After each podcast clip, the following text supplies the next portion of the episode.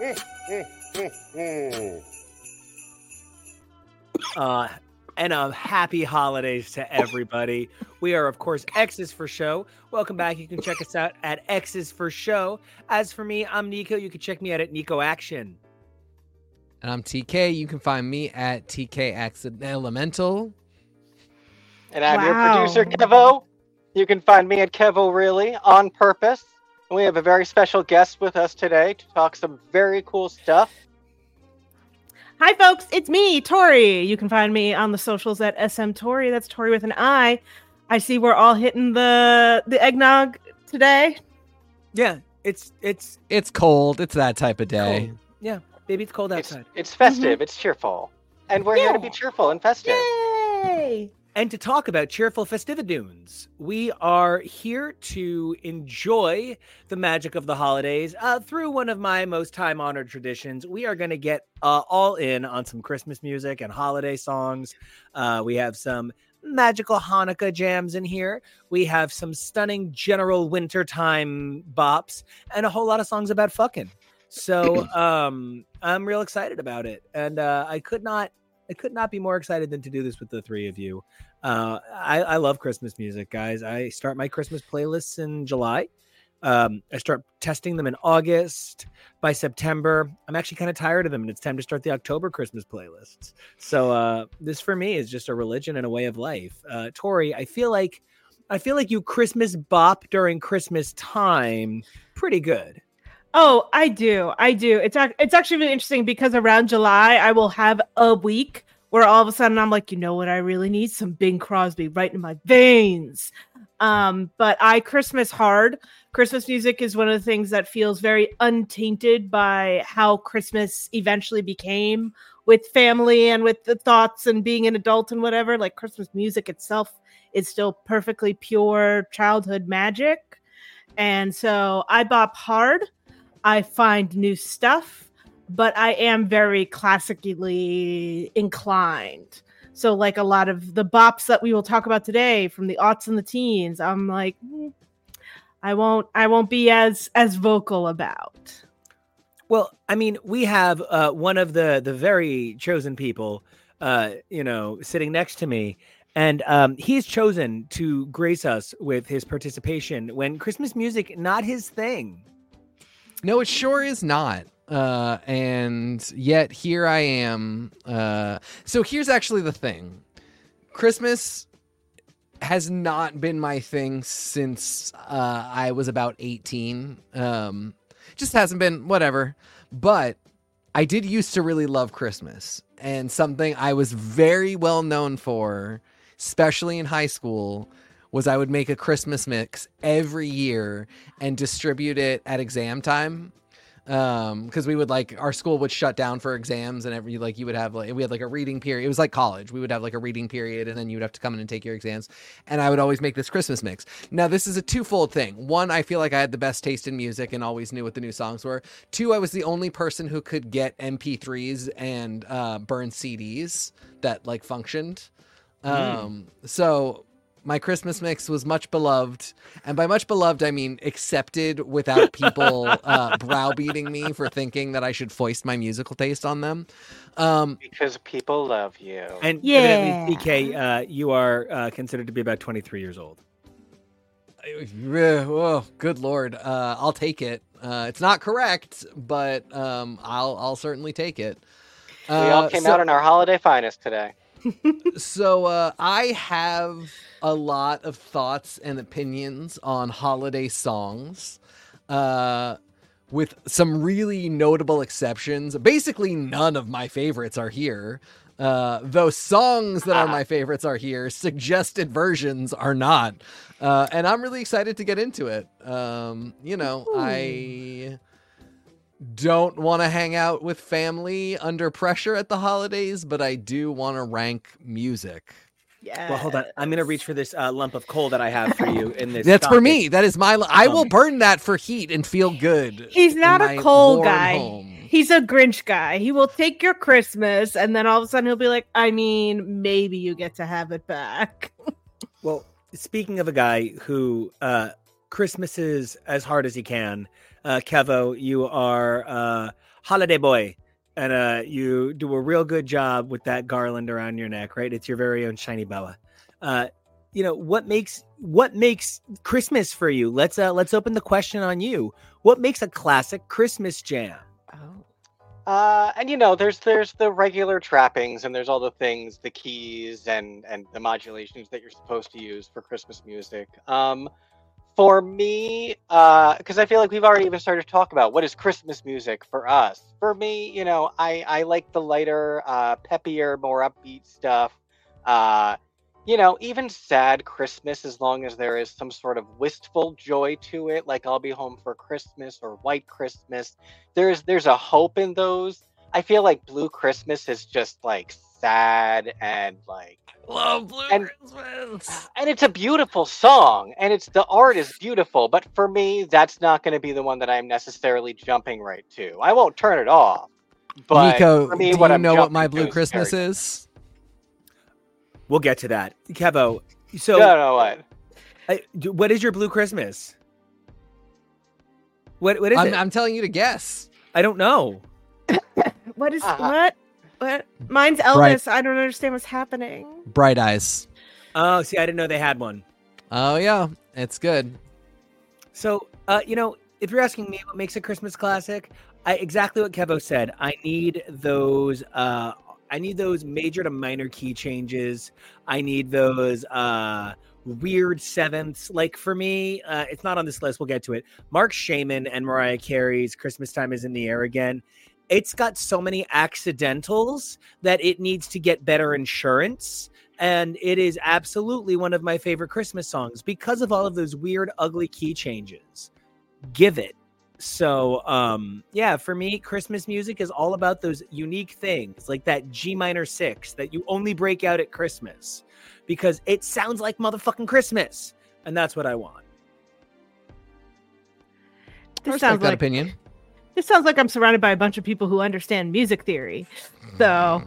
I only understand does your voice go through the rafters and try to touch the Star of Bethlehem? Then yes, I am good with your Christmas song.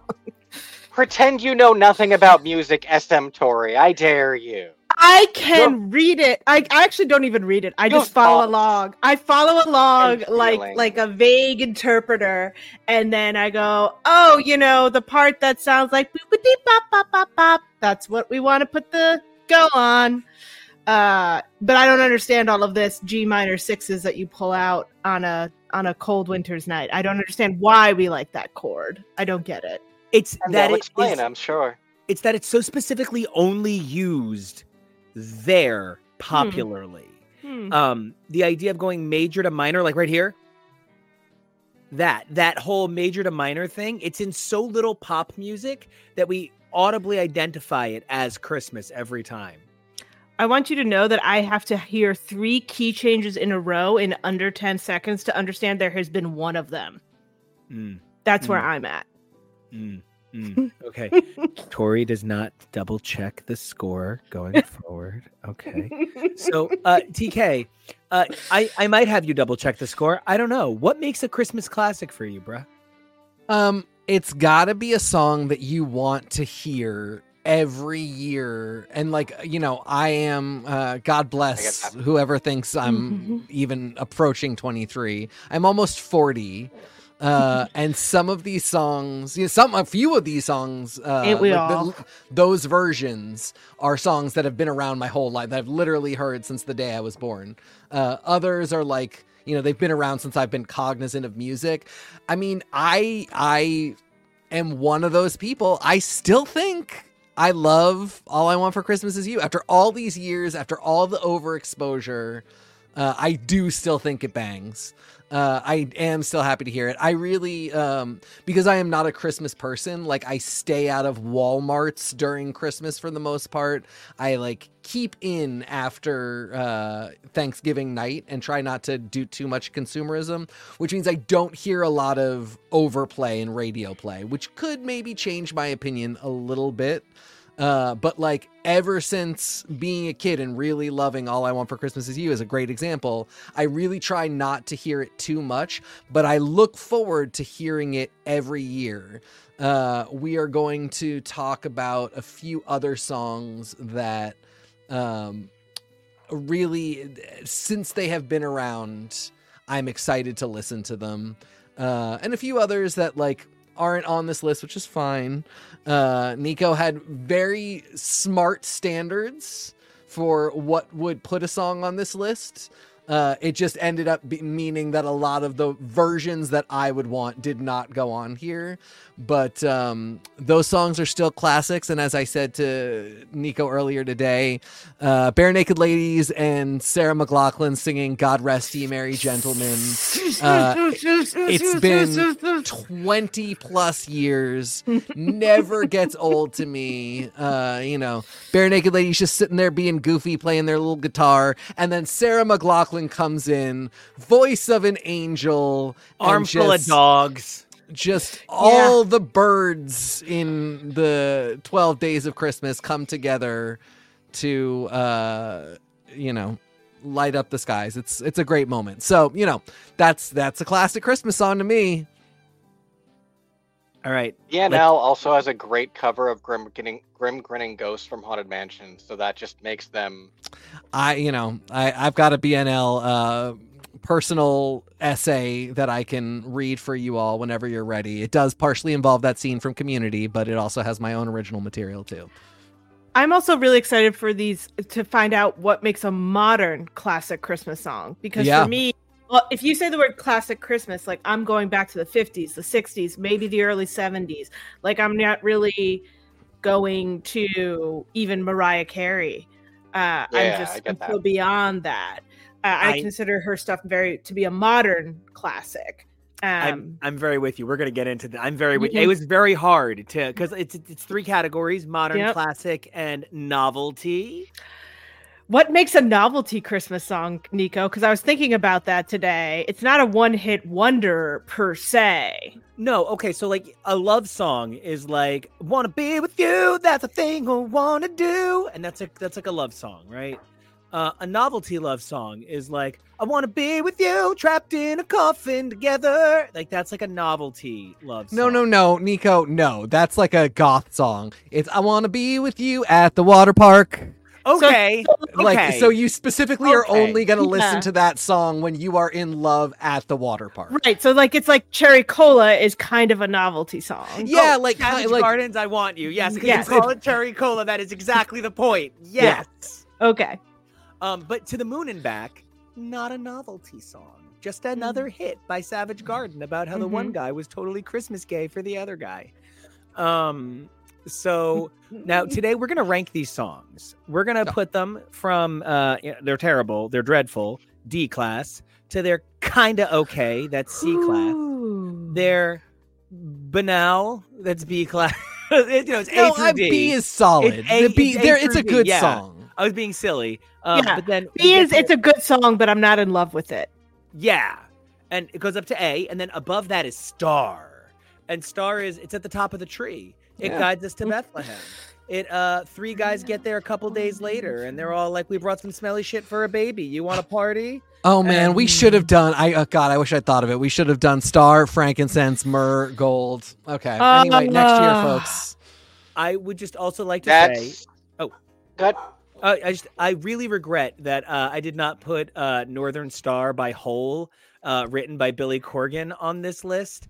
If for no other reason, it is a song that descriptively describes the birth of Christ on uh, Christmas night, but screeched by Courtney Love in a way that only Billy Corgan and Courtney Love could talk about the savior of so many. Smashing Christmas- Pumpkins has a song on my list, on my top of all time list. Great. Christmas songs really do let some of the non-singers really give it their all. Yeah. You know how many times I had to look at the title of Nuttin' for Christmas before I placed which song that was? I was so Wow. excited about that song for a minute. And then when I realized it is not what I wanted it to yeah, it's on like all the classic Christmas horror songs. be. Ugh. Woof. But also, like, I have to admit, I love bad Christmas songs, and we're gonna get into it later. But I love bad Christmas songs, so don't. I will skew a vote just because it's so bad you. it's good. As you should. we're, we're gonna be view askew. We're Jersey. So yep. um let's get into this. Now we have a voting uh, system that tk has been uh, kind enough to put into place. Uh, while kevo is amazing enough to run the board i sit here and look pretty and uh, tori is the voice of reason. I think this sounds perfect. Oh, fam, Th- there's there's no voice of reason inside this mug of delicious today. Oh. Sorry, Uh. it's gonna be it's gonna be chaotic enabler, Tori. okay so that's my bff i'm excited. So uh, tk you want to explain how the game works Uh yeah, so uh first off, team, does everybody have the link open on their computer so they can vote? i do Uh, Okay. Yeah, Yes. yeah, Great. yeah, yeah, Uh, yeah. And you at home, you should be seeing the link. Uh, I've also tweeted it out. Um, very easy to acquire wherever you like. But you, of course, can go and vote as well.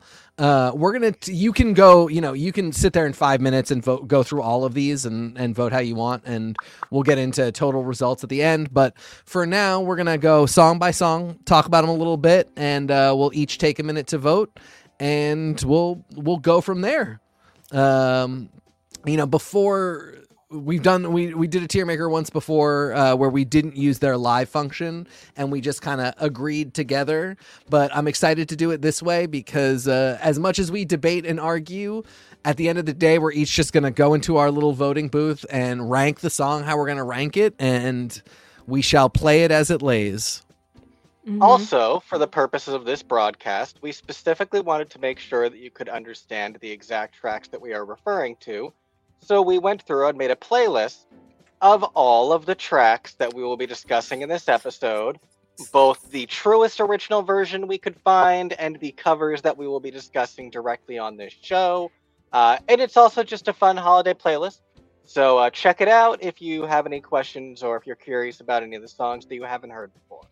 And I do want to say I will be factoring in original and like whether or not I even like the song conceptually. yeah, Exactly. Um you Yeah, know, I- because it's about the original the version is just i wanted a cute version out there but like Yeah, it's about I think it's got to be a mix of the I think it has It's to a- be a mix of the two. well, some of the originals are from like 1882. Exactly. Let's- Some of the originals are not great. So you really got to it is a balancing act. But there Yeah. are a few of these that like if you had picked my my go-to one uh that that it would be getting a star yeah, and uh since the version you've picked is the version you've picked it might be getting a b uh but that's just where we're at and um Well, speaking of people that have gone from a star to a B, TK, your turn is over. I'm I was gonna say TK TK will err on the side of I don't like your version, and I'm gonna err on the side of I love the version. So therefore,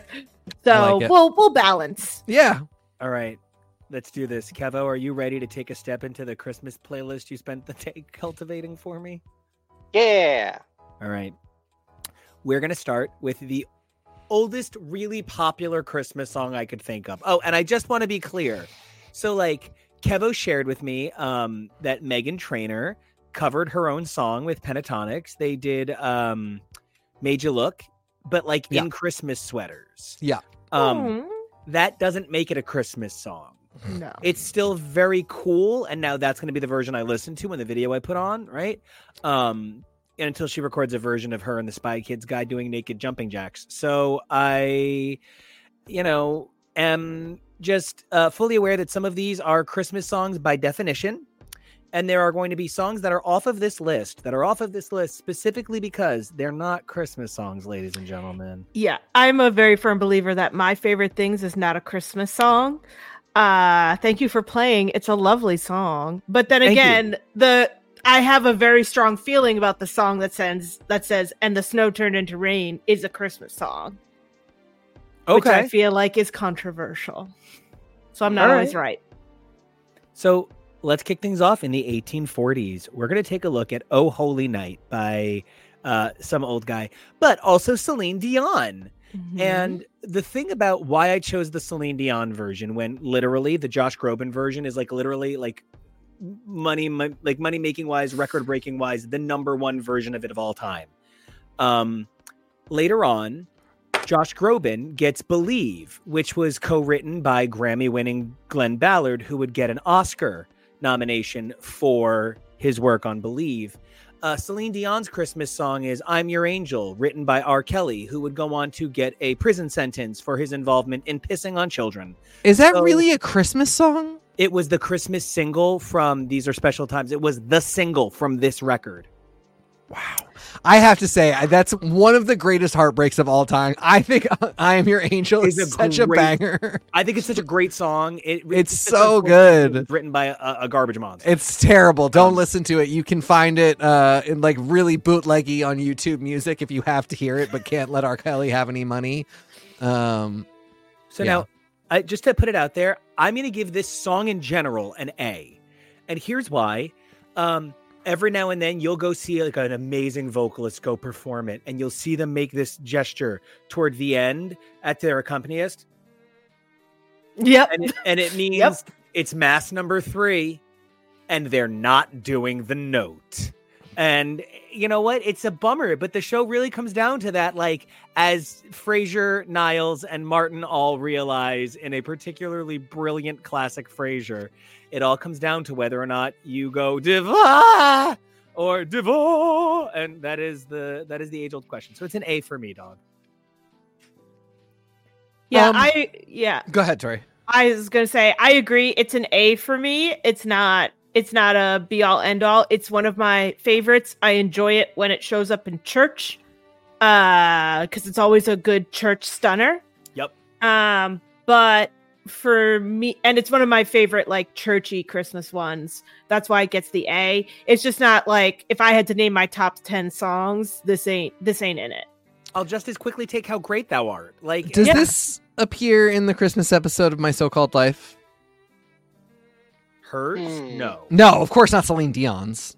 Uh, I'd have to think about it. I haven't watched it in a really Uh, uh, right. the so-called angels. I haven't watched it in a really long time. Yeah, great episode though. Great episode.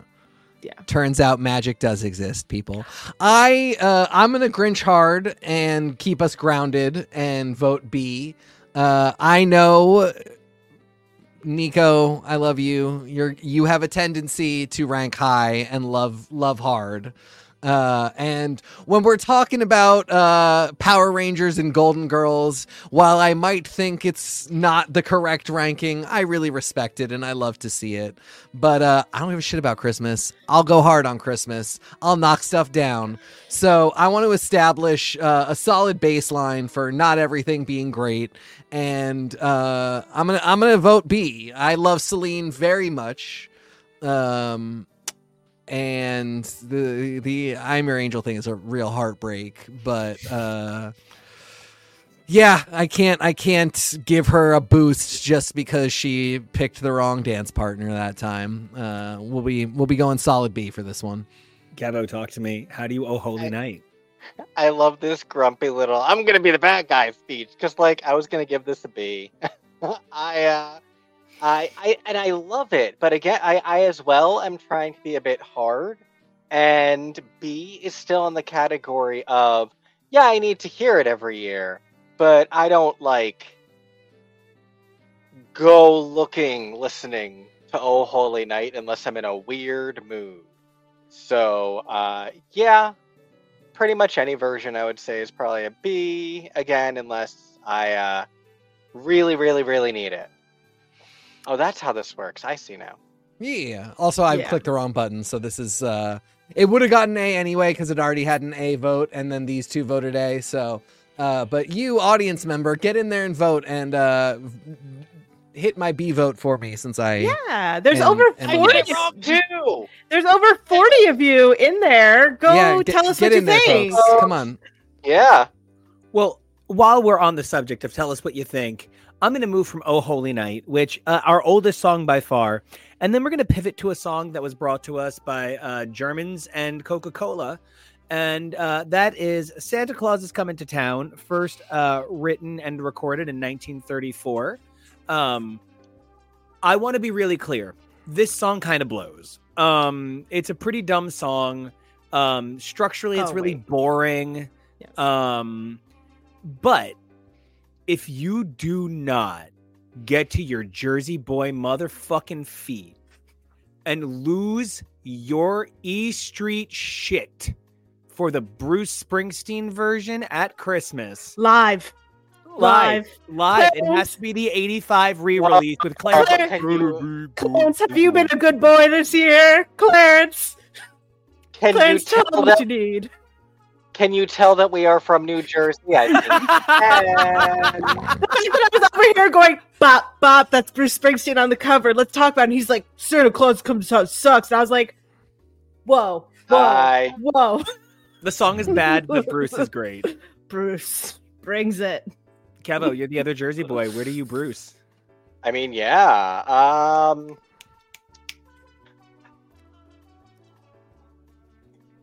But you're right, where it's sometimes kind of a rough song. Uh, this will probably get my B to balance out Celine Dion, at least. I I am oh god, it's so it's it's tough because that version is so good. The Jackson 5 do a lovely version Yeah. um Yeah. that I'm very also into that probably most people have heard at some point. Michael, Um, those squeaks so sweet and cute. Oh, oh, and he's like peak cute baby. Eek, cute Michael. He's so Oh. cute. He's so cute in those little videos. Um, but I'm probably gonna have to go with a. I can't believe I'm saying this. No, no, I love it too much. A tier. Sorry, sorry, Wake not up. sorry. I'm sorry. He just he loves his Clarence so much, and Clarence is gonna get a new saxophone. TK, it, it co- you gonna we got to know is are, are you you're gonna be good for goodness sake? No. Uh, which, which one is Bruce? Because that this is Josh Groban.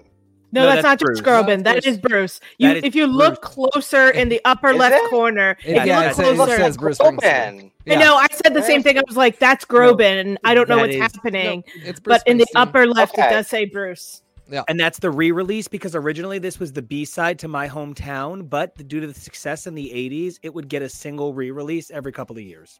Yeah, Yeah, Josh Uh, Groban wishes he looked like Bruce in the '80s. Truly. He looks like Peter Um, Hale. I don't. I don't know what to do with this.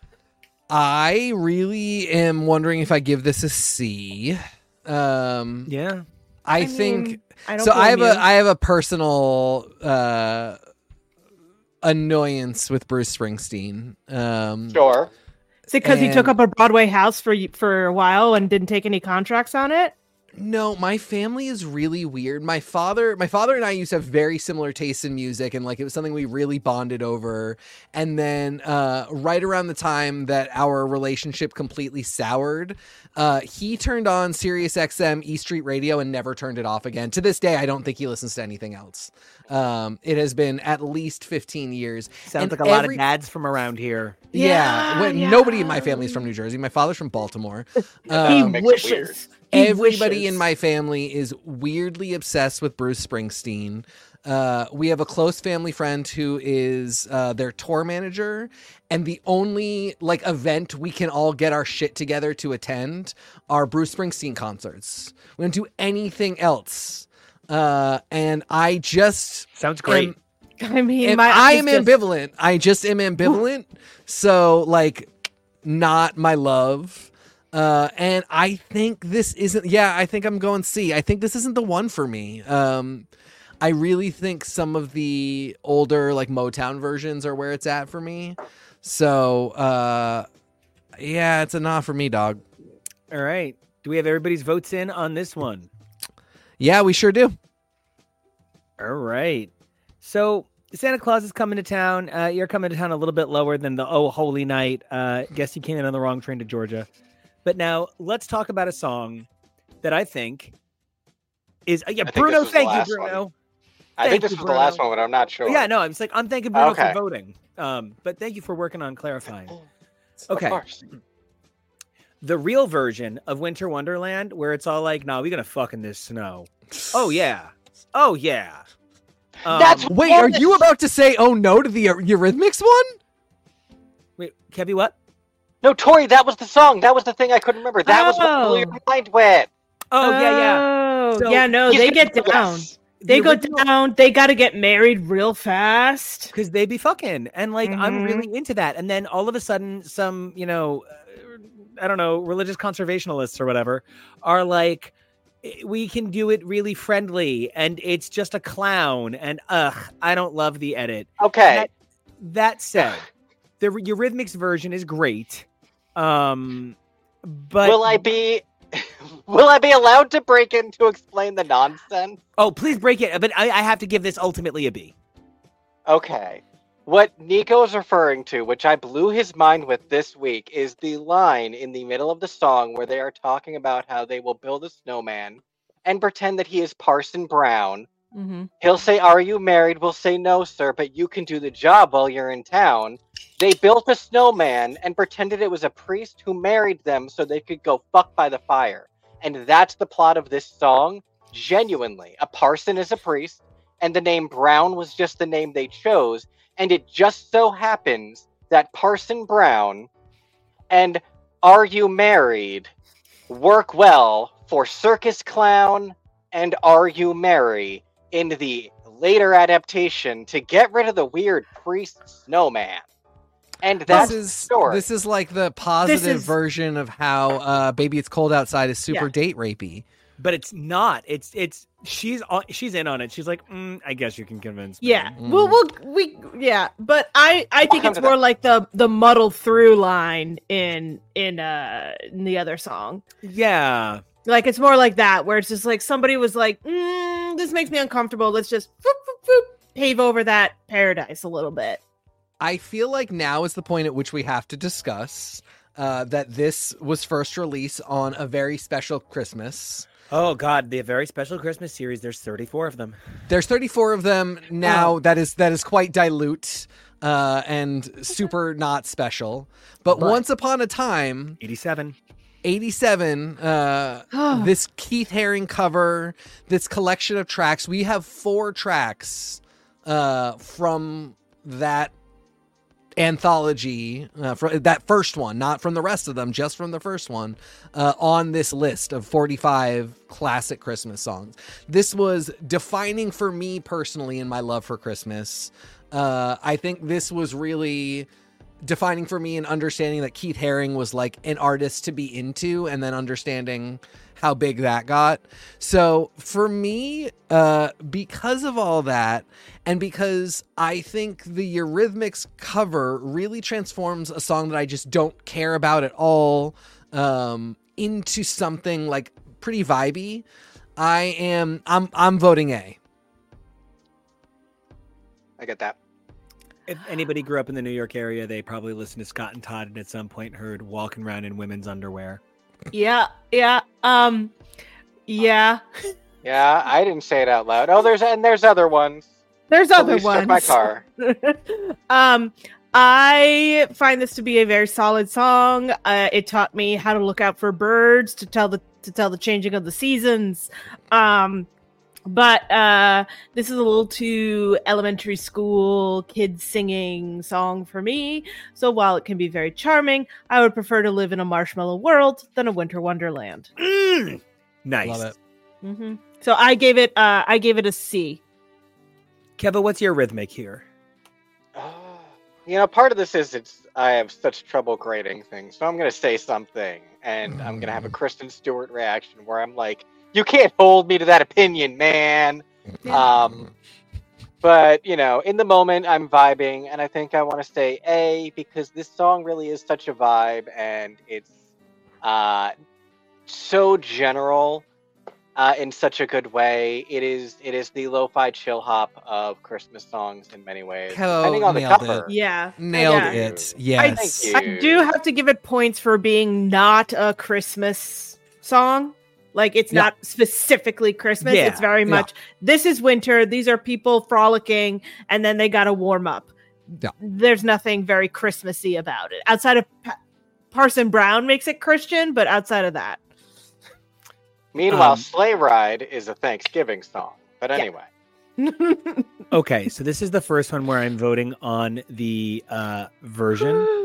Oh, hey, Tasty Cake, love you. You're the best. Hey, buddy. So, um, I I'm gonna say Wait, you're voting on the version? uh, in this case, yes, this one I am going to vote on the version. Uh, Little Drummer Boy is an interesting song. I really like Alicia Keys' version where she's like, "Ah, pum, pum, pum, pum, pum, ah." like that's fun. Um, if you're asking me what is the most important Christmas moment in TV history, it's this. This Yeah. is the most perfect live Christmas performance humanly possible. This is an S class. it This- also We should change what S means to mean doing this peace on earth song. Yeah. Uh, for me, it also gives you the uh Bing would have ballad with Bowie if Bowie were by uh phrase that your boomer parents love to say at you when you're trying to explain your sexuality.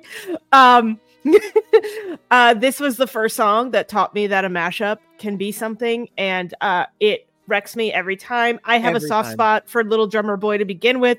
I find the the gathering your courage to play all the to to play is when it's the only thing you have for this sudden new king that you're very excited about to be very um heart wrenching which Yes. is something uh, I am known for in my Christmas song choices. We'll get to that later. Um, so I love this. I love the cute little patter at the end. And the I beginning. love and You the know, I've got a beginning. Like I love the idea that Bing was like, "Yeah, you're cool. Let's go." Like this is this is my Tony Bennett, Lady Gaga from when I was like a like a four year old. Like end all be all. Love this song. Yes, it's an S tier. Cannot cannot imagine a world without it. So are we just totally divorcing this decision from the personal life of Bing Crosby? I mean, Bing Crosby was a giant bag of crap, but Yeah. But he looks real cute and he reminds me of my grandpa and he sings real nice. and really But he beat his truly, kids. I mean, Listen, eh, oh, I'm so sorry. We were Piece coo- crap too. we were cooing over Michael Jackson five minutes ago. I mean, Uh, I don't know. I feel like I really do have to take away points because it's Bing Crosby. Um, also, uh, the version of this that I would have liked, um, that I'm actually, I really did think about pulling a veto and being like, it has to be this one or we can't do the show, is The Simpson Sisters.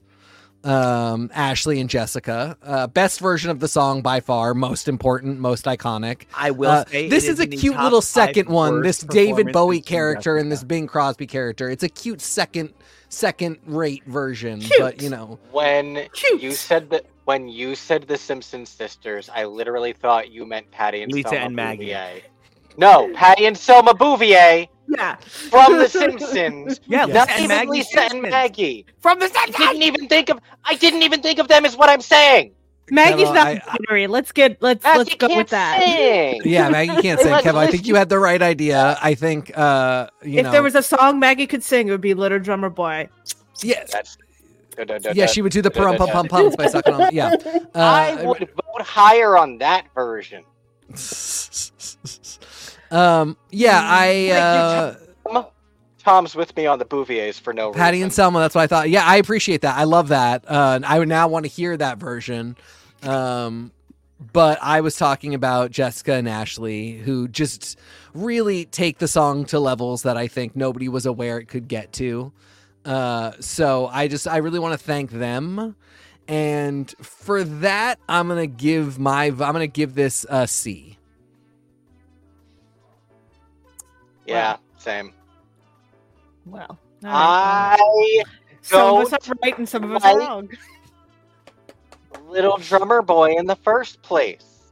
that 'cause I you were a little me drummer too. boy? Oh, Kevo, me neither. That is a huge reason. I'm not gonna pretend it's not. Cuba was a little it's drummer boy. long, It's maudlin. I. Am It's also creepy. Stop talking drummer about little boys.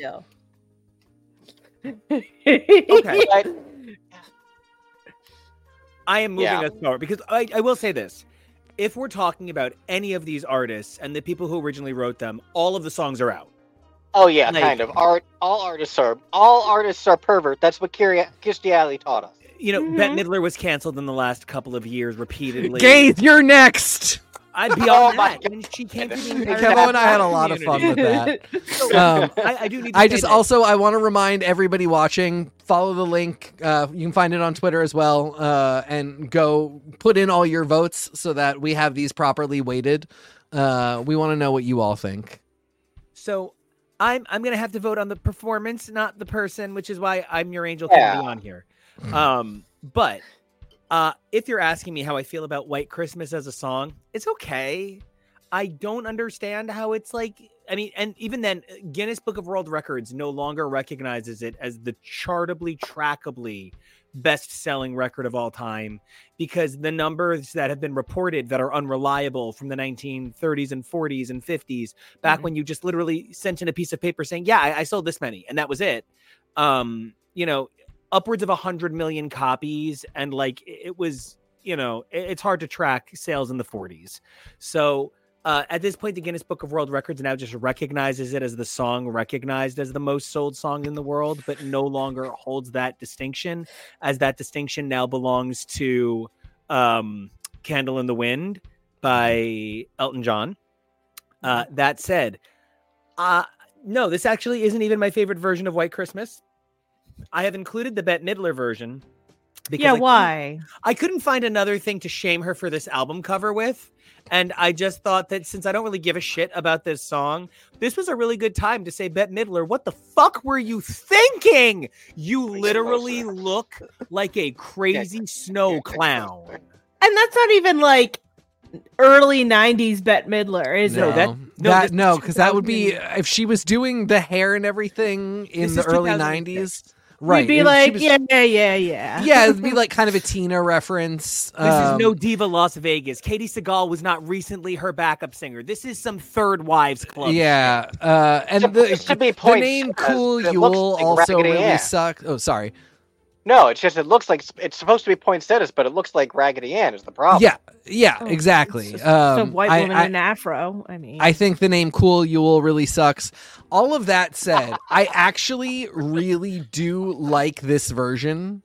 Um, and because it has the uh, December 24th and I Wish I Was Up North line, which is Mhm, often excluded mhm, from the song. original and- intro or nothing.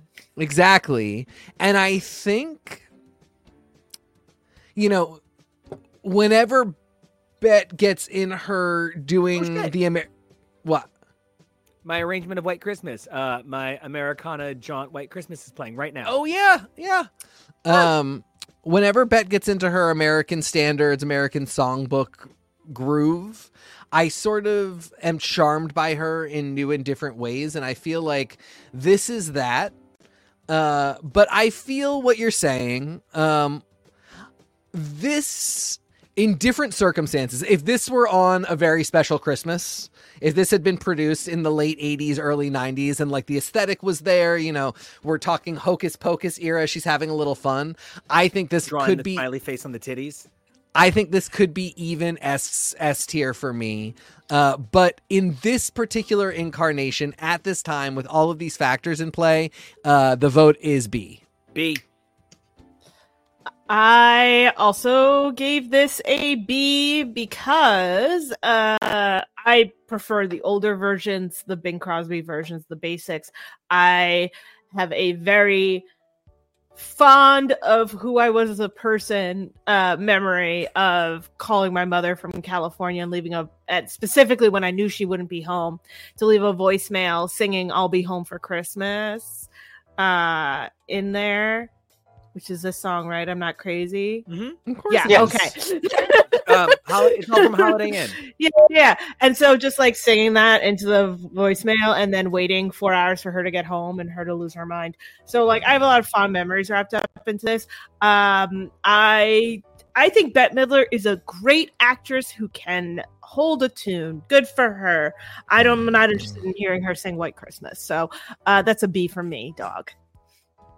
That's a very I- that's a very kind grade for that uh, assessment of the situation, Tori, which I completely respect. so Um, proud of you, Tori. I am for the rest of your life proud of you. that was like 25 burns in one, and at the end of it, you were like, "But it's a B." I think that's very uh, that's queen shit right there. Oh my god, I haven't seen anybody torch Bette Midler that hard since the reviews for Dolly. Like she's fine. I would have liked to have seen her Dolly. Dolly's not a crazy role because Ethel Merman was there first, but like I don't Ah! find her like when people are like Bette Midler, the singer. I'm like, yeah, heard like on the backs of your wing song is totally great, but that's like the And- extent of her thing. I'm not interested. Peters, the dancer. I'm not interested in her version of God Help the Outcast. Absolutely not. Don't get it anywhere near me. I'm, I just don't. I don't. I don't care that much. And that's also coming as a person who only knew her from First Wives Club. I didn't watch Hocus Pocus until I was like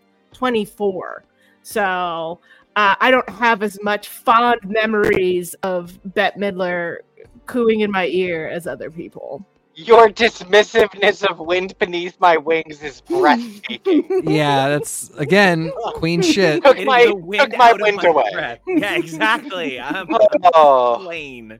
Which is a lovely song, but please don't sing it to your mother right before you surprise her with a wedding to a guy who's going to leave you in four years.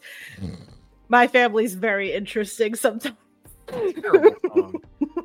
Kevo, talk to me. Uh, where do you where do you fall on uh, White Christmas? I think I'm going to go with the general vibe of the song, and I'm also going to middle out at a B because the thing about this song is it depends on how you're covering it. I enjoy like the happier, more upbeat, white Christmas, but like when That's it's a- sad and maudlin, I don't know about to cry. that. I like to cry at Christmas, though. I love to cry at Christmas. Well, crying at Christmas is what our next song is all about. yes. Uh, 1943's "Have Yourself a Merry Christmas." Um, eh, specifically, I do think the Pretenders version is the most perfect. Uh, I mean, it's it's up there. It's it's it's it's a. There's so many perfect versions of this song. Uh, whether you love the Judy or the Frank rewrite, which Judy would later cover on the Judy Garland show at Christmas, singing to Liza, and I guess Lorna was there. Um you know ultimately the original writer wished it was more religious and has encouraged people to cover it as have a blessed christmas and if the lord allows totally fine whatever. That said this is an s. Uh any version of this is an s. There are no bad versions of have yourself a merry little christmas and uh, i only wish that i hadn't needed to use this pretender song because 500 miles is another literally perfect christmas song um, Um, love this song. why why did you choose this one? Uh, because this is the most heartbreaking I have ever found Chrissie Hynde's voice. Uh, as a kid, um, I as a kid I literally followed the Pretenders around on con- and on tour, like as a kid. Uh, and okay, Bruno, I know the Tori version, but I Yeah, that's I mean that's yes, that's what I was. That's the I question I was queuing up. one version, one song per person. And I wanted to use an original Tori song because Tori's done so many original songs for Christmas that it meant I wanted to respect that. She had 10 original Christmas songs. The Pretenders have one. So I I just that's how I split it. Um that said, there is no bad version of this song and this song is perfect. S tier.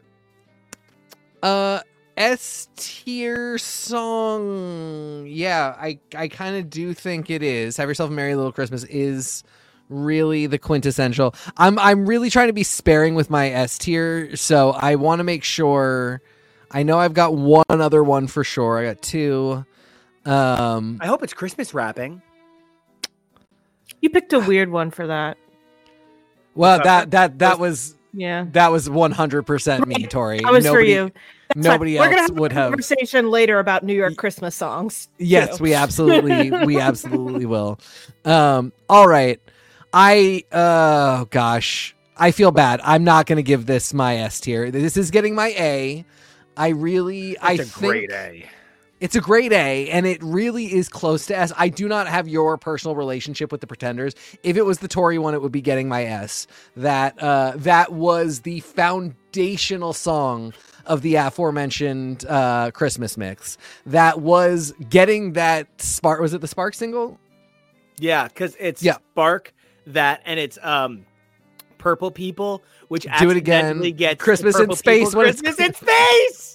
Yes, great piece of Tori lore, everybody. Uh, on the Spark single, it labels the song "Purple People" with a uh, in parentheses "Christmas in Space," and then the next song is "Have Yourself a Merry Little Christmas," uh, where the Christmas in Space should clearly go.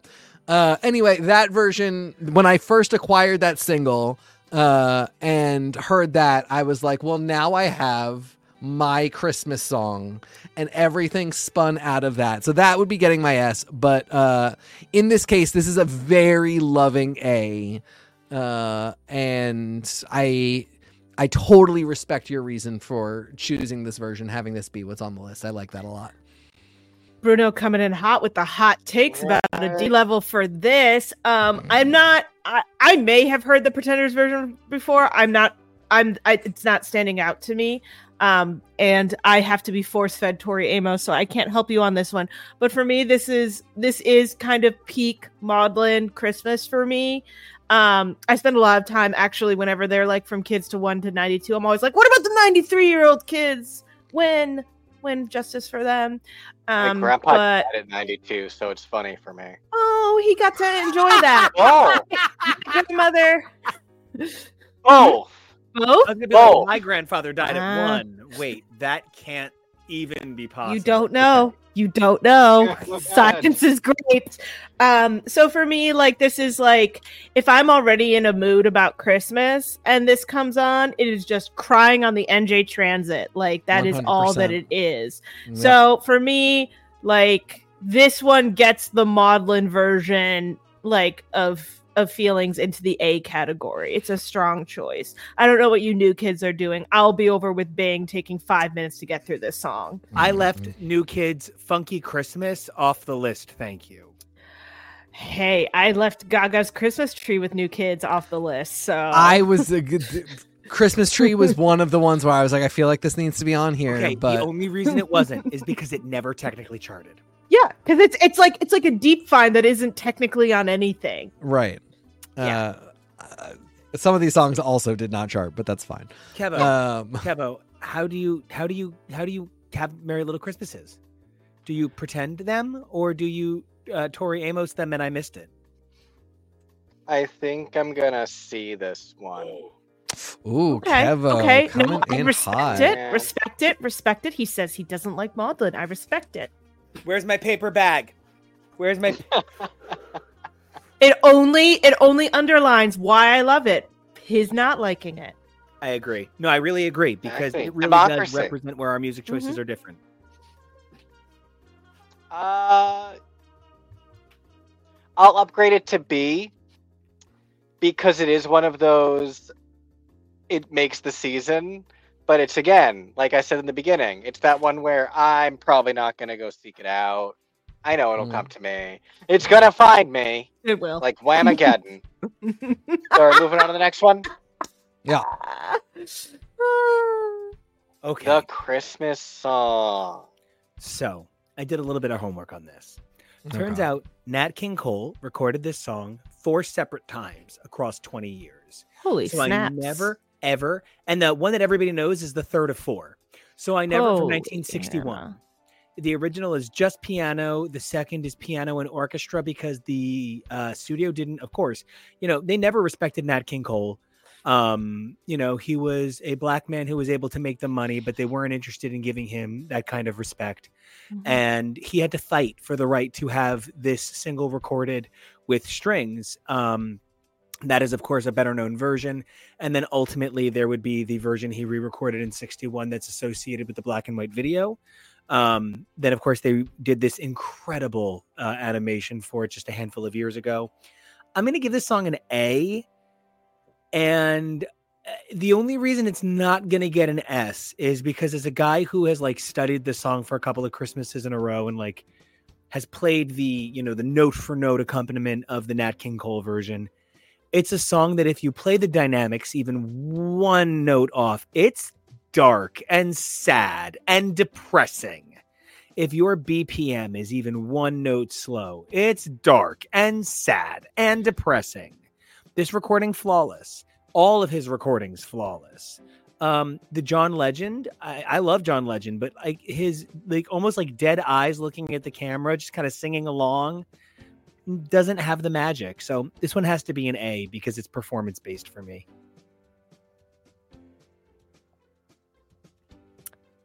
Uh, you chose a great one uh, for the modern version, which is the one from 30 Rock. oh, Uh, I did that. Thank oh you. Oh, no, that's all Kevy. Kevo, uh, that that is bumping up this vote for me. Uh, I think this. I don't like the song. Uh, I this is uh, imagery of Christmas that is exactly what doesn't res- resonate with me. Uh, I love Nat King Cole, and like this is so me grinching. Like this is so not like oh this idiot wrote a dumb song. It's just not my vibe. But then I, The I just want to say uh, Mel Torme wrote it. I believe this one was Mel Torme. Um, that And- feels very plausible. uh, he wrote it on a very hot July day.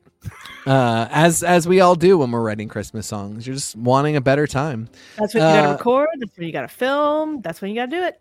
The 30 Rock one works for me because it is sincere in that way where all uh, broadcast sitcoms during the Christmas season want to give something Christmassy, but it is also very 30 Rock in that Jenna is singing it so Jenna and in this moment of desperation to be a holiday queen.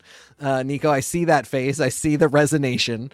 Uh, and Jenna actually has my Jenna and Cheyenne Jackson have one of my all-time favorite Christmas songs ever. Yes. Yep. I love that Uh, one too. 30 Yeah. Rock has some great Christmas episodes. It has some great Christmas content. So I distinctly remember that moment being like, this is cute. This is fun. I'm having a good time with this. Yeah. And then all of a sudden, it cuts to Elaine Stritch. And out of nowhere, I cried top five that I've ever cried in my life. And she had not died yet. I was just Oh, aware that she, it was that she was close. And that this this moment where she is there uh, sort of non-diegetically singing with Jack. It's this weird moment where it really is Elaine Stritch and Alec Baldwin and not Alec Baldwin being so in awe of her. Like yes. oh my god, Uh, moment of humility. Yeah, like it is not the uh, you know uh, Mrs. Donaghy and Jack Donaghy singing together. It is Elaine Stritch and Alec Baldwin, and it is this woman who uh, it really to me was an early like gave me an early understanding of being uh, an iconographic theater queen singing this song, you know, not with the power of somebody like Jane Krakowski at her much younger peak, but with the power of somebody who has lived her entire life. And it's just such a beautiful moment. So, anyway, for all of that, uh, I am giving this a, a loving A. Uh, yeah, I am also going to go with A. Uh, you know, obviously I put it there, so I picked this version. Uh, Yeah.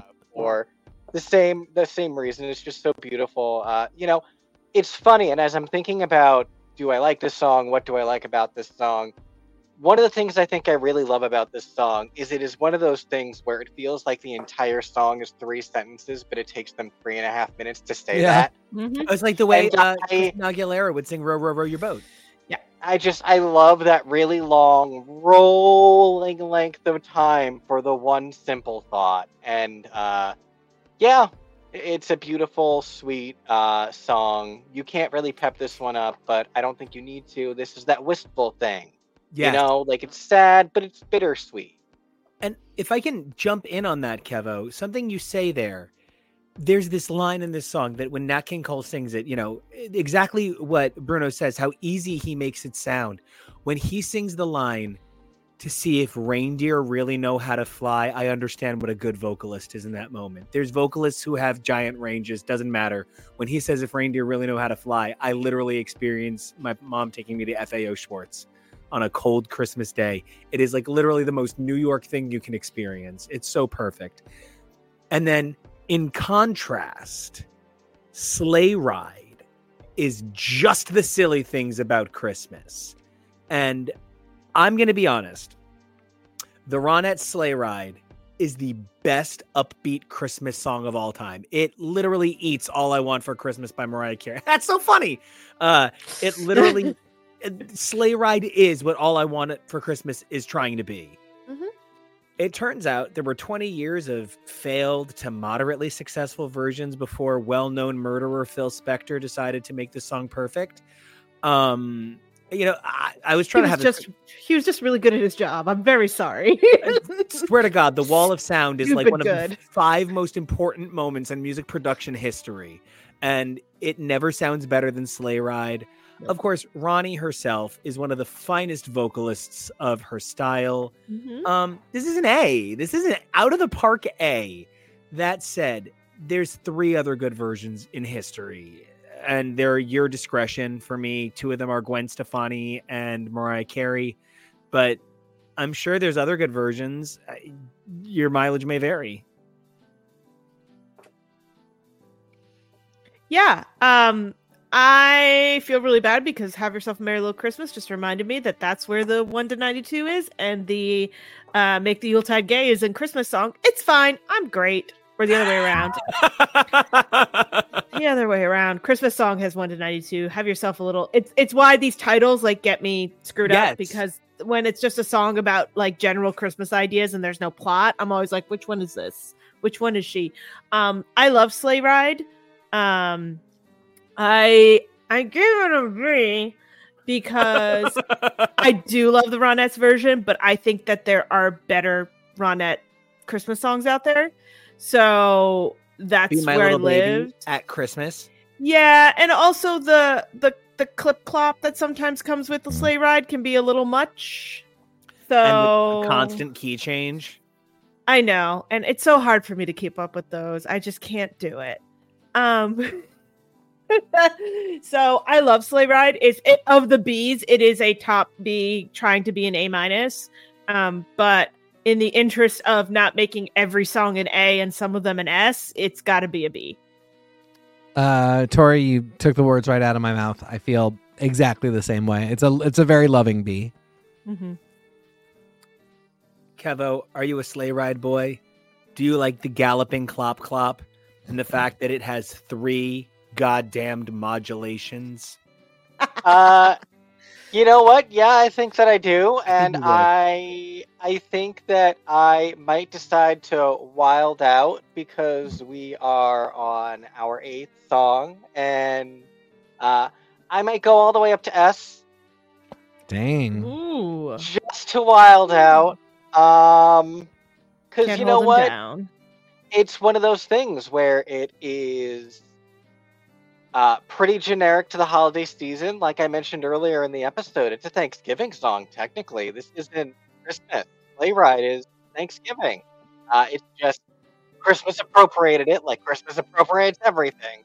Mm. Christmas, Um, that white man. But so I love that that makes it uh, something that can fall on the list of generic Christmas songs. And uh, yeah, I like the clop clop. Something about my artsy brain. It likes the clop clop noise. Clop, clop, clop. All right. Um, yeah. Uh, well, from things that I like from the 60s, this uh, experimenting with the quality of sound, to things I do not like about the 50s. No. Um, I hate the way certain things have held up over time, sound wise, like quality wise. Mm. Um, like uh, reach out, you know, I'll be there. You can always count on me. The harmonies in there sound like hell. Like it is bad recordings. Mhm. Those are some of the most talented men in the history of R&B and they sound bad because bad reel to reel. I bet if this was the 40s or 50s and I was listening to a really fresh copy of Blue Christmas, it would sound great. But for the most part, it sounds like somebody is beating Ickis to death with Oblina. And I cannot, for the life of me, figure out how this is Christmassy. It is my only D. This is a bummer for me because, like I said, I there's a version of this I really like. Uh, it's the Bright Eyes version. There's a few others. Sheryl Crow uh, Sheryl Crow's is like actually fine. Yeah, that if I Yeah. if I only I would be so stoked to give that a B or a C. Uh, the Bright Eyes one would get a B for my personal reasons. Uh, this is a really weird case of this is also getting a D vote from me. Uh, and I don't dislike the song. I don't love the song, uh, but I don't dislike it. And uh, I. I love to see, especially modern uh, rock characters, do it because it is really hammy and stupid, but also like I mean, Bright Eyes is such a good example of like this is this the lyrics of this song are emo in a time before people did emo, so it just sounds like Yeah. how we Yeah, all yeah, have to yeah. ultimately admit how stupid so many emo songs sound where it's like this is too you're too sad about nothing. Uh, but you've just disguised it with better language. Yeah, so yeah, um, there wasn't a T in Presley. so yeah, this is uh, this is getting a D vote from me as well. Um, I just feel like for me a D is like I never want to hear it again, That's and I, correct. I Thank never want to hear this one again. That's correct. Yes, I never want to hear this song again. No, there's other songs that I know I'm going to wanna. I'm gonna want to say I feel that way about. so I'm saving it for that. Respect. Blue Christmas can pull it out, especially the original. Um, but like I, I hate the Glee version. Fast forward. Don't care about you, Rory. Shut up. Uh, I gotta care. If you have to give me a reason to care about Blue Christmas, it doesn't come built in.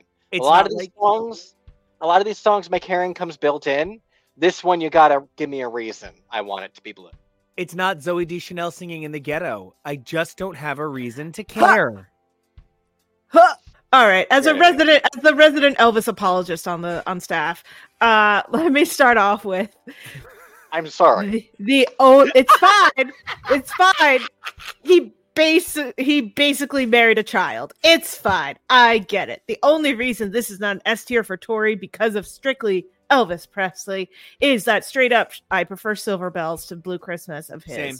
I find his Silver Bells to be astounding, amazing, wonderful. Yes, Blue Christmas is his song that he then gets have to have other people cover, but Silver Bells is better. Uh, I like Blue Although- Christmas.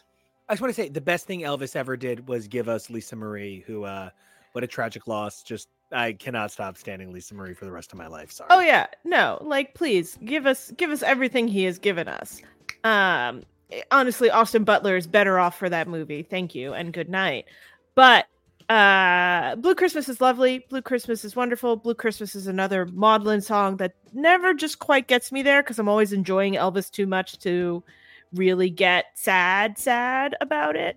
Um, and I think Silver Bells is much more haunting. So he only gets an A class from me strictly on the fact that this is Elvis's entry in our in our system. Yeah. So I would like to go from here to uh, Elvis is actually a really a great example of why I'm giving this next song an A. Oh God. I want you to think about the greatest story song performers of all time. And if anybody comes to mind but Cher, I'm going to play some stuff for you. And I want you to think about how, you know, in 1978, I think it was, um, they come to Sonny and Cher with uh, The Night the Lights Went Out in Georgia. And Cher goes, Son, I want to do this song. And Sonny goes, No, it's going to insult half of the Americas. You can't do it. No, I'm going to go run for mayor. What a great congressman. Thank this you. is quite the impression. so then Cher, you know, Cher does all of the the Cher songs that I guess wouldn't offend the country, like Half Breed and Gypsies, Tramps, and Thieves. But I want you to imagine a Cher. I don't know her. Fucking hell, uh, Bruno King. I want you to imagine a a Cher version, story song version of Rudolph. You know Dasher and Dancer and Prancer and Vixen, Comet and Cupid and Donner and Blitzen. Right? Like her Rudolph, her Mhm. story song Rudolph. That's Harper Valley PTA. Mhm. That's the night the lights went out in Georgia. That's Midnight Train to Georgia. Come to think of it, you can write a lot of songs about Georgia. What I'm trying to say Okay. What are you trying to say? I'm fascinated because I can't tell if that that's definitely not Cher on the cover. No, that's Meghan Can't Trainor because follow. Cher hasn't done it. Ah. this story song in the hands of a genius would be life ch- world i think we could take rudolph to the next level i'm going to give rudolph an a for the quality of story song but recognize that there's really no fucking banger version of rudolph because Cher won't do it coward Uh, this is a D for me. I can't stand. Sorry. This- I can't stand Meghan Trainor. Um, I can't. Well, but I, Rudolph in general. I don't you care about Rudolph? Rudolph. Okay. Uh, What That, about his I just wanted to make girlfriend? sure. scientifically feels implausible. Uh, I. But his girlfriend and the island of the misfit toys. It They're always the gay- creeped me they're- They're the gayest claymations you can find. I that was gonna say that the claymation does nothing for me. What do you got, Kevo? because we grew up like right as Silence of the Lambs came out. It always Yeah. creeped me out that his girlfriend's name was Clarice. It's not Respect. their fault, but it Yeah. ruins that name for our childhood. So I Yep. couldn't get past Yeah. that. Plus, she was so fickle. Much like Meghan Trainor, pick a lane, girl. We'll, we'll go Uh, into claymation later. yeah, we we, we definitely finish it. conversation. You know they don't have enough left to fi- finish the latest Wallace and Gromit movie, and I feel like uh, it's probably Meghan Trainor's fault somehow. So, uh, yeah, it's a D for me, dog. that's fucking weird okay Rudolph the Red-Nosed. Da- Rudolph the Red-Nosed Reindeer is my first C is my second C vote, I guess, next to the Eurythmics, um, because it's a fine song. I have fond the I honestly the only thing keeping it from being a D is because I do have very fond feelings for the claymation.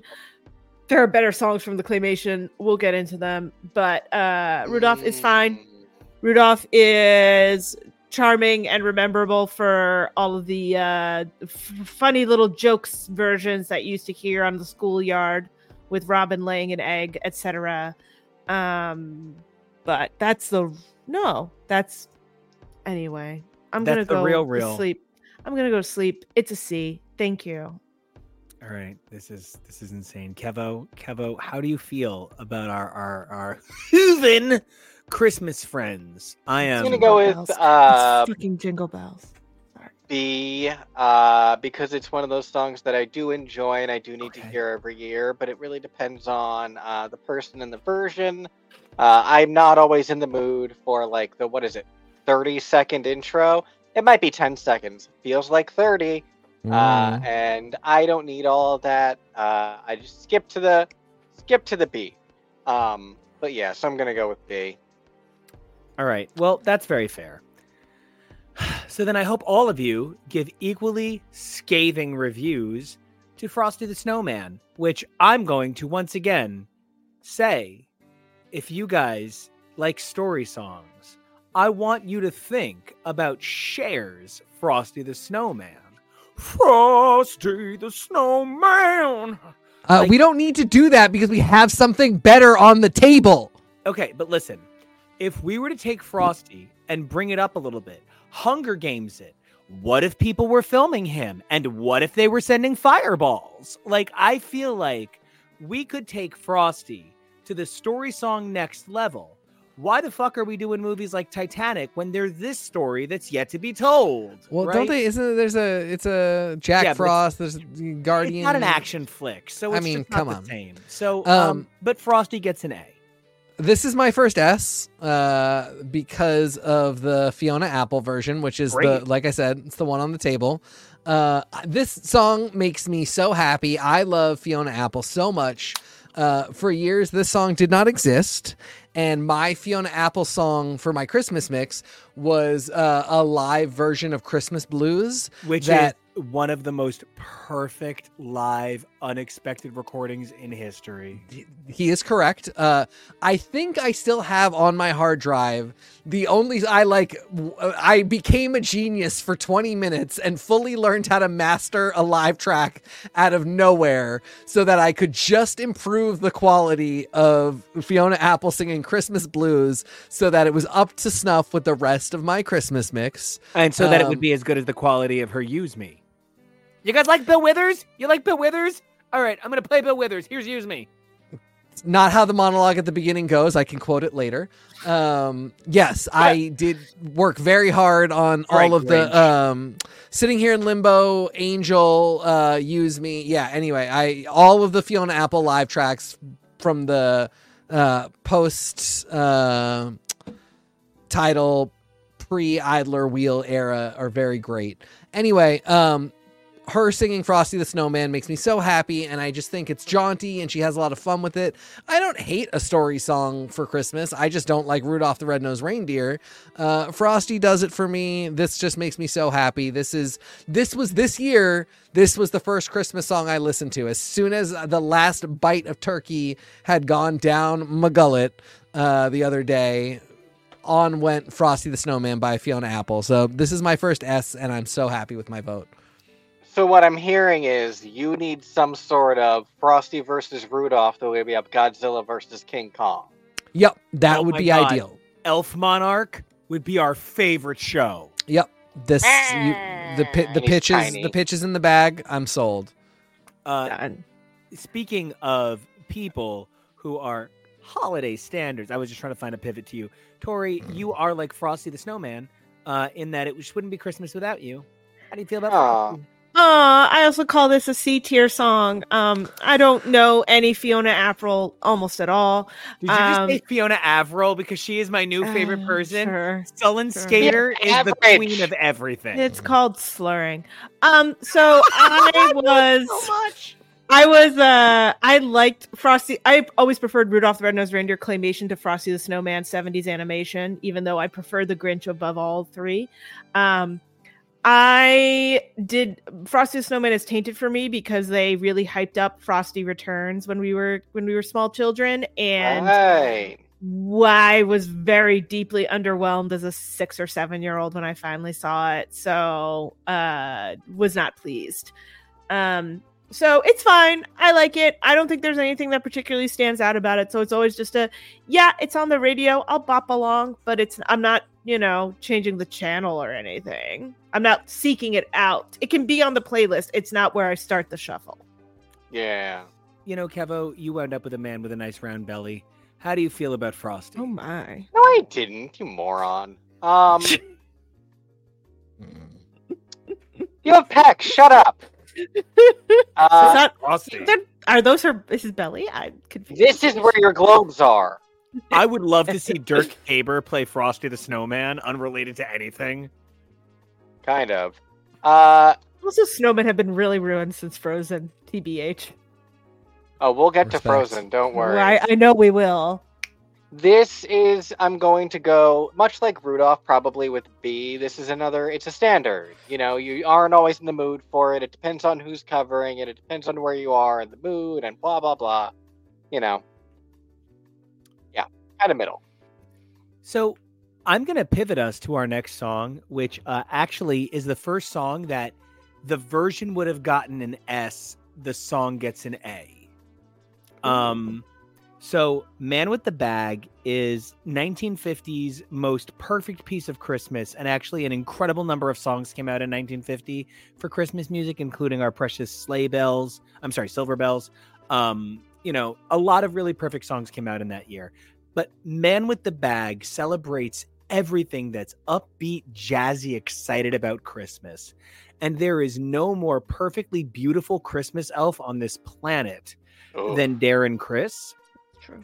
Um, and now this is actually really funny. If you ask me who is the finest singer working in music now that we have lost Chris Cornell and Jeff Buckley, it's kind of far and away Adam Lambert. Adam Lambert is like the actual, like, if we're talking technical ability, maybe the finest vocalist in recorded music right now. I mean, like, on a technical level. You cannot like him because he looks like a fucking Thundercat. But, like, he does. He is a giant speaking, lion of a man. Queen Queen wouldn't let him tour with them if he wasn't good at it. Like, let's put it that way. or quite look literally. like a lion. Yeah. Like the Thundercats would send him a cease and desist. They'd be like, Thundercat, ho. Um, but Adam Lambert hits a note at the end of this particular version of Man with the Bag by Darren Criss that if you ever needed to know why he was capable of playing Fiyero on Broadway, fucking God, this guy, I Oh, literally I would have sat loved there- that. I sat there in, in in my bedroom on the on the bed while Kevin was in the shower getting ready for this episode, literally saying, "But how does he sing that high so perfectly? How does he sing that high so perfectly?" Adam Lambert, Darren Criss, their performance of an A song is S class. But the problem with Man with a Bag is if you don't have that everybody's waiting for the man with the bag kind of like vibe, it's gonna like Kurt Cobain's Man with the Bag. Look, I will defend you know you're right till the end of my life. Right? But I am trying to imagine, you know, everybody's waiting for the man with the bag. Like it's not good. Yeah, right? I love this. This I kinda pitch too, works for me. I'm imagining Eddie Vedder do it. Everybody's waiting for the man with the bag. He just writes. I love that pro Adam points on Lambert his has arm. Edgewitch tattoos. Oh my god, Yeah. Adam Lambert. What a f- anyway. This is if you've ever been to a Disney park, the Disney parks love this. Um, this is a standard for them. If you've ever done like a, a four part harmony SATB kind of concert, you've sung this a hundred times. Uh, I sang this at least ten times before college uh, as a T, uh, as a tenor. Um, this is one of my favorite Christmas songs ever. I only wish I could give it an S. Thanks for letting me monologue for 15 minutes about this very dumb song. Thank you. Tori, is this where the wedding is in red, white, and royal blue? I Honestly. I'm, I'm staring at it going, I think this is where they where Darren Criss went to school for all those years as a warbler. Um It could be. it could be. Um I had not heard this before today. I'm not actually a very jazz standard uh Christmas song person. Mine is more crooners. Um so like uh, mm, I barely know that you Santa Claus.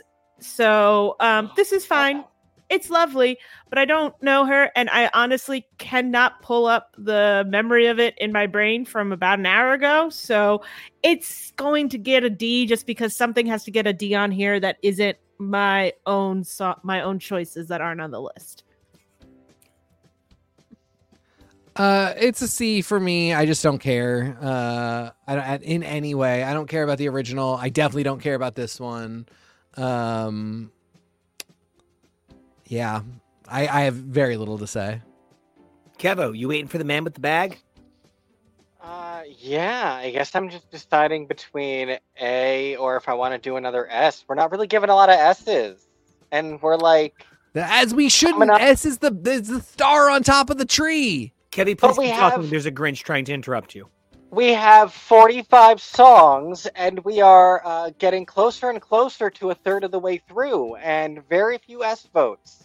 So, um, it should also be a little evenly distributed, I feel. There shouldn't only be like two and everything else is D. Uh, I want mine if I if my if my tree of songs is going to be weighted heavy in one direction or the other, I'd rather it be up. Uh, I'm gonna go with S. Yay! Yay! Now, if you have been to FAO Schwarz, See, this will be low. if you if you have stared at the Macy's windows, if you have a heart or have ever sat on Santa's lap, this is your song. Yep. This is this is this is busy sidewalks, city sidewalks, dressed in holiday style. It's Christmas, motherfuckers. Um, this gets an A for me. This version is terrible, but I put it on here because people sometimes think a little San Junipero and think, "Wow, heaven is a place on earth," and they sort of forget Mm. every song by the Go Go's and that Belinda Carlisle has a voice like somebody standing on one of those old fashioned exercise machines that shake you. So, um, Silver Bells gets an A for me. This version, not so much. Uh, the Kate Smith, of course, like if you, I mean, she- she's literally the most famous opera singer outside of Renata Tebaldi, but like the Kate Smith, um, the Bing Crosby, I think he has one, right? So, you know, this is just an A. Yeah. Uh I'm gonna need you to start saying what these are in the beginning because I I go off on a tangent in my brain because for a moment when it's really small I thought that we were already on Where Are You Christmas.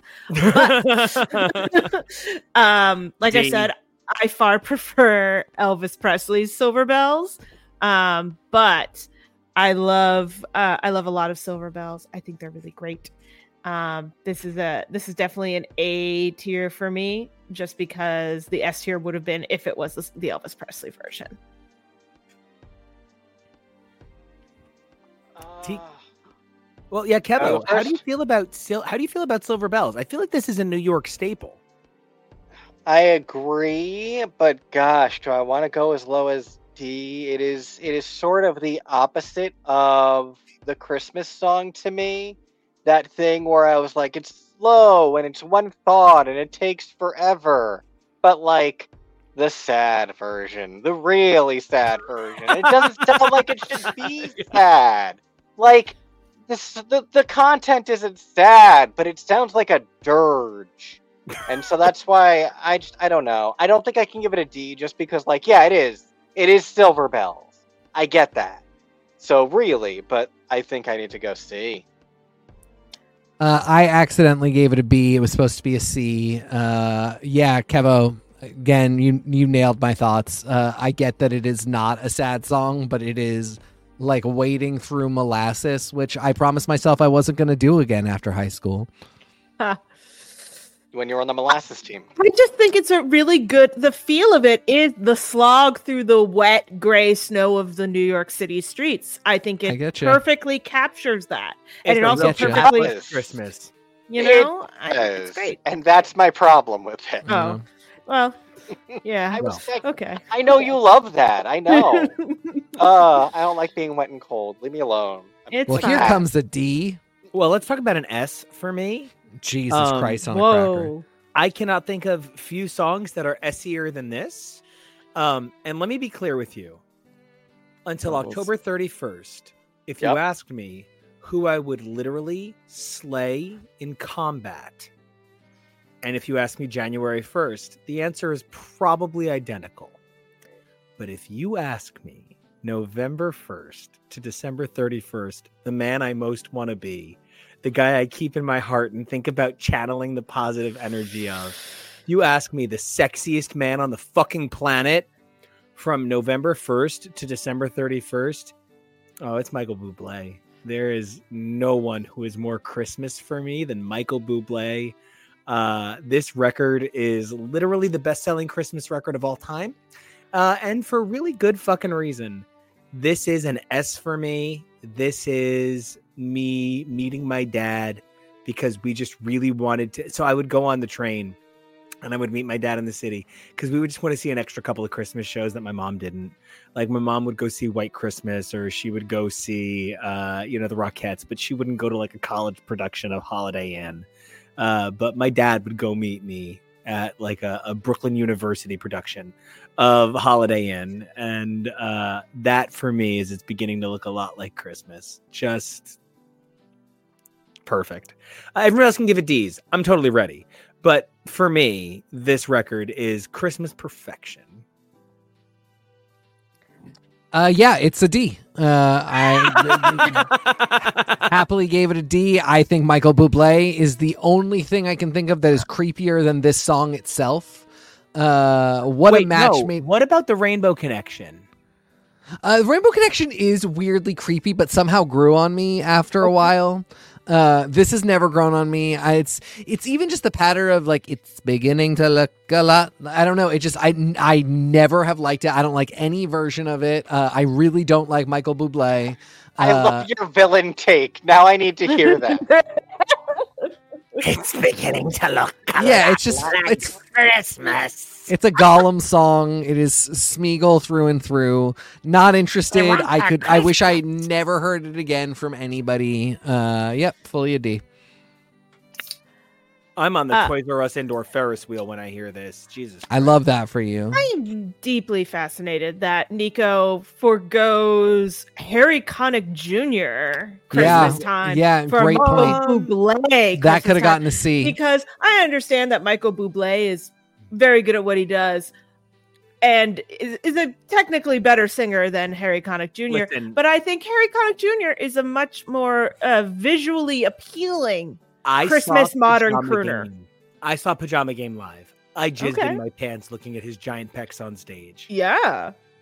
He just performs like it's someone else's song every single time. You're saying this as about Harry Connick Jr., but not Michael Bublé? No, absolutely nobody on the He planet will loses sing it himself to having any personality in his song. Ugh. Like I get that. Michael Bublé surrenders himself to the fact that he is famous for nothing but these covers. Yes. When he told me the number of cover albums Boobs has done, I was like, what? Them all. Yeah. Uh, it's not like you have physical copies. It's, Yeah, so for me, Bublé's not that interesting. It gets a something from me. Uh he gets a he gets a C from me. He's fine. I like uh I like this song. I like I like other versions of it, but like uh, Bublé is always he tries to take my sad stuff and make it too jazzy. He likes to take my fun stuff and make it too sad. I've I'm never impressed by the choices he makes. Yeah, I'll agree with that. He ruined Van Morrison's Moon Dance, which is a literally unruinable song. Yeah, you can't you can't uh, you can't. Uh, Christmas only. That's it for me. Sorry, Kevo. What's what's your what's your bubbly feels today? Uh, you know, not necessarily particular to the boobs, but I think I am going to go with A for the general concept of this song. Um, you know, it's one of the peppier ones. It's one of the staplier ones. Uh, you know, Bublé does a good job. I don't know that I've heard the Connick. I'm not really hooked on Connicks. It's Uh, great. That is hysterical. I am literally changed. I watched the Harry Connick Jr. episode of Cheers this week, but that's not Harry- the same. I mean, and Harry Connick Jr. did did slow down in the in the zeitgeist when he was just so very boring on Will and Grace, but that was not his fault. Harry Connick Jr. Somewhere- I'm gonna say uh, Harry Connick Jr. is just Chris Isaak with peck implants. Yeah. somewhere in the version of the pop culture, there is a version of the Fox live action Grinch musical where it's Harry Connick Jr. instead. And I wonder if the world would have been kinder. oh my god, a world where Harry Connick Jr. is in charge of Lea Michele Ungley. Oh wow, that Can whole- also, I'm, gonna I'm so sorry, uh, but can we also just say Harry Connick Jr. cast in a live action version of Family? Um, sorry, of uh, American Dad would literally change everything. Oh, That's a different episode. Moving Um, on from boobs. Yeah, I, I have to give a song a C. I was 25 years old, sitting at the Christmas dinner table, and I said, Look, I love older guys. I'm super into old guys. Dilfs and Gilfs is my shit. But um I saw mommy kissing Santa Claus. Creepy. That's like in front of your kid. You save that shit for your basement dungeon. And uh this song is a C, a solid C. I don't like sexy baby Christmas. I think Alison Brie is probably Meryl Streep and that everybody else is wrong thinking Meryl Streep is Meryl Streep. I think Annie is probably the best acted sitcom character in the history of television. And Save I that for next. I was gonna say I don't like where this is going. and I This still Yeah. is Mommy Doop sex is the unfunniest thing in the God history damn it, community. Nico, get out of here. You should have saved that for when we were talking about Santa Baby. Oh, I have. a We'll- we'll get back to it, whole don't worry. more for Oh, that. now you're not. Now you Uh, said it once. So, You're done. so wait, Oh, no, so I have a separate thing for Santa so Baby. Nico is of the opinion that Daddy is dressed as Santa Claus. No, no. Now- As a kid, I spent my entire life thinking mommy was fucking Santa because I like old guys. And so I always thought she was just going after a thick old man. Right, but No, almost, I always thought that almost too. all of us think that because that is the surface level Yep. idea. I never when went you further. get a little older, you start to be like, wait a second, uh, daddy's in the suit. Honestly, uh, I- older than 30 because I stopped caring. Uh, and so I never, and then it took me, uh, and I like my version better. I think it's a lot funnier if she's just a slut for presents. Uh, and Yeah. maybe they're poly. Who knows? You know, I'm very open to Oh, ideas. There is But I no think- age I would tell Patrick Warburton no. One of There my favorite things is there is a Scarlett Johansson SNL sketch that has Cecily Strong Can I Uh, vote drop that in front of my eyes today? As the daughter of this parent fa- of this parent set with ScarJo and Mikey Day as the parents, with Mikey Day as a watcher, and the daughter realizing that oh, I guess my fetish is watching people. So it's a great spin on uh on the song, and it's it's it's it's what that version makes it for me. But this one, no, this is a D, hard D, hard, hard, hard D. I respect it. I went C just because of the Jackson Five. Uh, I kind of, I kind of wish I had gone D because uh, this is a terrible song. It's gross and weird. Uh, but I, I don't know that we have enough uh, black voices on the list. Not through any fault of our own, but because the holiday music scene tends to skew very white. Um, You know, I went by uh, I went by sales charts, and Yeah. that literally means that we are going to skew white. You know, this Christmas, other than the really tragic story that follows several years later, this Christmas is one of the best Christmas songs of all time. And uh, you know, it just didn't have the numbers because it was a black artist in the seventies. right. Uh, so anyway, I, I- I gave it a C, but this is a weird, creepy song.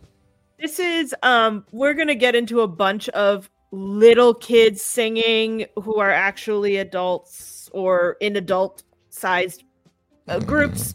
Uh we're going to get a few of these. This is the most I think palatable of all of them if you ask the general public, do you like I saw mommy kissing Santa Claus, Chipmunk song, hippopotamus, two front teeth? Like the general consensus is, "Oh, please just give me I saw mommy kissing Santa Claus. I don't need the others." So, uh I I also enjoy the Jackson Five in this. This is again peak cute little Michael.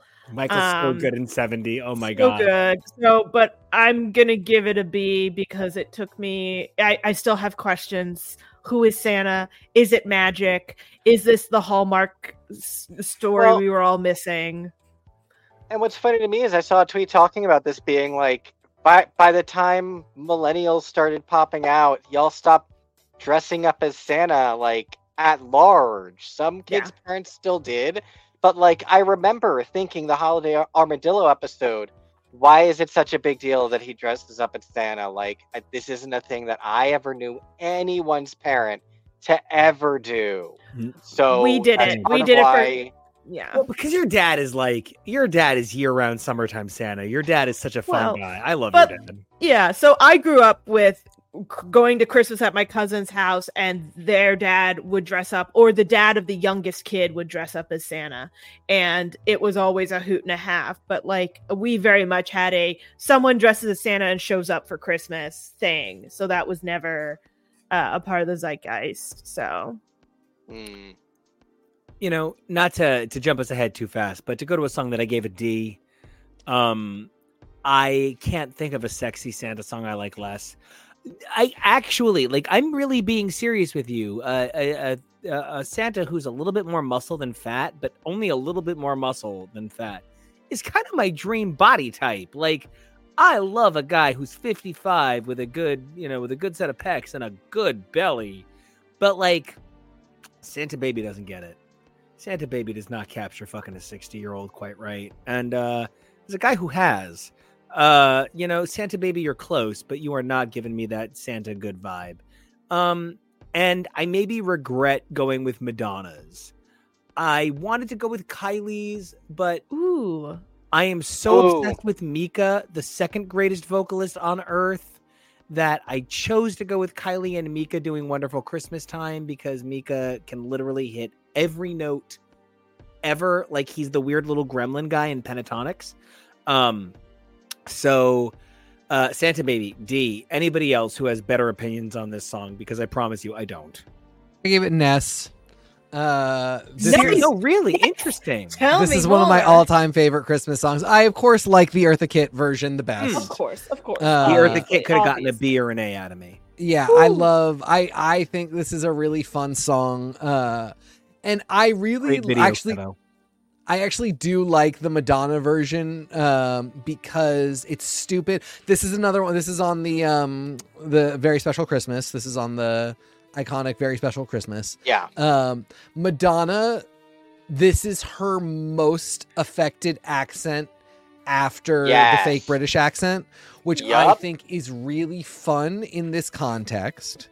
Um, You know what? You're already making me like this song more because now I do want to legitimately, not ironically or being mean. I want to hear Olivia Rodrigo sing it. there's a lot of people who I think uh, I think could make it their own and really fun. Yeah. The whole the- for me the whole thing is like um Eartha Kitt, the way Eartha Kitt does it, there's like no sexy baby. It is just kind of like a, it's kind of a cougar on. It's somebody who is not like, uh, you know, Santa. She's not old to Santa. Santa's not old to her. They're both like sophisticated. Exactly. sophisticates. She's Mrs. Claus. Yeah. Uh, Exactly. Yeah. And Exactly. Madonna turns it into a little bit of like what she is and what she came from, which is like she was a poor girl who is now successful. Yeah, she plays it like Chloe Grace Moretz playing Lolita. It's she knows to demand the finer. I do not agree. Uh, she knows to demand like the nice stuff. She she has been famous long enough now that she is not she she's asking for what she actually wants. For me, I don't really see uh like I can I do see why you can hear sexy baby in it. I just don't. And I think a lot of it is cuz I heard these songs when I was like 5. So, you know, Madonna was fully an adult. Yeah. Uh and anyway, yeah, I just I love this. This is for me. This is such a Christmas classic. This is like a song that just I associate with Christmas, and it makes me happy. So anyway, that's for me. Can I be I real? that. The performance from Madonna in this was so unique that I literally, until like today as an adult, never fully realized that the Madonna one was really the one we grew up on. Like Yeah. Yeah. this is the voice I know. Yeah. Hundred D100 percent. play this all the Oh time. yeah. Uh, Oh yeah. And so yeah, I think it's a great version. Um, I'm not quite S, but I'm definitely. I'm probably A. I want to say. Uh, sometimes I'm not in the mood for this song, but uh, I definitely think it's a classic. Tori, Yeah. you know, you are quite literally, you know, by virtue of the fact that we're very, very gay, so we think we pack all the estrogen we need. Um, you know, you are the only, you know, female presenting voice on our show. And what does Santa Baby mean to you as a woman who was told, you know, this is like the Christmas sexy standard? Oh, um, I was never told that. I grew up in uh, under a much bigger rock than that. Um, but uh, We that Again, I love No. your dad, but I, I really get where you had a, a very uh you had a very blue Christmas kind of house. Yeah. yeah, oh yeah. Yeah. Blue Christmas, like all of that. Um, for me, Madonna's version is yes, the iconic version. I love the Eartha Kitt version. I love. Um, I've always thought of Santa Baby as a little more. Um, these are all the things you're asking your rich boyfriend for. Um, and if Santa himself is your rich boyfriend, so it goes. But sometimes it's just your rich boyfriend or your very rich boss who doesn't want his wife finding out. Um, so I love this song. I will always give it a yes. I think it is one of the best female comedy Christmas songs you can pull out. I don't know how many girls at how many cabarets have taken that dive off of a piano, but I can guarantee you they have done it at least once. Each and every one of them. Respect. And I really, I really love you framing it that way, and the idea of it being a female comedy, like, like, it, like the, like she's in on the joke. The joke Yeah. is that she's playing him. Yes. Um, I really love that. I love talking about spinning these things on their head and uh, viewing them through different social lenses like that. That's very interesting. Yeah, for sure. So that's why I love it. I think it's a great fun song. It's it's also like one of those sexy songs that isn't crazy sexy so you can like you can like cutesy yourself in the mirror and be singing along to it and it's not that like oh my god if your parents pop in about it you know? I get you. Hmm. those kind of those those songs where you're like um i love you can sing adelaide songs from guys and dolls you can sing madonna's secret uh santa baby you cannot sing madonna's papa don't preach you cannot sing uh certain songs from rent when you're 12 years old around your parents Yeah. so so yeah Do we all That's a- vote? it's an a Uh, I, yeah, I think so. Um, although you know, I'm very surprised given the. Uh... Oh wait, no, okay, it moved up. Um, all right. Uh, run Rudolph, run. Uh, I thought it was very interesting that Nico chose the Bryan Adams version. Well, you know why. you do know why. Because Everyone knows Bryan Adams is my nemesis. Oh, that's right. Oh gosh, no, I can't let you tell this story. Oh. This is a great story, but this is a long story, and uh, we are running. Uh, so uh, I'm the gonna short put it. answer is that Bryan Adams is Canada's answer to Nico. Yes. Uh, no, put a actually- pin in that one for later. I chose this because um, I wanted to make a statement about how Chuck Berry was treated. So, Chuck Berry, a black musician who, you know, if we're going to talk about Bing Crosby, there were a lot of legal troubles that Chuck Berry got into as he got older. Uh, yikes. Um, which is, you know, a, a very different conversation for a very different day. But Chuck Berry was denied the rights to this piece of music because Rudolph was at the time a copywritten character that belonged to the guys who wrote uh, Rudolph the Red-Nosed Reindeer, Mhm. which means they kept all of the financial uh, royalties from Run Rudolph Run, which is just truly a travesty. And I don't know a whole lot of kids who don't psycholo- you know, my age kids, you know, we're a hundred, but like, you know, the guys at the gym, you know, oh, so when I say the guys at the gym, I mean the 70 year olds who all call me a, a, strong whippersnapper, even though there's guys, you know, Mhm. five times my size on, you know, twice as much trend, like half as old. Uh, you know, and by twice as much trend, I mean any. Um, you know, who are like, you know, anyway, so these old guys, they all look at me and they're all always like, Oh, you're so you're so big and strong. They call me kid. Um, they uh those are the guys who were in charge of movies like Home Alone. And Mhm. so those are the guys who picked the score to Home Alone. So when you see Catherine O'Hara, who so many of us now in our 30s love from Schitt's Creek and you know the entirety of the Christopher Guest oeuvre, you know, when we think about our childhood and Christmas, we we see her going, Kevin! And uh, you know, we see that family, the McAllisters, Yep. running through the airport You rang? right uh now i do just need to say that anybody who associates home alone with christmas i accept but if you're asking me what i associate the film home alone with it is salma hayek there is no it kevo it is Had literally nothing to do with that one. I had nothing to do with that. Is my number one meta joke in the Oh. history of film. I need a minute. Uh, I I hear everything that you're saying. I I really do. It's, mute yourself. Oh, he's good. Um, he's good. uh i i do i gave this i ultimately i gave this a c i really hate the bryan adams version i just absolutely hate it but i do love this song uh and i, I- this most recent listen to, uh through just to take it back to community again i was immediately reminded of the uh invasion of the body snatchers community christmas episode where uh troy and abed do baby boomer santa and uh the 60s one of the 60s uh songs that they do is very obviously run rudolph run uh and that just i don't know it makes me smile every time so uh I hate this version so much that it would have gotten a D except for that moment. Again, I just don't care about Rudolph. Um, this is such a mixed bag of like stuff that I would love to like, uh, but just can't get there for this particular song. So, see. I, don't think Bryan Adams has ever made a mistake in his entire life. So psh.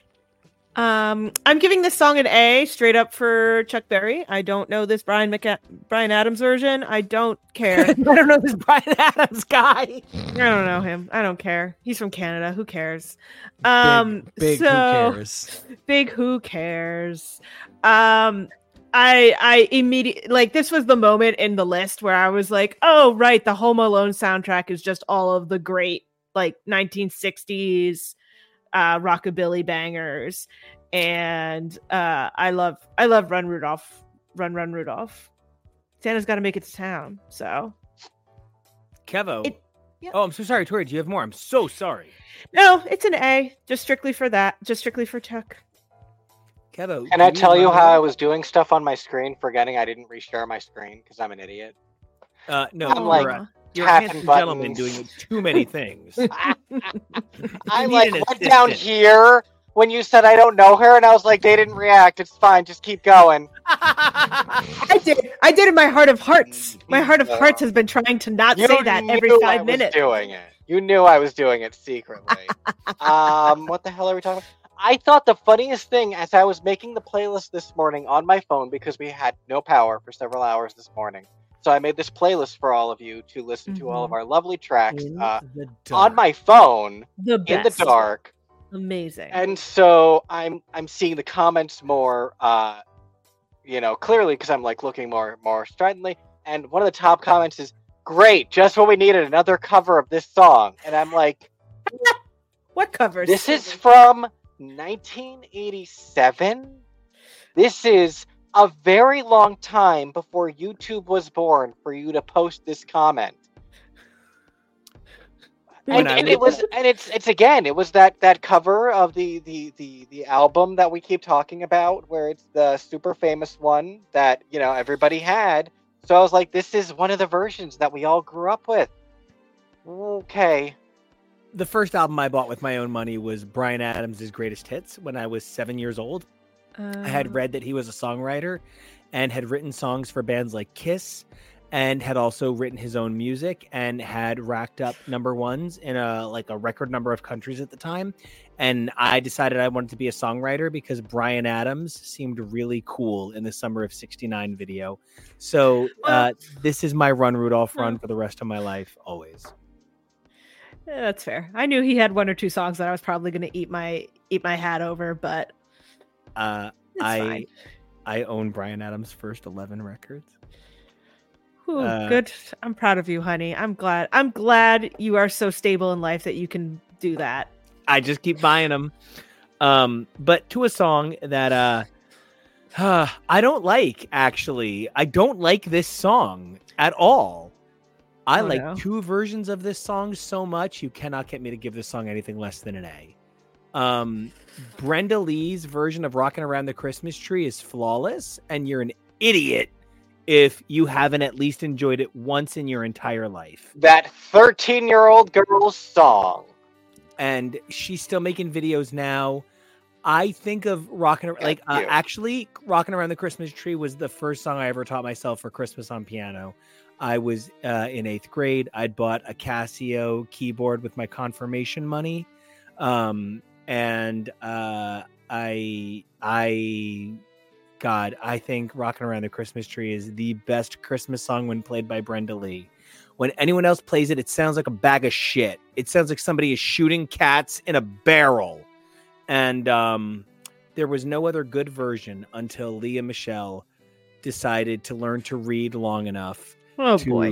learn 17 words. someone read it to her you know that Uh, Lea Michele is a terrible person in some regards, uh, is a internet meme in others. Oh, but one thing she is not is a bad singer. And the way she sings "Rocking Around the Christmas Tree," you would almost think she wasn't Jewish. This maybe the the Brenda Lee version would maybe be an S for me. Uh, oh, you're about to go to some places that are going to scare my soul. Yep, the Lea Michele version is an F. Uh, what in I the fuck? I Yeah. almost would like to add the row uh, so that did I you could. just say yes? I mean, the word I want to use is um I don't care for anything other than Brenda Lee, so you will never get me, catch me sing, listening to this ever. Yeah. Sorry. Um, I'm sorry. I Deluxe edition I really I record because it made it on the list. I was like, they've got to have a point. Like, uh, you know, they've got to. It's They the finest cover in 50 Um, years. This is the I- best cover since Because the Night by the 10,000 Maniacs. I Whoa, I think that's I did insane. I, I the thing that just took my breath away immediately is that this is like a song by this like white girl who's like just rocking around and like but she doesn't have any edge to her and yet somehow you feel the old timey like rocking around the christmas tree there's a How many kinda- edges does your tree have? Zero. I don't have a tree. Uh, when Lea Michele sings it, it is an auto tune AI nightmare. It They just don't even is. let her sing. It I'll keep, is. It, keep going. It feels smoothed over in that same way that AI skin feels smoothed oh, over. Like when you came over to my house and you were like, "Look, I'm I love you. I'm your man. I'm going to take care of you. I'm going to turn off what was it? The auto alias." oh thing? yeah, motion motion smoothing. Jesus Christ, you did cracker. that. You did that. Good for my you. My boyfriend. I think in we turned it back TV. on. I don't think Yeah. they I, like I, I, I, I hope you did. It, it, to each his own. I know people do love it. I, I can't. Yes, this is exactly motion smoothing. Like she is very talented. She can definitely sing. This could not be a more wrong song for her. And on top of that, the production just makes it sound The like production is so good. Are Wow. you Sorry, is that Lea Michele or is that Jessica Lange? Who am I looking No. at? This, That this is is Brenda Brenda Lee. Lee. Okay, all right then. Okay, Yeah. good. Because I was like, if that's Lea Michele, I have problems. Lea Michele have progeria? Um, Lea Michele. out of respect to uh, Brenda Lee and the song that I really do love, I'm going to give this a C. Uh, I hate the Lea Michele version so much. I really wish that I could just remove it from the list Well, entirely. and I just need everyone to know that I'm gonna be with that man for the rest of my life. I love him more than life. So anytime we actually like fight and joke, like that's that's my life partner. That's that's my man forever. Yeah, this isn't real. This is a list of Christmas. I don't. I truly do not care. Yeah, so when if I'm like, anybody, Oh, um, the fuck! You know, which is why, like, even when we even when we were talking superhero squads, I was like, I don't agree with that, but you know, whatever. Uh, because I like, you know, Golden Girls. Uh, there there are a lot of them where I'm like, we share a passion for these things, or like, but like, I don't care about Christmas songs at all, and I don't care what anybody else thinks about Christmas songs. Um, I will tell you my exact enjoyment and opinion of them, and that's all. you yeah, guys heard it here first. He values your opinion. that's great. Because mine is is that uh, Brenda Lee's "Rock Around the Christmas Tree" is one of the top songs out there. Can't be done by anyone else. The only reason it's not an S tier is because I know so many other songs. Um, for me, this was one of those we uh at the same christmas where santa would appear from one of the dads one of the other dads uh was a strummy strummy la la guy who was very handsome in his youth and that's how he scored a babe like my mom's cousin and uh part of it is that he would stand up and he would sing a bunch of christmas songs for us rocking around the christmas tree was a big big fan of that one that was my second favorite that he did my first favorite was his jingle bell rock um Yo, if you sing then- Christmas songs to me, I can see my children in your eyes. Oh, honey, I'll send you a photo of what he looked like when he was doing it when I was like four. It's it's unreal. It's unreal. Yeah. I'm so glad there were no teenage girls like in the in the group because we would have been like, I know we're in North Jersey, but what if we were in South Jersey? Right? No, seriously, Huey Lewis in a pair of jeans in the 1980s. Is Oh, just- yeah. Oh my. Oh yeah, it's unreal. It's unreal. So um, I love it. I I I give it up, and uh, I'm I'm yeah, Kevo, Kevo, where do you fall on uh Miss Michelle? You are why I love her. You you were like Bear. You need to give Glee one more chance, and I watched it, and it turns out uh, I'm Britney Spears. Yeah, Yeah, it's fine. We love you anyway. we love you because of that. What is this anyway? Crap. Y'all are being too salty, and I'm I- giving this one an S just because of that. Everyone's being a little bit too much for me. This is a cute song. S is for salty, and uh, you know, I do. I think her her version is amazing. I probably would have liked it better if it was on Glee. Oh But Oh no, this my is one of my bangers. Uh, what's uh, I can't think of her real name. Um, Amber Riley. Amber Yes. Riley's rocking around the Christmas tree uh, with Darren Criss doing sexy, perfect backup vocals, like the unbelievably beautiful elf he is. Oh my god! Why She he- got all I want for Christmas is you, as well. She should have. As well, she One of should've. two Mariah songs in the entire show. Amber Riley got one. Yes, she should. I just want to highlight that the next two novelty songs both get an A from me. Um, you cannot convince me. So when I was in fifth grade, I had a teacher that sat my parents down, and her name was uh, Mrs. Florence Alaco, and I just want to give her a shout out. And she said to my parents, "He is as special as you think."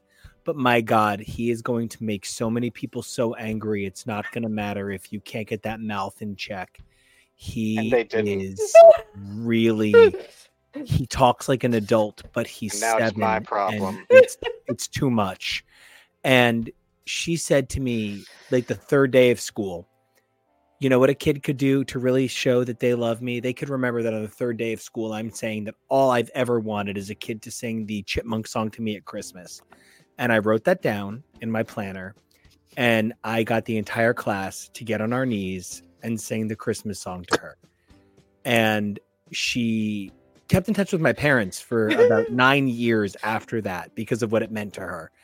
Um, she wrote me when she retired. I went to her retirement dinner. Um, I think this is a bridge between adulthood and childhood. I can barely speak about what the Christmas chipmunk song means to me.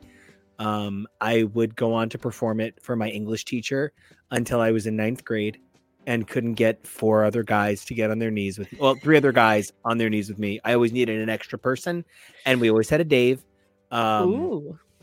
I I think this is the most romanticized, not romantic by any means, but romanticized children's song in history. I only wish it was reasonable to give it an S, but uh, the Christmas Chipmunk song is it is one of the best memories I have of being a person, and so mm-hmm. I can only say nice things about this song. So we're all just gonna let go Nico talking about how many guys he can get on their knees. I mean, we've got a lot more to get through, so we've, you know, we've Just heard it before. We've heard Some- it before. yeah. I just I the Persian Wolf 22 dance. I also want to say, man, the moment that my mother's perception of my husband flipped was when she realized he would have been one of her top five students of all time. Oh my She god, loved nobody loves struggle, Keisha more. and she would have had so many stories to tell about my husband. God damn.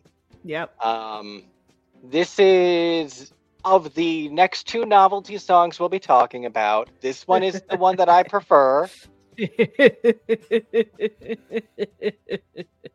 I'm still not sure how high I would rank it. I don't know. I don't know. Where's everyone else? So I'll give it a I give it a B, not an A, because I have many more things in my A tier. I love this song. I think it's a great novelty. I think I think again, this is one of the ones that more people will say they're fine with it than that than aren't. Uh compared to the next one where I am the lone source of uh plays on Spotify for it. Nope, So you and me, No, my you are dear. not. Yeah. no, Shared not number. at all. Actually, So, um, big fan, love the Chipmunks. I was really weirded out because I grew up with the cartoon, so I did not realize that this predated the cartoon. I thought the cartoon got did its thing, and then all of a sudden they came out with a single. So that's you know that's So that's the you mean usual- the '80s cartoon with the chipettes and the and like the auto tune vocals? Oh, you mean you mean me, the tall nerdy chipette? Yeah, that's that's that's my that's my snaz. That and the me? California grapes. You mean me, the guy who needed to be the lead in everything and always be up to trouble?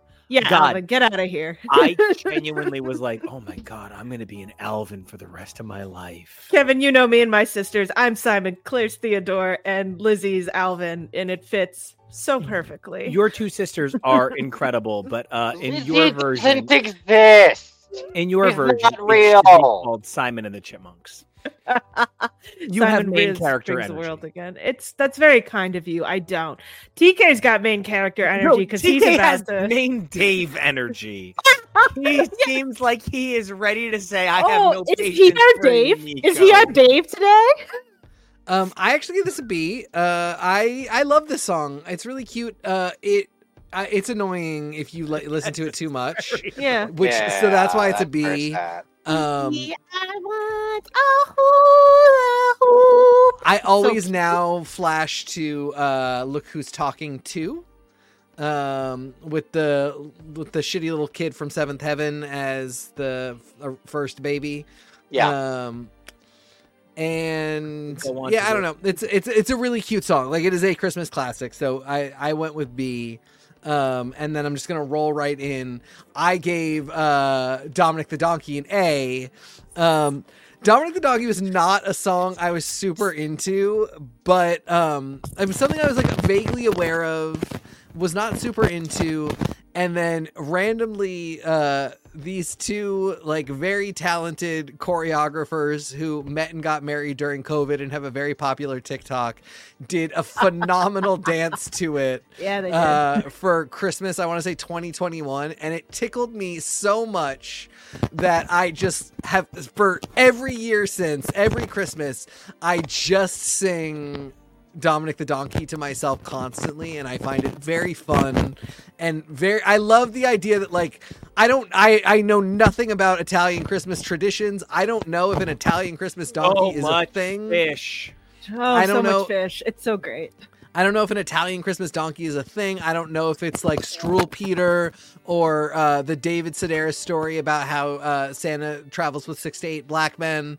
Uh, I don't know anything about w- whether or not Dominic should exist, but to my American sensibility, just the idea of an Italian Christmas donkey is so absurd. It is worth every penny. Uh, so, hey, I was. uh, So oh, Oh. Kenny.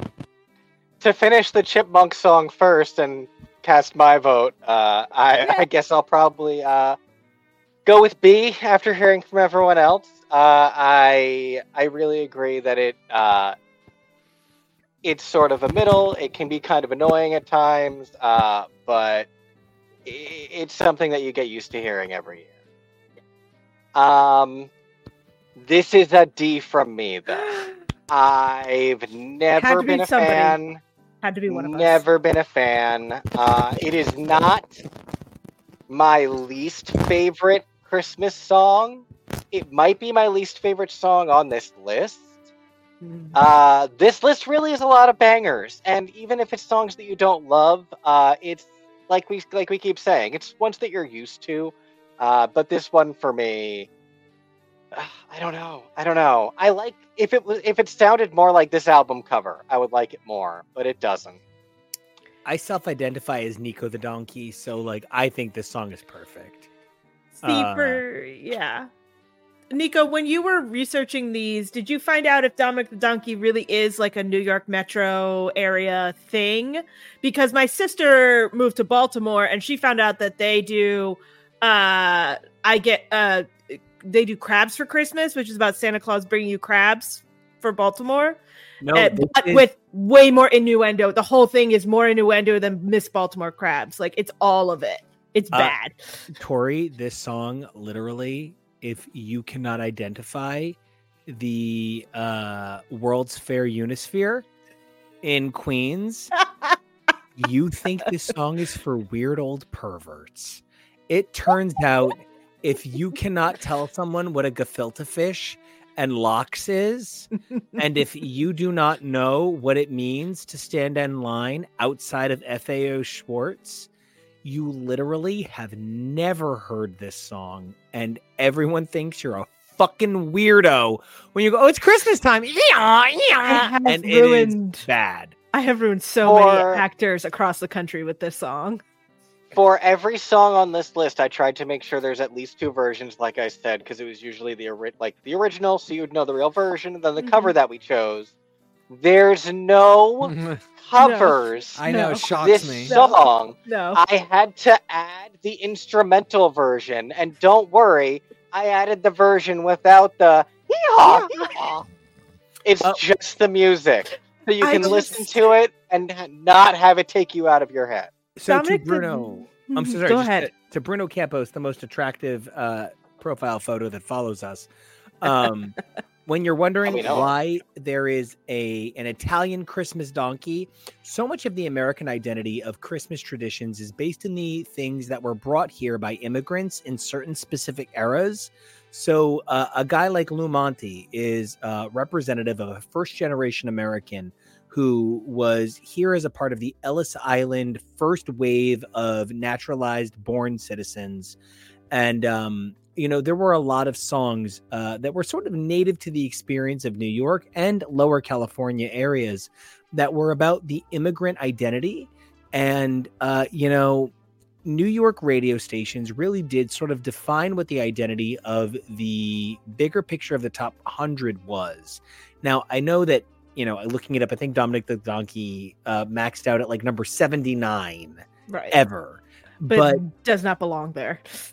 it really was uh you know as a kid living in the new york metro area living as a kid you know 16 miles from new york city every morning dj played this every single day Mhm. from thanksgiving till new year's and uh you know that week between christmas and new year's the joke was you tired of the donkey boy yet Yep. and like they would play it one more fucking time to drive you nuts Mhm. so uh you know it's because the identity of the american uh the american experience is so uniquely non-american from this period of time that yeah that's why it's an italian christmas donkey. You know tk you're from fucking maine man. Uh you took me to the uh the italian place in town. That's a joke. Um but like you know The only- portland has some of the best italian food i've ever had in my life uh, so it's not like there isn't a representation of this identity in your town. What was it like being from Maine and having Dominic the donkey? Uh, we didn't. Um, I- What? But that's no. I mean, like I don't. That's that is entirely uh, possibly um, a me thing. Uh, I did not. I had friends that were part of the Italian community. Uh, we actually have a big Italian community here, um, but like I just didn't do Christmas with them, uh, and so I don't. I had never encountered the song until I moved to New York. Um, Didn't do the seven courses. Of That fish? says a lot. Yeah. Yeah. See, for me, also the thing about this time period is that there's also a huge amount of Italian American songs that aren't just Frank Sinatra and Right. the and his Rat Pack. Like, there's so Right. many of them going on. Mambo Freaking, like, Italiano. Camp Granada, like all of these songs that are just like on the verge of being absolutely ridiculous, and yet they evoke such a moment f- in my brain coming from an Italian American family that uh, Dominic the Donkey is just so ridiculous and so awful. I just I love it so much, so so much. I, I, I, I, I'm too soft because I'm like, well, do I want to give it up? No, things need to be D's. But um, Yeah, you know, a D. I, it's one of those things where you know I will enjoy the song with you, TK, but the culture that they are describing around the song. It just reminds me of my dad and his jackass family, and them being annoying about songs like this. Um, That's why I gave Springsteen a C. You have every right. Do exactly as you and choose. yeah, exactly. Uh, and yeah, and I and and with that one, I gave it I gave it a higher grade due to the spirit of the song. Yeah. But that sort of jackass. there is no spirit to this song. There's no there's no better angel to this song. It is what No. it is, uh, and I guess it mostly is going to depend on your crowd. And I guess we are going to spend the rest of our lives building a better memory of this song together. But today, here and now, I'm going to go ahead and do it. Respect. Uh, speaking of songs, though, that are unique to the New York area, don't get me wrong. Uh, Mariah Carey's All I Want for Christmas is considered a Christmas staple, but Darlene Love has performed a regular Christmas show in New York for like 50 fucking years. And the Darlene Love Christmas show is a staple of New York theater. So when we're talking about songs like Christmas Baby Please Come Home, we're not just talking about songs that define a generation of Christmas songs. We're talking about songs that if you can't sing, don't get on the fucking L train. Just don't. This is a New York staple. This is the heartbeat of a New York Christmas. I give it an A. I think it is truly a perfect song. Darlene Love recently said her two favorite versions of the song are Mariah Carey's because it's like if somebody did the original but had like a really crazy good voice, and the U2 version because the U2 version is completely unrelated to the original. I think it's really special that in 2023 she sat down with my personal favorite person to impersonate, Cher, and re recorded the song. That said, they've both seen better vocal days. This is here just to remind everybody that Darlene Love is still fucking killing it. But Christmas Baby Please Come Home is just about the most New York Christmas song can be. Uh, It's very interesting that you say that. I've never even once associated it with New York. Uh, really? oh, I, even- this is Fifth Avenue to me. Um, so I gave this a B because the Cher version isn't good. Uh, my version is by Death Cab. Uh, I really love it. Um, Okay, that is a great version. it's a great version. Uh, it's the perfect song for Ben Gibbard. That and Earth Angel. I really wish they had just like su- submitted at a certain point and just done. Uh, Which you know- freaky metal band did Earth Angel? I don't know. Oh shit. Look that up. Um, yeah, I just unfortunately I just don't like the Cher one. This is like it's lacking all of the production charm that the ABBA album did. Uh, where I think you know she really put her whole shrussy into it.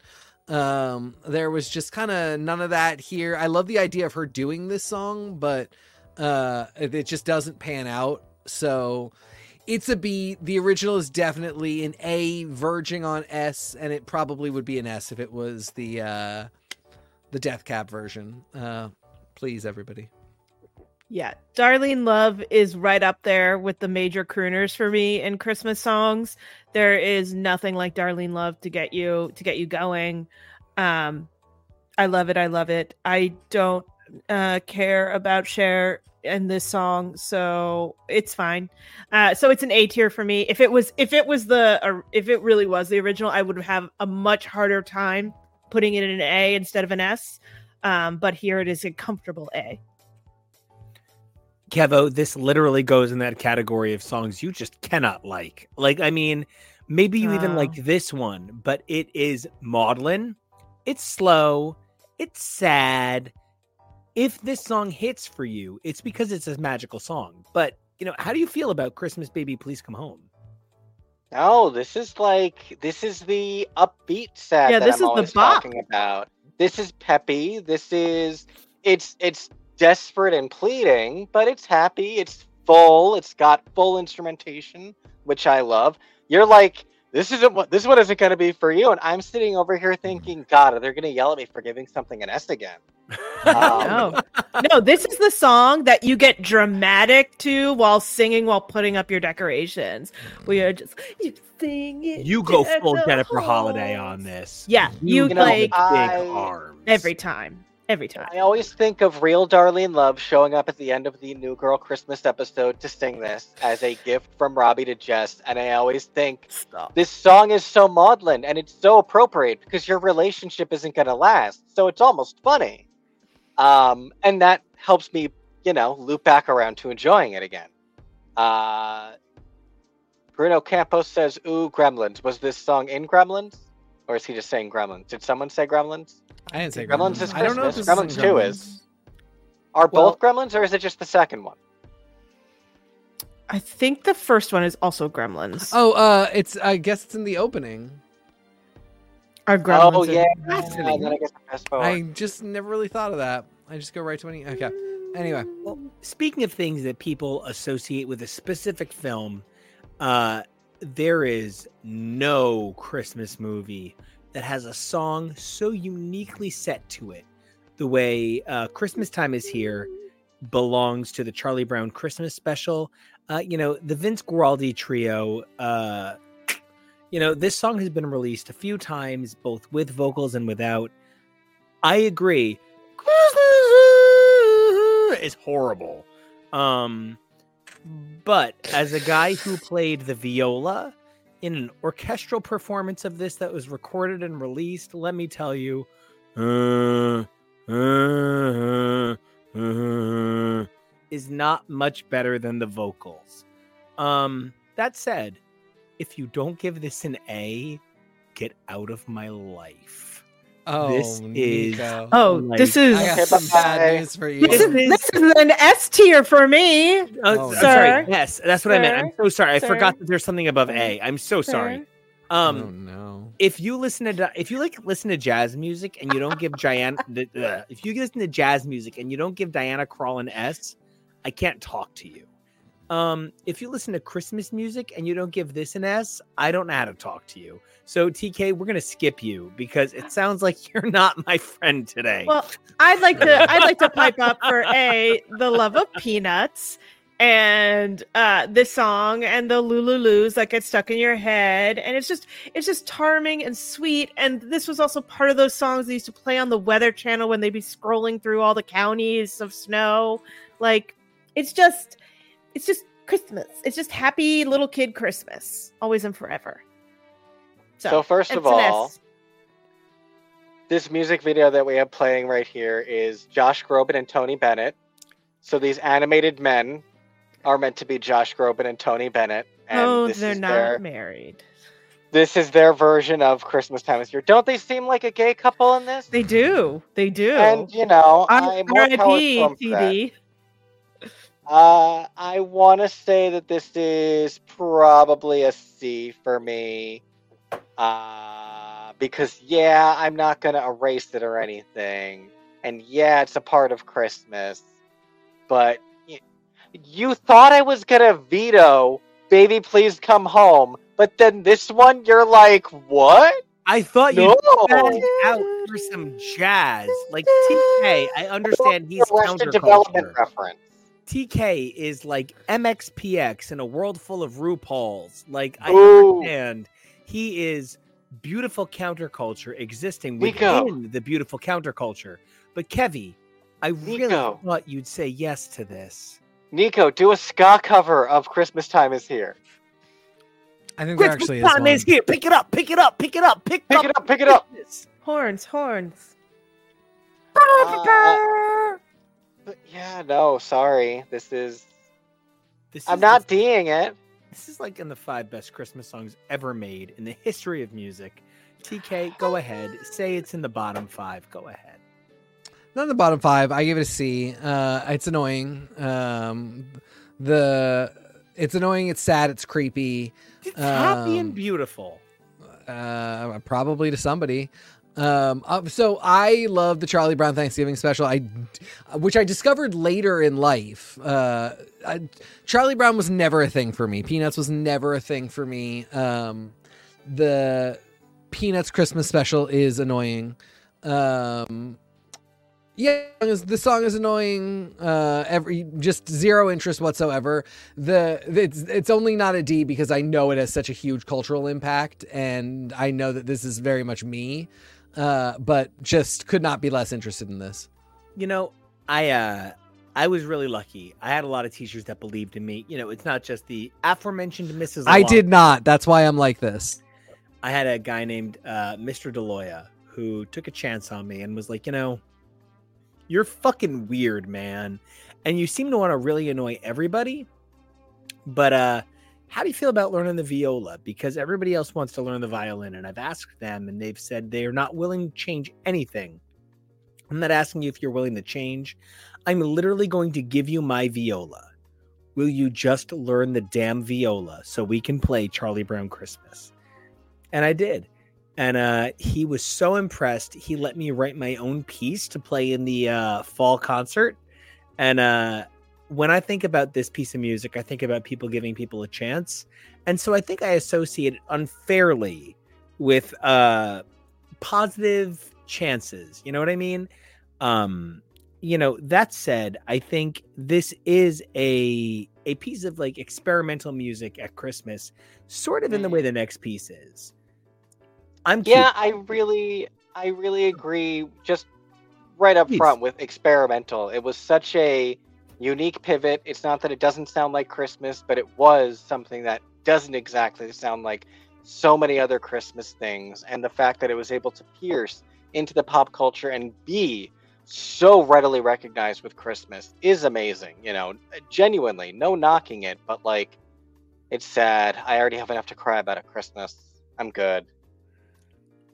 Uh, you know, this next piece of music is Feliz Navidad, and I'm I'm very lucky in that my father is Cuban and Greek, and my mother is Irish, and so I have always lived a a multicultural life. Um, my mom always felt like it was really important to make sure that my father knew that his Latino heritage had space in our family. And so things like, you know, my little Irish mama learning to make picadillo and paella and uh, having plantains for me, uh, you know, plátanos at uh, Christmas, so they were in the they were in the sauce you know, that was always a part of my holidays. And mom would play like Spanish language versions of common Christmas songs. And she'd always play Feliz Navidad. And um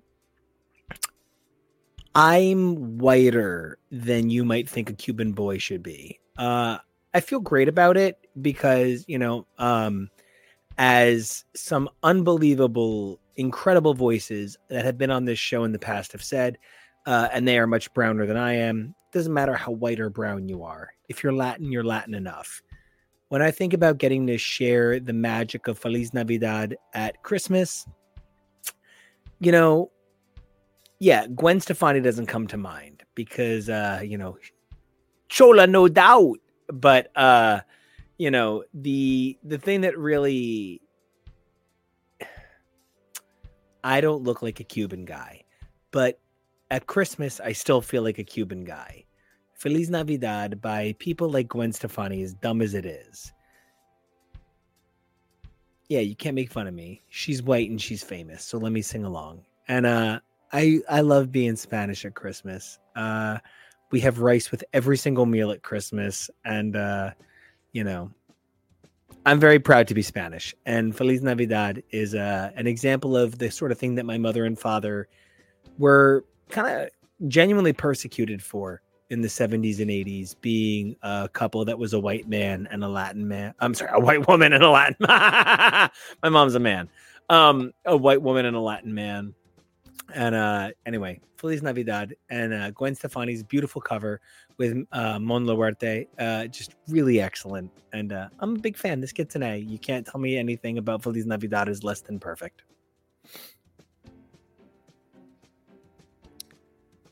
I like Feliz Navidad. I've Yeah, always been more following of a Spanish guy about Feliz Navidad. Sorry about it. I was always gonna be more of a Donde está Santa Claus kind of girly. uh, So you good. know, I think I think it's great. I also love. I also. ugh. I love Mele Kalikimaka. I know that it's really so appropriative. Um, Again, it's but, from Hawaii. He lived there his whole life. He yep. was born there. Mm-hmm. It's Yeah. and that's why and that's why it's only somewhat. It's only So- it's only widely appropriative, not Yes. Yes, not directly. So that's fine. So No, I like. I like Feliz Navidad. I I think it's a great song. I think we I think as a standout uh song that made it into the hits that was not for white people or English speakers in America. It was very groundbreaking. So um I had given it um a much lower grade than I apparently am talking about right now, but it is a very high C. Um because I like it. I like it. I like it. I don't. I'm not gonna. If if it comes on and I'm in a certain mood in my playlist, I'm gonna go past it. But I'm not going to say Spotify, don't play it. Do not play this song ever again in this playlist, kind of thing. Like I'll be like, yes, it is Feliz Navidad. It is what it is. Christmas uses band. Feliz Navidad. All right. Well, we will have the further song. We will have that further conversation if we ever get to that point I in our broadcast. I know, I know. Same face. Oh, I Did sent you TK go those. yet? I sent you those two days ago. Okay. TK, you know, you are I'm just think- I'm gonna I'm gonna get us moving. I appreciate your your introduction, but um, I handsome I also gave this I gave this a C. Um, I love the song. The song itself is uh, high B, maybe an A. Uh, the Gwen Stefani version is terrible.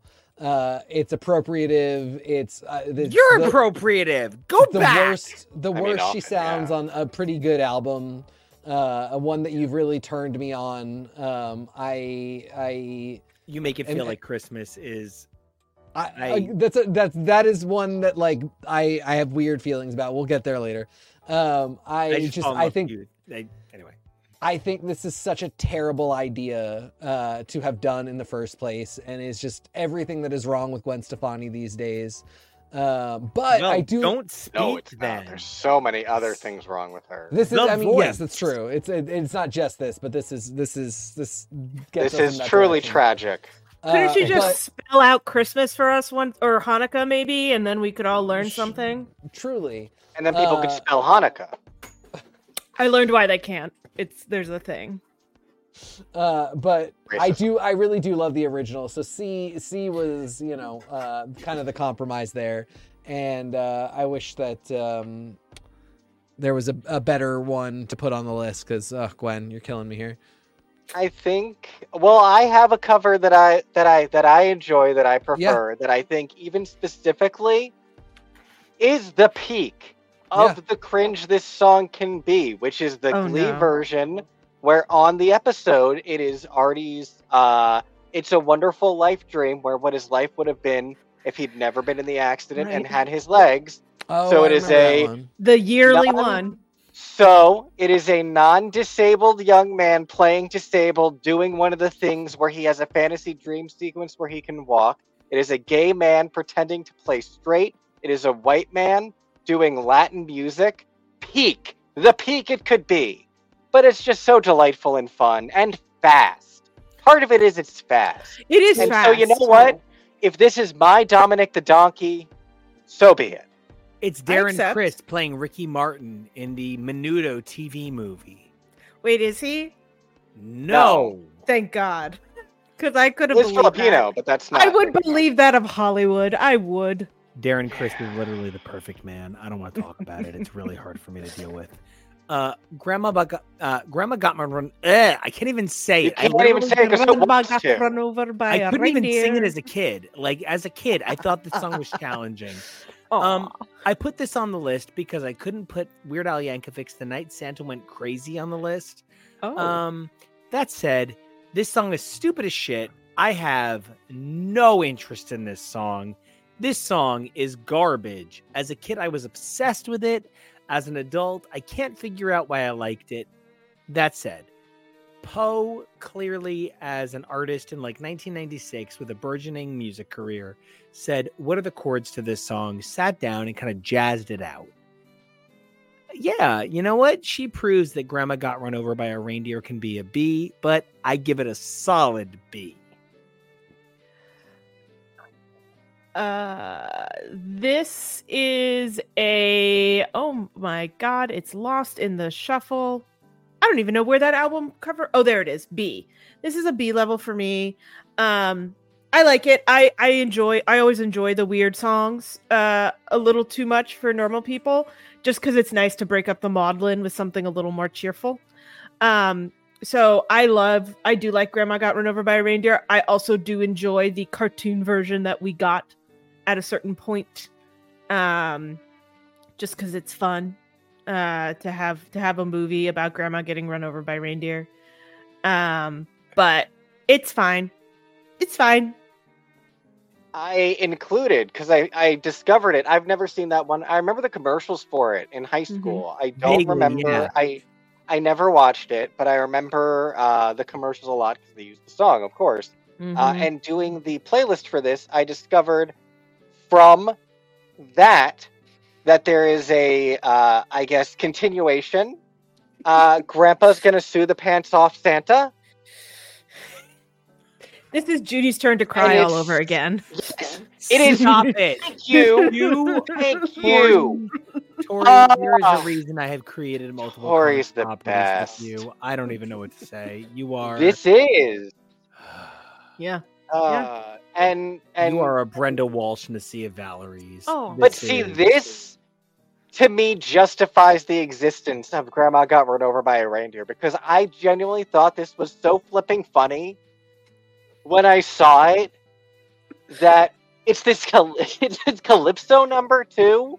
So like, oh, uh, sometimes something will come along and you'll be like, you know what? I hated this for thirty-five years, and now it's all been worth it.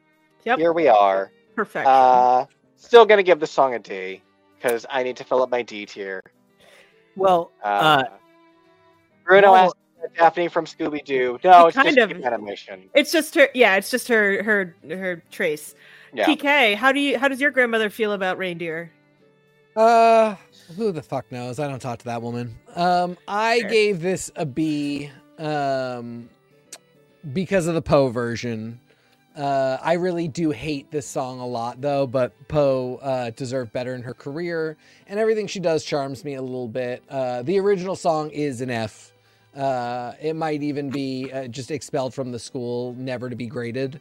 Uh, but you know, Poe took the trash and turned it into just a little bit of treasure. So thanks, girl. You deserve better.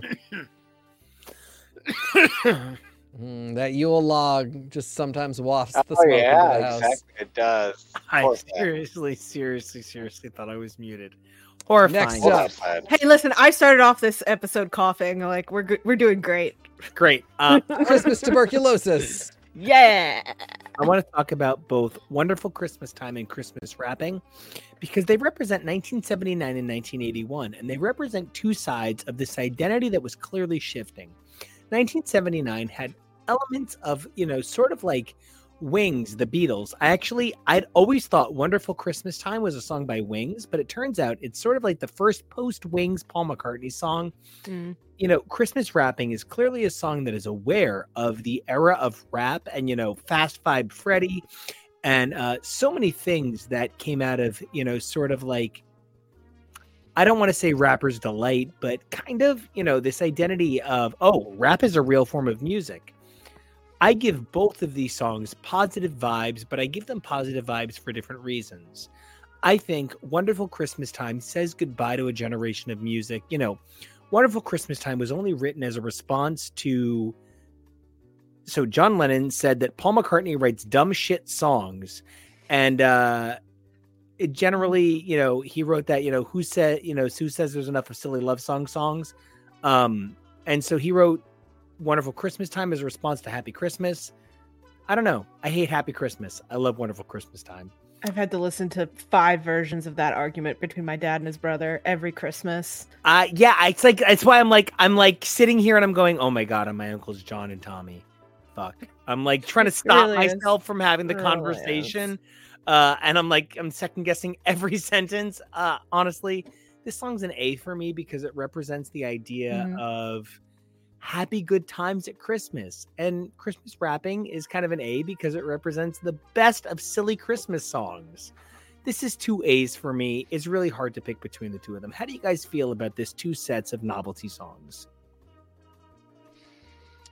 Uh, I don't think they are novelty songs, sir. I think they are just Christmas classics. Uh, no, I don't love the Kylie one. Uh, I don't hate it at all. It's a it's a B in the most like you go girl kind of way. I don't like Mika at all. Um, I, I Mika know. is literally one of the I most know, fabulous vocalists in the I know you history of music. Like literally, Blame It on the Girls is one of the best I vocal feel recordings of all time. You don't like Mika the same way Nico doesn't like people that remind him of him. Um, Uh, no. I- I hate Ed Sheeran Hot for takes. 15 other reasons. right, Dad, but also tell Mika- me- Ed Sheeran. share you, you were nothing in coming common. for me about Ed Sheeran? Uh, Mika and Sure. I share nothing in common. I can I do agree that Mika Mika has a technically very good voice. I just hate listening to everything he does with it, uh, and I hate looking at him, and I hate his entire career uh, and his existence.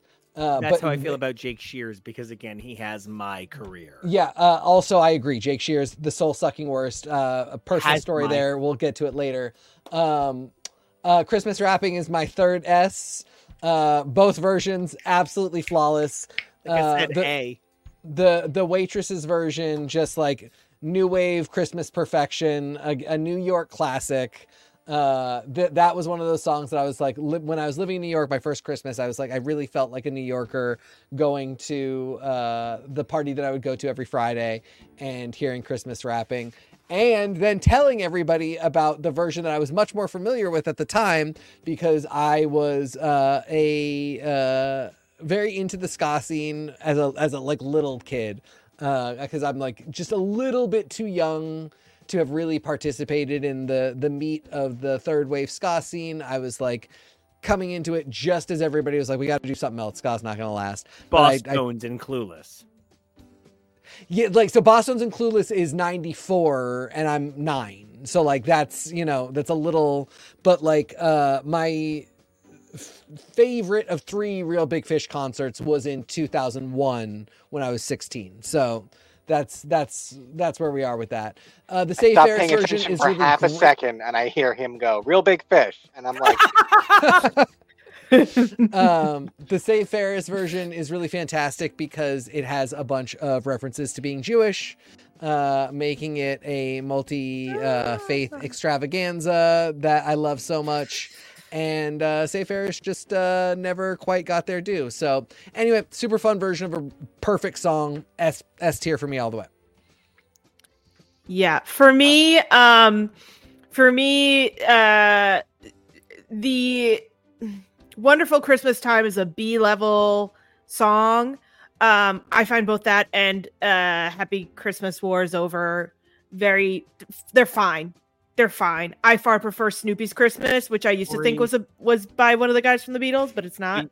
when you called me out for being exactly like your dad, I was like, oh god. That's even why I stumbled over talking while I was doing it. I was like, yeah, I'm being a New Jersey boy. I'm being Yeah. a New Jersey yeah, boy. no, one hundred percent. I can One hear hundred it. percent. No, like, and they're fine, and and they're good, and I won't turn them off. But like, I understand that that was like a beef that was had between two guys back in the day. One of whom has been very dead for a very long time, and one of whom is a very old man who does not care anymore. So like, it's fine. They're both fine. Yoko saying "Merry Happy Christmas, John. Happy Christmas, Jude." Boring. Don't care. Um, but Christmas rapping. I care a lot. It's one of my top songs by the waitresses. I will sing it. It was that perfect. You're 17. You're just figuring out that you don't like your family. You don't want to do it, but like you still love Christmas as a whole because you remember that's like the one point of joy in your life. And uh, so, yeah, I love, I've always loved the Christmas wrapping. That for me is one of my currently four S tier songs. Ugh, I love that we're keeping track of our S tiers like it matters so clearly to each of us. "I'm not." It's all like I'm S Club Seven. Um, gosh, can I give Christmas wrapping another S? Because Do it, yeah, do it, uh, do it, it- do it. it's it's it's the positive for the negative. So Mm-hmm. you know, It's the Daria. It's the Daria of Christmas songs. Mhm. it's the Daria of I don't want to be cheerful, but I'm still happy songs. Mm-hmm. Mm-hmm. Yeah. I, as a teacher, occasionally come across a paper. I remember once a student turned in a paper, and the topic was specifically Is it sometimes important to break the rules to do what's right? Mm-hmm. And this student turned in a paper that once said, I one time saw a movie, and in it, a white priest helped some black slaves escape. He got them to a river. He did what was wrong because the government thought that black people should be slaves. Also, there was once a girl. Her name was Anne. She thought Hitler was bad. So she wrote a book. And in that book, she said Hitler was bad. She thought that Hitler was wrong, and Hitler thought that Jews were basically garbage. Anyway, Hitler defeated Anne, and oh, that is dear. why it is important that sometimes people do what is right against the rules. I am literally fucking telling you that hit the point better than our next song did. Do they know it's Christmas? Is the worst Sorry. Christmas song of all time. And the only I ha- thing that could make it worse is uh, the cast of Glee being overproduced. No, I'm sorry. The cla- the cast of Glee make this song sound lovely. Oh, I could not agree. I fucking want to slap Bono in the mouth. Tonight, think of them. Yeah. It's um, I'm not I giving honestly- them any more screen time. honestly, I do think that the Glee casting it could be good, but this is one of those things where it's the it's the problem that I have with Lea Michele. It's the problem that I have with Cher. The desperate need to ensure that there is not a single uh, non McDonald'sized version of the vocal. uh, every vocal needs to be completely homogenous, totally smooth, not a single. It's not like let's make them sound their best. Most in smoothing. It's The it's- whole yeah. show is fast food. Why would I want the music to sound different? The whole show is processed cheese. Of course, The- I want the music to are be a Diet Coke there with times lemon. Where it really uh, doesn't sound right. Is the thing. Um, there are. Yeah, there are times where doing that just doesn't sound right. There are a lot of times where it works fantastically, and I have a lot of fun with the songs. This is an example of one. Well, no, for me, Glee always works best when the songs fit in properly, as opposed to Mhm. them just being like, let's just slap a couple songs that are semi thematically involved in Yeah. here and we'll just bop. Like, I've never cared. Yeah. So, this is the song is whatever you know do they know it's christmas time are they christian who gives a who gives a flying That So, like, for me, this- problem with the song. Brittany This song for not me- care. this song for me is It a is C level because it's not a D level. Like it's still a it's still a song where I'm like, eh, yeah, okay, fine. Like it's such a it's such a modern classic that I'm like it can survive, but it's not getting anything above a C. This is a very low C. This is a you are on dangerous ground, sir. C. Me, That's and I they're on the dangerous ground for me, so I gave it a D. Yeah. me watching Glee live on camera is S. But uh, this song, yeah, no, I don't. I don't expect any any pushback on where this song is going to end up falling. Uh, we we picked Glee to try and give it any amount of fighting chance, but there is none. Uh, All right. All right. So we're going to use this as an opportunity to move to our next song. I mean, to be honest, I think Last Christmas is like a B minus. I just think it's sung by like the greatest uh, vocalist of his generation. George Michael could sing me the phone book, and I would think it is Helen Mirren uh, playing Batman. It is so good. It is so perfect. It is so right. Um, the song is actually just stupid. Uh, oh yeah. but Jimmy Eat World found the like seven really positive, high energy notes. It's like Kix are boring, berry Kix are delicious. That's how I feel about the Jimmy. Eat World version of Last Christmas. This is a fucking A, man. Uh, this is my second to last S tier. Uh, Whoa. Yeah. Um, this is purely me. Uh, I just love Jimmy Eat World a lot. Uh, they were so I went from uh, being very deep in the ska scene and watching that crumble before my very eyes to being very deep in the emo scene. Oh, you Uh, couldn't pick it up. that sounds up, about right. up, so you blacked your wrists and you put it blinded your down. eyes? No, I Way did. I, I. I, it's such an elder emo that uh, I'm out by Hawthorne Heights. Oh, Um, Jesus Christ. You're pre Midtown. That's rough. God, I wish I could hate you for the rest of my life. Yeah, like 99 is about where it starts. So honestly, when we were talking Jimmy Eat World Christmas songs, I almost uh, was like, we should do 12, 23, 95. Um, but uh, this is a better song. Uh, this is a great cover by a great band. Um, yeah, I, I just, I, I love this song very much. I discovered this through the OC, right? They used this on the OC. Yeah, yep, That's it's on their album. Yeah. Uh, that's a great. it had, it had been out for a while before that. They didn't do deluxes then, so this was not originally. Yeah, uh, this was on- originally only in Japan. Yeah, Sorry. Ooh. Yeah, sorry. I'm just finding out that Jimmy Eat World's debut album didn't have the middle on it, so this is this is yeah, a tough no, one for me. Sure. And amusingly, uh, Jimmy Jim Adkins was not the original lead singer of. Jimmy Eat World. Yeah, that's the fucking craziest thing. Uh, yeah, the the Bleed American is the It's the first Phil album. Collins bullshit. Yeah, Alright, Bleed American is the alright. first album where he sings every track. He had sung a few before that, but he was not the lead singer of the band. It's why he looks so terrified in praise chorus. Yeah. So last Ah, Christmas, I knew that would make you laugh on air. Last Christmas is a weird one for me because it is a maudlin but a bop. Uh, It's very much about a breakup, and for some reason, as a kid, breakup Christmas songs never hit it for me. Um, I'm far more interested in the vast amounts of crazy covers that have come out of this and how no one is actually good at this song. Um, I Kristen just I feel like it's it in like a it's white Christmas hard. kind of number. it's a it's and it's not a hard song. It's just that nobody nobody can capture the moment of Wham doing it. Not even Taylor Swift's fans can say that she did a good cover.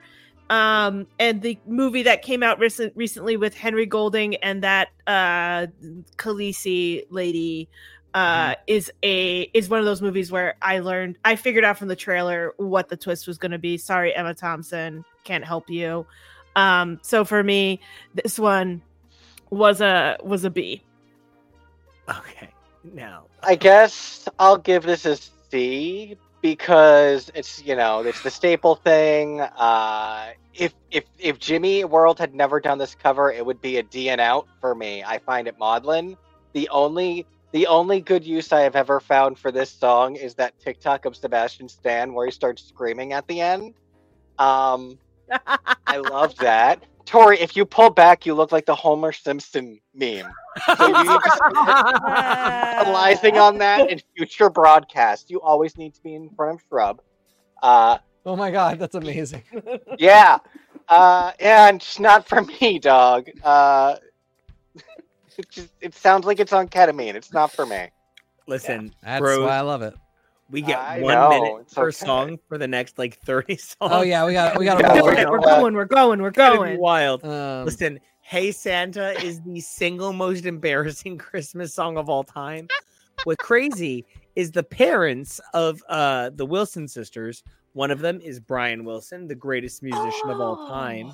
So uh it's sort of crazy to me that uh Hey Santa isn't an ultimate Christmas classic, but uh you find me I mean, it's not like he wrote uh "Hold On." No, but you find me one faggot that doesn't know how to go, Hey Santa. You see? And you don't Yeah. even like Christmas music. So No, but this is a B for me. It's a, no, it's an A. You're crazy. I thought I was being so generous with that B. I was like, this is actually a complete Stop failure of a song, but I love it. No, no. This is a D for me. I don't know. I don't know this. I don't go, know her. girl. I don't know her at all. I didn't even know this was the Wilson sisters. I saw Carnie and Wendy Wilson. I went, "Who are these children? um, who are these babies?" And that now it says 1993, and on, and you said Wilson sisters, and I went, "Oh, those girls from the commercials."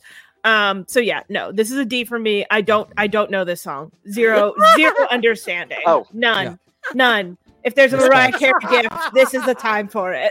Respects. You kill on drag race. Oh my god. No, sorry, we gotta move. We gotta go. I don't know any of hers. Kevo, what you got? Uh, I mean, yeah, it's such a weird one, and it's such a weird and embarrassing one. Um, Embarrassing. Oh But do you live for the embarrassment, or do you just wish this was over? That's the question. How drunk I am, man. That's the question. Well, uh, do we have any twisted teas or trulies in the house right now? Oh, TBH. right? TBH, this in the room mug. Yeah, this mug has helped me through a lot of choices right now. Uh, we're gonna go with. It would be C, but I'll give it a B because yeah, hilarious. All right. Now I need to be really, Uh, I need to be really clear with everybody here. Uh there are very few people in this list that oh god, I'm just gonna be honest. Like Mariah Carey, I love her as much as I love my husband. We know, we know. Uh, here's the thing. I would fucking blind myself if she told me to. It would be like really weird because people would be standing near me and I'd be like, I guess I got to do this. Bye, guys. And like, I would just take my eyes out. I love this woman so much. It's fucking stupid. Uh, He's not is- giving this an S tier. This is the dumbest fucking song she's ever done. I, I think this song is great, but I don't even think she's done the best version of it. Um, this Whoa. song is really, really good, but Mariah Carey's best Christmas song of all time is Marc Shaiman's Ooh. Christmas Time is in the Air Again. Number Wow. two is her cover of Darlene Love's Baby Please Come Home. Her number three is the Ariana Grande and Jennifer Hudson cover of um Osana, and number four is her own cover of "I Still Believe" by Ben by Brenda K. Starr because the word "believe" is in the cover title. Uh, I would put this at number five. This What did, what's your grade for the tier though, Nico? S so nobody shoots me, but it really would be B. Okay, mine's do an B A. then. Yeah. Uh, mine's an A. This is a Christmas classic, and uh, I, you know, I don't. It's I for me, it is the gold standard of modern Christmas songs that become classics. Yeah. Um. So that's you know, it gets an A for that. I I, I hear everything you're saying. Like technically, you know, pop music wise, it's clearly not that great, and yet it has somehow managed to stand the test of time. And I don't hate when I hear it every year. I just can't hear it too much. Yeah, this is an S for me because uh, of all the modern classics, is it is the one to kind of measure yourself against. It is an excellent showing for a original Christmas song on an album of original Christmas songs. Yes. Um, I don't. There are very few Christmas albums from pop stars that go as hard as she did on this on their Christmas albums. Kelly Clarkson's coming up. That's another one. But um, I don't know what covers you have who can do this better. Please send them my way. This is the kind of voice that reaches for the stars. That is going to do the thing. It's got fond memories of a stupid section of Love, Love Actually as part of it. Like it's it, it, it's it's it's a great. It's a you can't you can't put a juggernaut in the A section and pretend like the S like the S section is going to be better. That's just not a reality in my mind. Kevo. Yeah, and to take it a step further for myself, this is one of those songs where I feel like, uh, for our generation in particular, it is such a cultural touchstone of our understanding of, you know, so many of us thought this was an old song growing up because it has Mhm. such a classic feel, and then to come to the understanding of, no, it's not any older than us, and then growing up with it and seeing the way it's risen it's risen and fallen in cultural perception seeing the way that it gets revitalized by its use in a classic Mhm. christmas movie like love actually um it, it's just been such a really interesting and wild ride uh, with this song as a pop culture uh, touchstone and so Mhm. that's that's part of why i have to give it an s more than anything else I really love that you chose the word touchstone. I was going to say the word like juggernaut, like thinking about its impression, but no, touchstone. I think 1993, which also gave us Kenny G's Miracles, from which I had no song to pull. There are many songs from that that are many people's Christmas standards, but while the album has sold 7 million records, uh, it had no real actual release to radio singles. So, how the fuck do you, you know, pop that? Uh, but uh, anyway, to move along, um, the song that taught me that I thought funny guys were sexy, legit, uh, and you know, since then I have come to understand it is, yeah, funny guys are the hottest guys. Kevin James is a is a nine out of ten because he's funny. Uh, Adam Sandler, the Hanukkah song, one, two, and three. Two and three make me laugh less because he goes more. The miasma is a little out of control. Um, but I listened to every track on What the Hell Happened to Me, uh, despite the fact that only two of them were funny, um, because I love this record. This is an S quality song. The other versions maybe diminish the S to an A, but you know, TK, you grew up a handsome, funny Jewish man. Uh, you are also an amazing producer and a very funny guy. Uh, you know, what was it like having a cultural touchstone moment in a world that's just Christmas songs? I grew up a chubby, awkward Jewish boy. Um, I really appreciated it at the time. Cannot stand it now. Uh, Is there like like is it that the culture has changed or you've changed? both?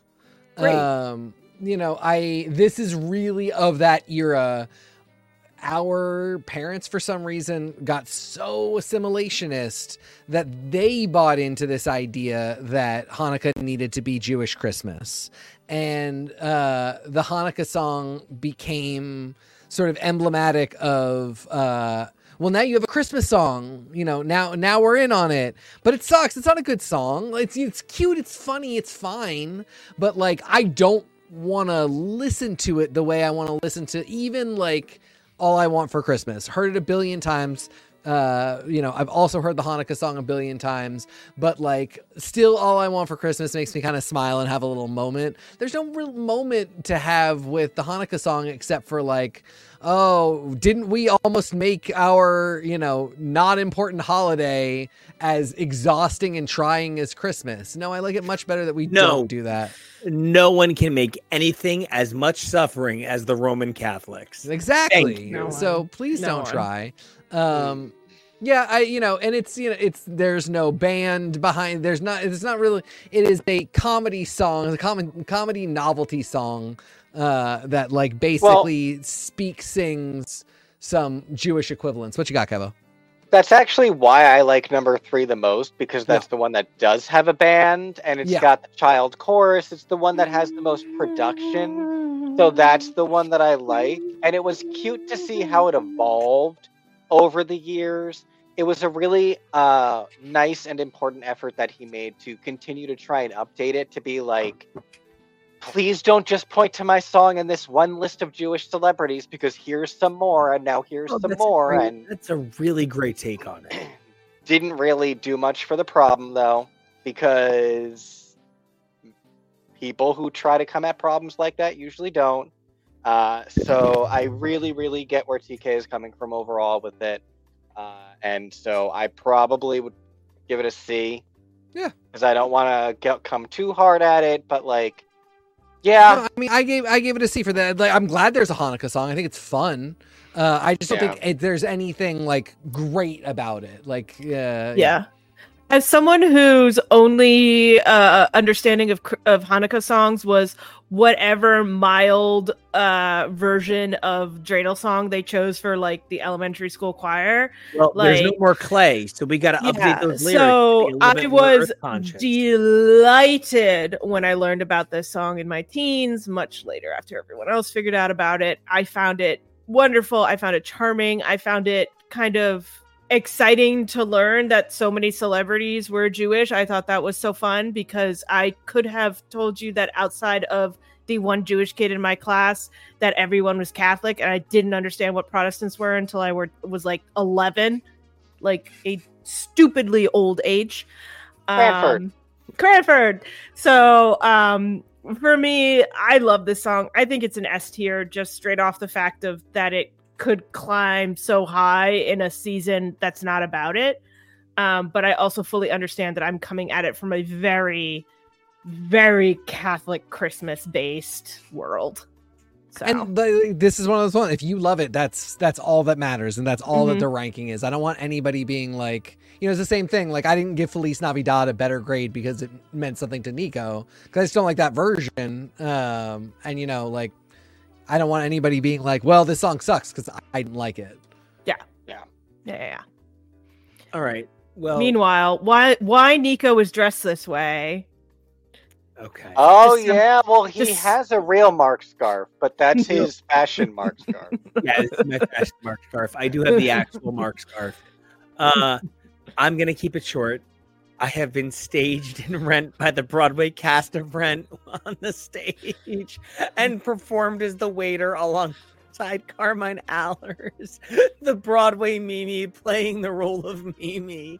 Uh, I'm uniquely connected to the show Rent. It is the greatest Broadway show of all time. Um, Seasons of Love is a Christmas song in that it is performed on Christmas Day at about one in the morning. Um, I every year rent was open after the year 1999 would with my dad go see rent on December 23rd. Uh, that was my dad and my's tradition. We would see it literally every year. I've seen rent something like 37 times. Uh, Seasons of Love is perfect. It's an S. I don't want to talk about it. I my opinion is absolute garbage. You shouldn't listen to me. I give the worst song in Rent, Contact, a B. So no it's not It's a B. You so you Your can't eyes. go me. is the worst song in Rent. Ah! Ooh, no, your eyes isn't in rent because if it was, there'd be an F minus, and your eyes is simply not in rent. Where's I can't is believe you would do this to me on Christmas. This was a D for me. I hate the song the most in a musical full of songs that I don't particularly like anymore. And a few that I do, sure. Um Yeah, uh My boyfriend, it's fine. This I shouldn't say a, a bunch of songs I don't. There's there there are a handful of songs in Rent I don't like, and there are a bunch that I think are like really fun and I really got into. Uh, this one just has no energy, and I. Uh, it feels hammy. I don't know. I just don't like anything about it. I nothing about what did it. you give it? D. D. I gave it an A tier because if we're going to talk about Broadway Christmas songs, we're going to talk about Mame.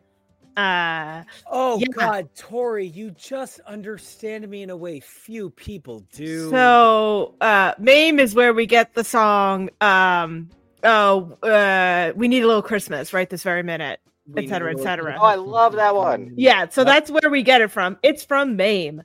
Um, I don't consider Seasons of Love a Christmas song because I always forget that rent happens like mostly over the course of 48 hours.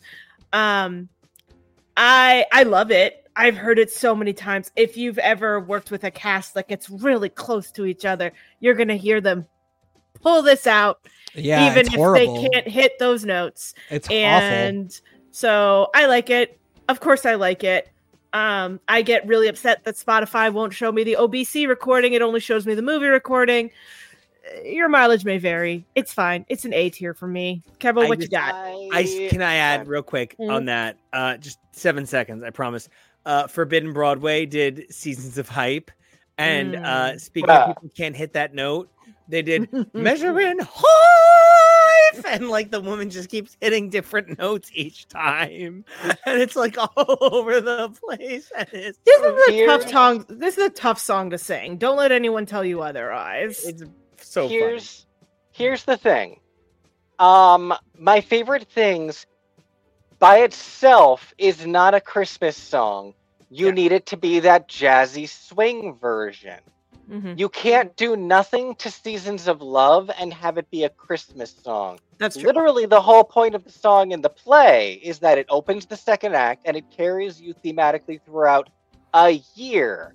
It's about a whole year, and that can be used to reflect on Christmas, but like, I need sleigh bells or something Yeah. for this to be a Christmas song. The song by itself is not.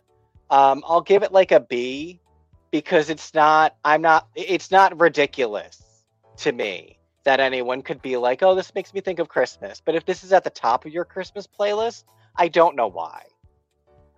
Uh, I think this know, is the first one we all gave it a different grade. I would, yeah, I would never include this on a Christmas playlist. You Wow, no, this is great not point. it. This is not it. No, because I it's had, not um, Christmas. I didn't realize that we all had different grades. Great keeping track, TK. No. No. Yeah, yeah, yeah. All right. Um, well, All right, now for the ultimate Christmas song. Oh, let's, let's let's solve a war Oh. with or with cellos, please. uh, listen, I Our spent- generation. Whew. I spent eight months on my version of Carol of the Bells. I based it on a standard Hungarian version of the SATB. I slaved, and uh, to this day, you know what I still think about it? It's choral in three four. Get the fuck over it. Uh, this is a B, but this particular performance is an A. It is choral in three four. I Those Wow, Kevo, did you make Those that happen? Nothing. Kevo, did you make that happen, or is it just literally where like uh lined up? I don't know what you're talking about, buddy. So I didn't do. Uh, Carol of the Bells Christmas is now Carol. magically playing. No, it's. I have not touched the music once. Your Amazing. your your music loop that has been playing this entire time has been amazing. Uh, lo- I've loved it. I can't wait to do more with it. Turn it into a loop that everyone can listen to all Christmas. Mhm. Uh, super stoked. I want to have that up by December first. So keep an eye out. Uh, this is basically a thank you so much, Kevo. Uh, this is basically a standard four part vocal performance in a waltz timing. Um, there's nothing else to it. It's very average. But this particular recording, you know, Sarajevo, uh, A. Oh, yeah. This one, this one is one of those S tiers for me because it taught me that Christmas could go hard. Uh, up till that point, I was interested in maudlin. I was interested in pop. I was interested in crooning. I had heard a mashup that was crooning, and this is what said Christmas can go hard. And and like, did you know also that orchestras can go hard? And my brain went, no, I had I I'd only vaguely listened to mambo before, so um, I I love this song. It will always be like a top tier for me. This is an S tier all the way, even without the history around it. That's awesome. For me, it's a C. I guess it just it bums me out uh, every time I hear it. I'm like, I thought I was going to be more into this when it actually got played, and, then, and then I never am. Like I That always was me with Kubrick. I swear to God. I'll hear a five second clip and I'll be like, yeah, this fucks. And then when I actually have to sit and listen through the whole thing, I'm just not into it. I also don't understand why it is not Carol of the Bells. Um, Because it's also what child is this? sure, Yeah, but it's come on. both of them. I mean, but it's it's also not called either of those things. It's called Christmas Eve I- slash Sarah. Well, but we 'cause were all yeah. there. We were all there in the '90s when it did. That didn't matter. Every radio station was calling it "Carol the Bells." Yeah, no it's one true. was calling it Christmas Eve Sarajevo 1224. Right, It exactly. was Carol So the Bells by Trans Siberian. I'm just I'm very confused. But uh I don't know. I mean, I get I get the hype. Uh I just it just it ended up never doing it for me. Where did I hear the joke recently where they were like, "It's just so exciting they found so many trans people in Siberia to be in this orchestra." yes, I know exactly. Somebody, I- I- somebody I think did that joke meme. recently. Yeah. But now we've gotten to a point in pop culture where I feel like 2030 we're really going to have a Trans Siberian choir 100% to percent. perform Yeah. this, and I love that. My Uh, this to me, Caramel. This to me is the other side of the coin of the Mariah Carey thing I was saying earlier, where it is a touchstone for our generation, where this was new and it was everywhere, and uh, everyone was listening to this. My sister was obsessed, uh, and yeah, so I'm still not going to give it that high because yeah. it's it's not always my fave, and it's very intense, but uh, yeah, A for the general song and A for this version. Yeah, if you had a decent high school orchestra at in the late '90s, this is what they were going to bang out every Yeah. every year, and it was going to be a crowd panty dropper. I am so sad. I accidentally voted S for this on the actual tier maker. I Ah! meant A. oh Um, gosh. no, but I can tell you why I meant A. This actually opened the identity of Christmas to an entire generation of music. Uh, the Britney Spears Christmas song kind of flopped. Uh, Christina's Christmas songs didn't really chart the same way. NSYNC's Merry Christmas, Happy Holidays uniquely managed to capture the charts and quickly entered the vernacular of things like um, VH1 and Fox using music cues, Disney using songs and stage shows. While very few Christmas songs from this particular era actually broke through and financially peaked the way things like our next song, Where Are You Christmas, is going to ultimately do, Happy Holidays by NSYNC is uh, spectacular as a piece of music, uh, as like a piece of Christmas music, referential of its time, but also David Archuleta is uh, uniquely uh, a like Wolf Legrand sort of twink, and uh, that he sings this song in a music video is just a little too Pornhub for me.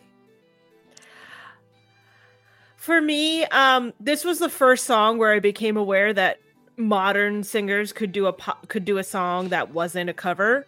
Um, And like The in their genre, yeah, in their genre, like they're not like stepping outside of it. They're doing no, we're gonna do a pop song now. Um, it's one of our faves. It's my gay cousin's favorite Christmas song, so it was always fun. Um, yeah, oh great, gay I'm not, I'm not the only one. I come with a second. I, I come with a real gay flavor in a I'm cousin. so I'm just the half and half. Um, Just- but it's also that this opened me up to the idea that NSYNC actually could sing. Uh, and for the longest time, everyone was like, Backstreet Boys can sing, and NSYNC is just cute and can dance. And it's like, okay, well, you know what? When they had their holiday special on, was it MTV? Was it ABC? Whatever, where Chris pulled out the uh the Oh Holy Night high note. Unbelievable. Patrick's Start stopping. is like insanity on Wild. Earth. Stop It's my wild. father from across the house to come over and say that guy can sing. It's Okay. It's, it's Yeah. Jimmy Page. It's Yeah. iconic. You got to look up that performance. It's unreal. Unreal. Nailed And it. I outside, I think they're outside. I think they're outside. It's cold. It's great. I really I gave- appreciate you bringing up this video because I included it because it has Lance and I don't remember what this one's name. Which Chris one is it? That's Patrick. for Patrick. That's Mr. High Note right there. That's Mr. I know. Dreads. Three of them. I can't tell Chris and the other one, J- Joey. Joey. matters is Joey. JC. JC. the most beautiful. Jace. JC's the cute one. Joey's the fatone. Uh no, JC is the brilliant. JC looks like Peter songwriter. Hale. All right. Uh, I gave this a D uh, because it is terrible. Uh, it's very fun, um, but oh, I gave it a B, by the way. It's fine. I'll probably also Uh, give it a B. I meant to give yeah, I it's a terrible song. Uh, I also um, th- for some Hey, reason Bruno's with you. yes, Bruno. Thank you. It is absolutely a D. they can give us Um, a D. Merry Christmas. Uh, happy holiday. Yeah, no, it's just terrible. The lyrics are terrible. Oh, The thing that upsets me the most, the thing that annoyed the shit out of me immediately was uh, God sends you his love. No business in a pop song. Get it out of here. Uh, God doesn't exist. He doesn't send you his love. Uh, all all five of you know that. Um, and uh, I'm yeah, not I sure just about Joey. You make me laugh, man. Wow. Wow. uh, wow. yeah, I, I could see Joey just blank behind the eyes, just accepting it fully. Yeah, uh, this this is not a good song. This is the worst song in the world. This is Yeah, this also got a D. Arthur Park at Christmas. This also got a D. Whoa. If you ask me who is better, Faith Hill or Shania Twain, simply because they are both pop crossover artists at the same time, uh, Faith Hill, this kiss, uh, the way you love me, uh, what a fucking queen. What did Shania Twain have? When? No, thank you. Shit, man, I feel like a woman. Let's not go Uh, crazy yeah. here. Okay, But like, Let's come go, on. girls. Let's I go, have girls. no interest in that song. You know what? You're outside not a girl. It's fine. Other people like it's raining men. Yeah, um, it really is. Where are you, Show Christmas? it's falling apart. this song is like if you put an impact gun up my asshole. Yeah, this I truly terrible, and it, uh, this song. indefensible given that the Grinch was not uh, terribly executed. Like it, and it ended up being a pretty good movie. Jim, like Yes. they had enough sensibility to let Jim carry Jim Carrey. Truly. So why did they not figure out how to let somebody Christmas? This should have been like Dionne Farris doing "It's a Christmas time again for Grinches." Like it should have been like a pop number. This song is a funeral for Christmas. Goodbye, lights. Good light. Good night. Good night. Yeah. I used to cry at a lot of things. I used to cry all the time as a little preteen and adult and young child. Uh, this song, and I think probably came out around the same time as Toy Story 2. Uh, those two songs are high on the top of Tori remembers as her first time crying in a movie theater. Yeah. sobbed my way Yeah. through this. This is an A tier song for me. It would be an S tier if it was your mean one, Mr. Grinch, which I'm still That's- mad that I- that's not on here. I know, me too. Regretted But it's fine. I understand. We somehow missed both Jingle Bell and Jingle Bell Rock. It's fine. It's fine. Did Yeah. I miss Jingle Bell Rock? You Jingle Bell Rock? did. You did. You did. Oh, I feel like a mutant. I'm so You Turn the heat down. Turn the It's heat fine. down. No, Well, I- I- hit I'm me sorry. harder. No, it's it's okay. You put a lot of work into this, and you did a great Tori, job. Tori, Tori, you should loot and plunder my Captain Planet for leaving off Jingle Bell Rock, my second ever Christmas song on piano. Love that So, uh, song. Fuck Anyway, Uh, uh, love this. Love the love the whole movie. I won't get into why Tori is extremely horny for Jim Carrey at all times. At Kevo, what do you think? times. No, do time. Nico Nailed and. TK not have more to say about the child in this movie being played by Taylor Momsen? It was before we knew. Okay, she. Yeah, the little it- Cindy Lou Who. yeah, she Is he was Taylor Momsen? overshadowed. She was overshadowed Listen. by Baranski. I need to be clear with you. Everyone Pretty is. Reckless is a Mm. pretty solid band. There's a Taylor pretty Momsen's reckless music singing is man. pretty solid. I like Taylor Momsen's music. Legit. It's right up there with like Ashlee Simpson's. Yeah, it's Yeah. it's for what it It's is. about the same. It's pretty strong. Yeah. I'll probably say a C. All right. Um, if you don't like Christina Aguilera's Christmas time, you don't believe in the miasma, and that's fine. But um, oh, like I mean, you have to be ready to like do that, and like it's got to go on for seven minutes. Um, I mean, that she can get through the phrase this Christmas time within one round of the song, you owe her congratulations. her name is Xtina. It's Mm. built in that she is Christmas.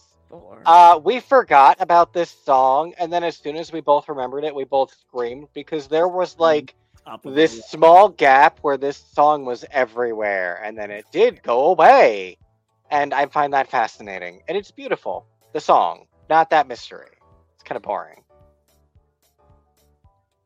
B. Someone else. Uh, it's a Hang B for on. me too. Yeah, I gave it a B as well. Um, is it's, a, counting? it's, a, it's a great B. It's a perfectly Oh. lovely B, but just a B. It's just a Christina Aguilera song from 2000. That's all it is. Yeah, Yeah, I wish I wish that she was she had an S S tier Christmas song, yeah. uh, but she doesn't. Uh, Gonna get married, gonna get a little more jolly.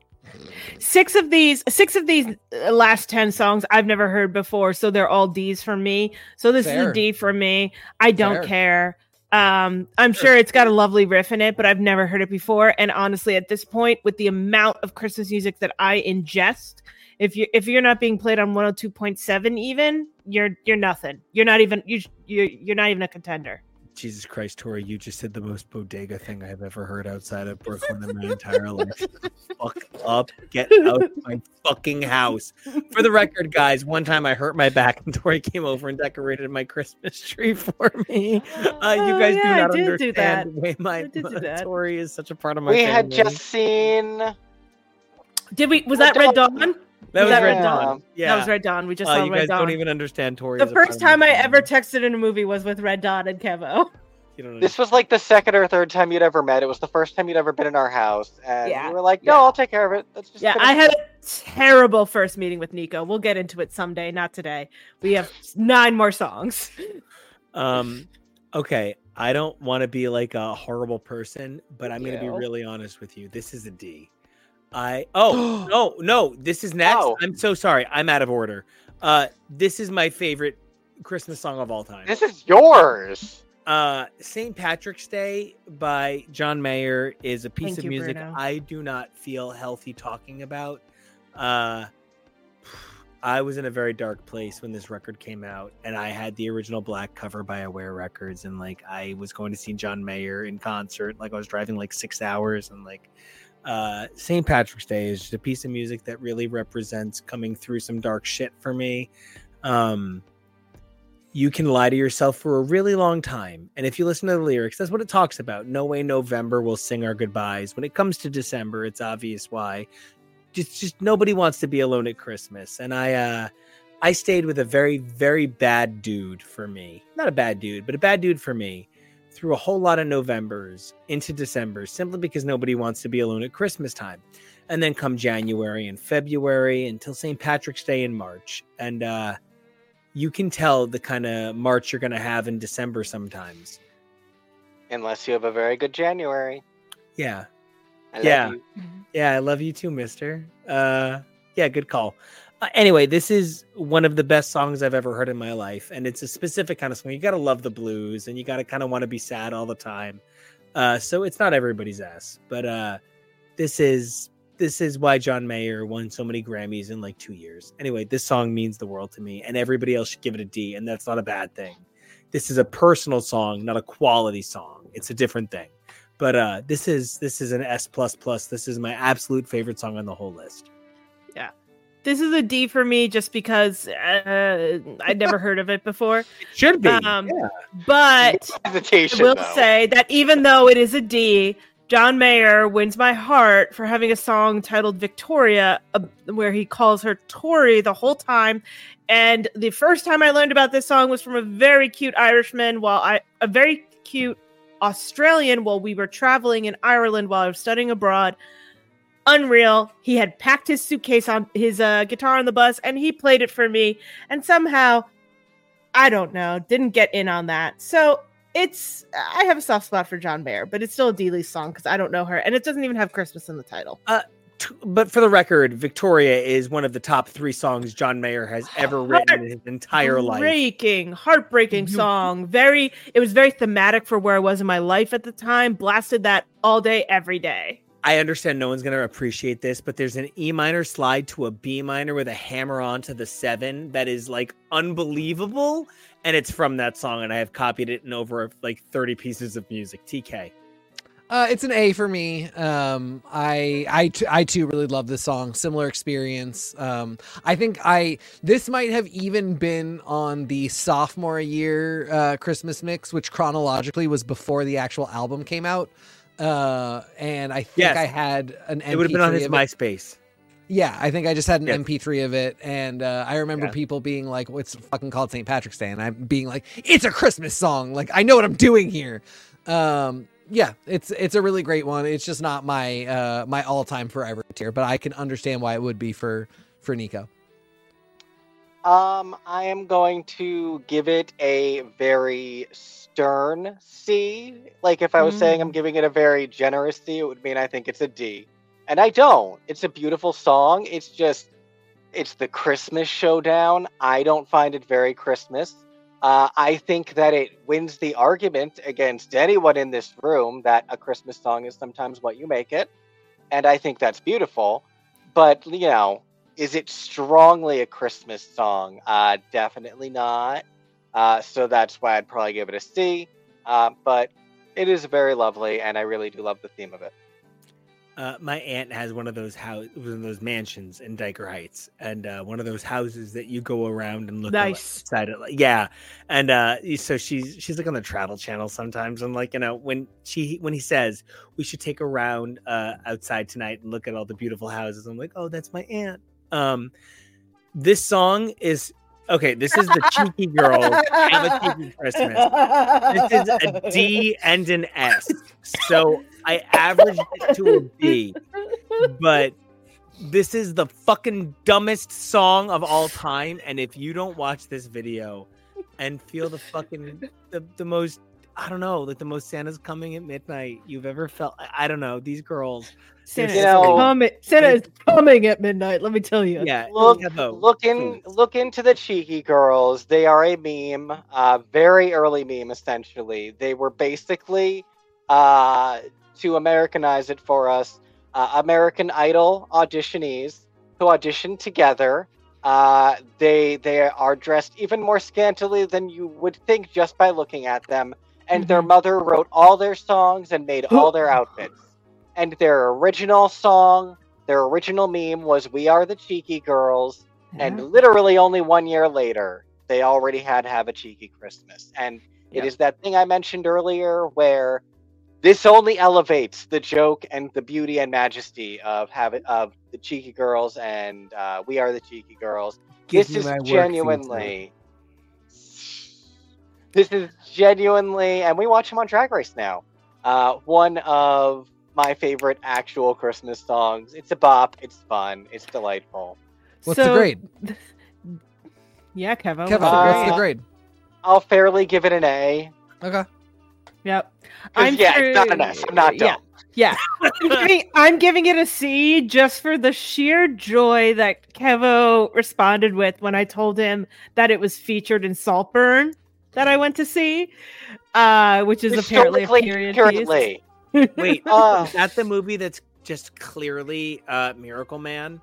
No, that's Bright Burn. Sorry. Yeah. Yeah, you want It's Brightburn. Saltburn, the one that took all any uncomfortable feelings you had during Call Me by Your Name, added in Midsummer, and then turned it to 2000, 2003. Like it's I was gonna say Wild. Wuthering Heights, but Gossip Girl. It's wild. It's wild. Anyway, there's a Christmas. They're they're in a bar at a Christmas, and the Cheeky Girls Christmas is playing. And the 29 year old and 24 year old that I was with did not understand why I was laughing so hard. Uh, this gets a C. You out of barely me. understood. I barely understood because I only know the Cheeky Girls because Kevo is very pleased with them. Are they the?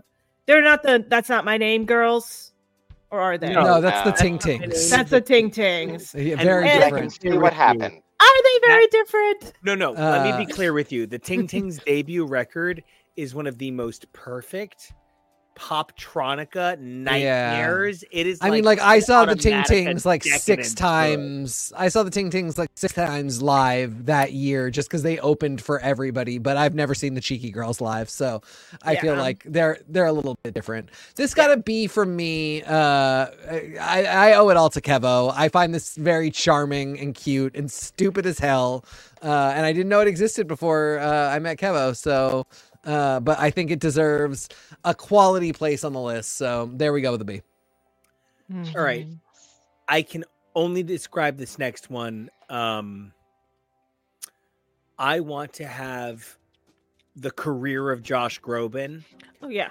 note for note, except this fucking song that I hate so much. I would rather have my goddamn toes crushed off with giant boulders. I don't know that I'd ever heard this song before today. This song is an F minus. This is Josh Groban has like literally one of the finest voices on Broadway right now. He is one of the greatest standard singers of all time. This uses his voice so poorly. The melody is counterintuitive. I could not figure out where the vocals were going. That weird seventh that transitions into the root. Get the fuck out of here, Manny. I hate this song, and I've heard it once in my entire life. I give this a D. Really? Really? How did you I- miss all Yeah. of the commercials for Polar Express this year? uh, because also, I, I take it back. I am. I take it back. Yep, yep. You figured it out. I am. Oh, you You're uncanny in a valley. haze. Yes, I am Well, he was in a pathologically afraid. Like I might need to step off camera from talking about it for a minute. I am pathologically afraid of marionettes, and Uncanny. Valley hits me in a really unique way.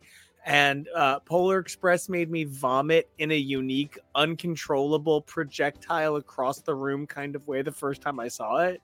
Uh, Oh. made me very unhappy.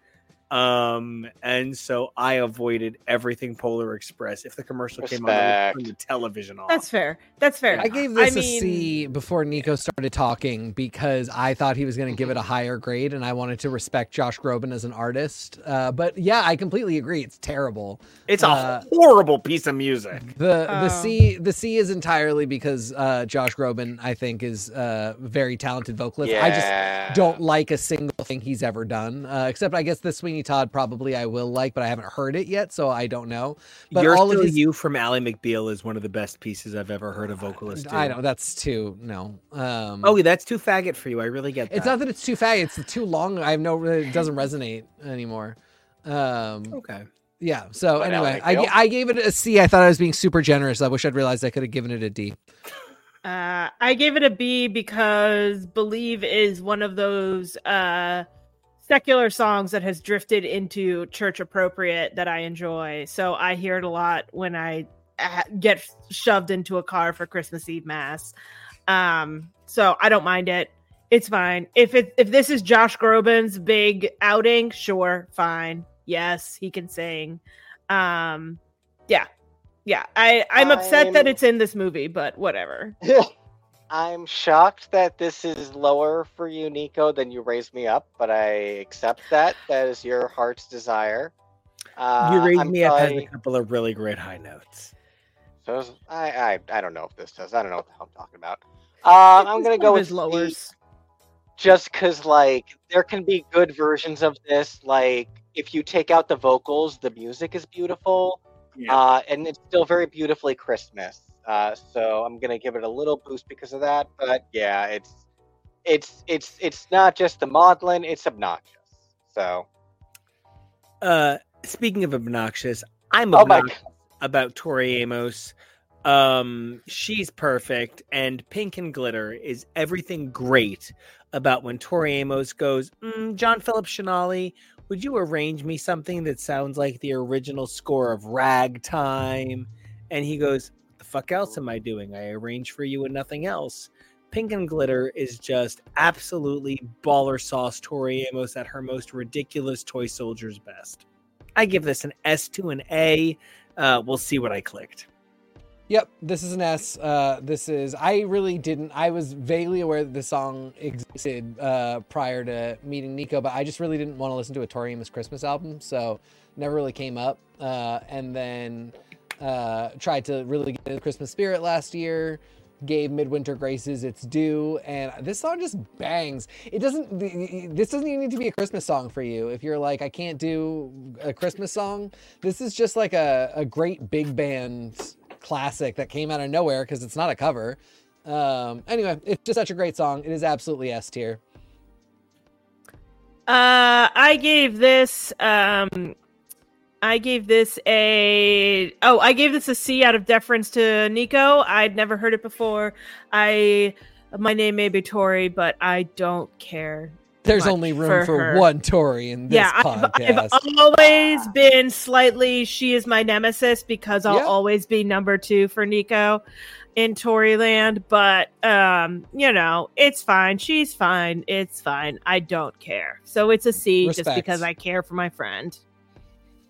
Yeah, um, I am going to give it probably an A because I do think it's really lovely, and I love that it is, you know, it is very Christmas, but it's also very new. It's very odd. Pink and Glitter isn't a very Christmas title. Uh, Mm. it's not at S for me yet. It might get there, uh, but we're not there yet. We're we're Mhm. we're still dating. Mm. I get you. Instant D. I don't even think we need to talk about it. Uh, just Justin Bieber is the worst. I'd never even heard of this song before, and in fairness, it does fall in that like late aughts, early teen, early teens where I really didn't listen to much modern music. Yeah. um, especially not Justin Bieber music, but whatever. Yeah, no, this is a D for me. Uh, yeah, you know, I wish that I could give it a higher vote because it's it's cute. It's a cute little Christmas song, but it's so generic. Yeah, no, it could have not had the word mistletoe in it, and it would have just been like, "You're my baby, I'm standing under some other stuff, cause you're my baby." It's just a Justin Bieber song. Yeah. Uh, I give it a B. You give it a B? Uh, I think I might have given it a C, but I really don't care. Christ on a cracker. Okay. It's just, it's not a terrible song. Like, if it came on, I wouldn't be like, "Ugh." I would just be like, "Oh, You know what? I'm gonna justify my D grade though, because I get where you're coming from, but I had to watch some of the music video, and it's like Rebecca Black Friday levels of crap. So it Yeah. earned a D for I the agree with music that. video. Kevin, that is exactly it. Also, if he calls me shorty one more fucking time, I'm gonna slap his stupid face. Mm. Um, that's not That'd true. He is a, a billionaire, Mhm. and I am just a New Jerseyan. So, uh, to the next song, I really, really, ah, ah, God, I really should have put "Wrapped in Red." I understand that. Mm-hmm. I really do. Mm-hmm. Uh, the first time I heard "Underneath the Tree," I literally fell apart in a park. I literally fell apart in a parking lot and couldn't put myself together for like 45 minutes because all I could think about was the first Christmas I spent with my husband. And uh, this was the happiest I think any piece of music had made me uh, outside of Tori Amos and uh, maybe Mariah Carey. And uh, there is no piece of music Google or YouTube will tell you I have listened to more. I listen to this probably 30 times a day during Christmas season, uh, just because it makes me think of Kevy. Um, I I cannot thank Kelly Clarkson enough for what she's giving. S or given. A? S plus plus plus. I give it a super S. Okay. I gave it an A. Uh, I really love it a ton, but I it's just like not uh not not a formative one. You know, I you can see my list now. It's I'm fully voted. So that five these this five here, these are my I've gone ahead as well.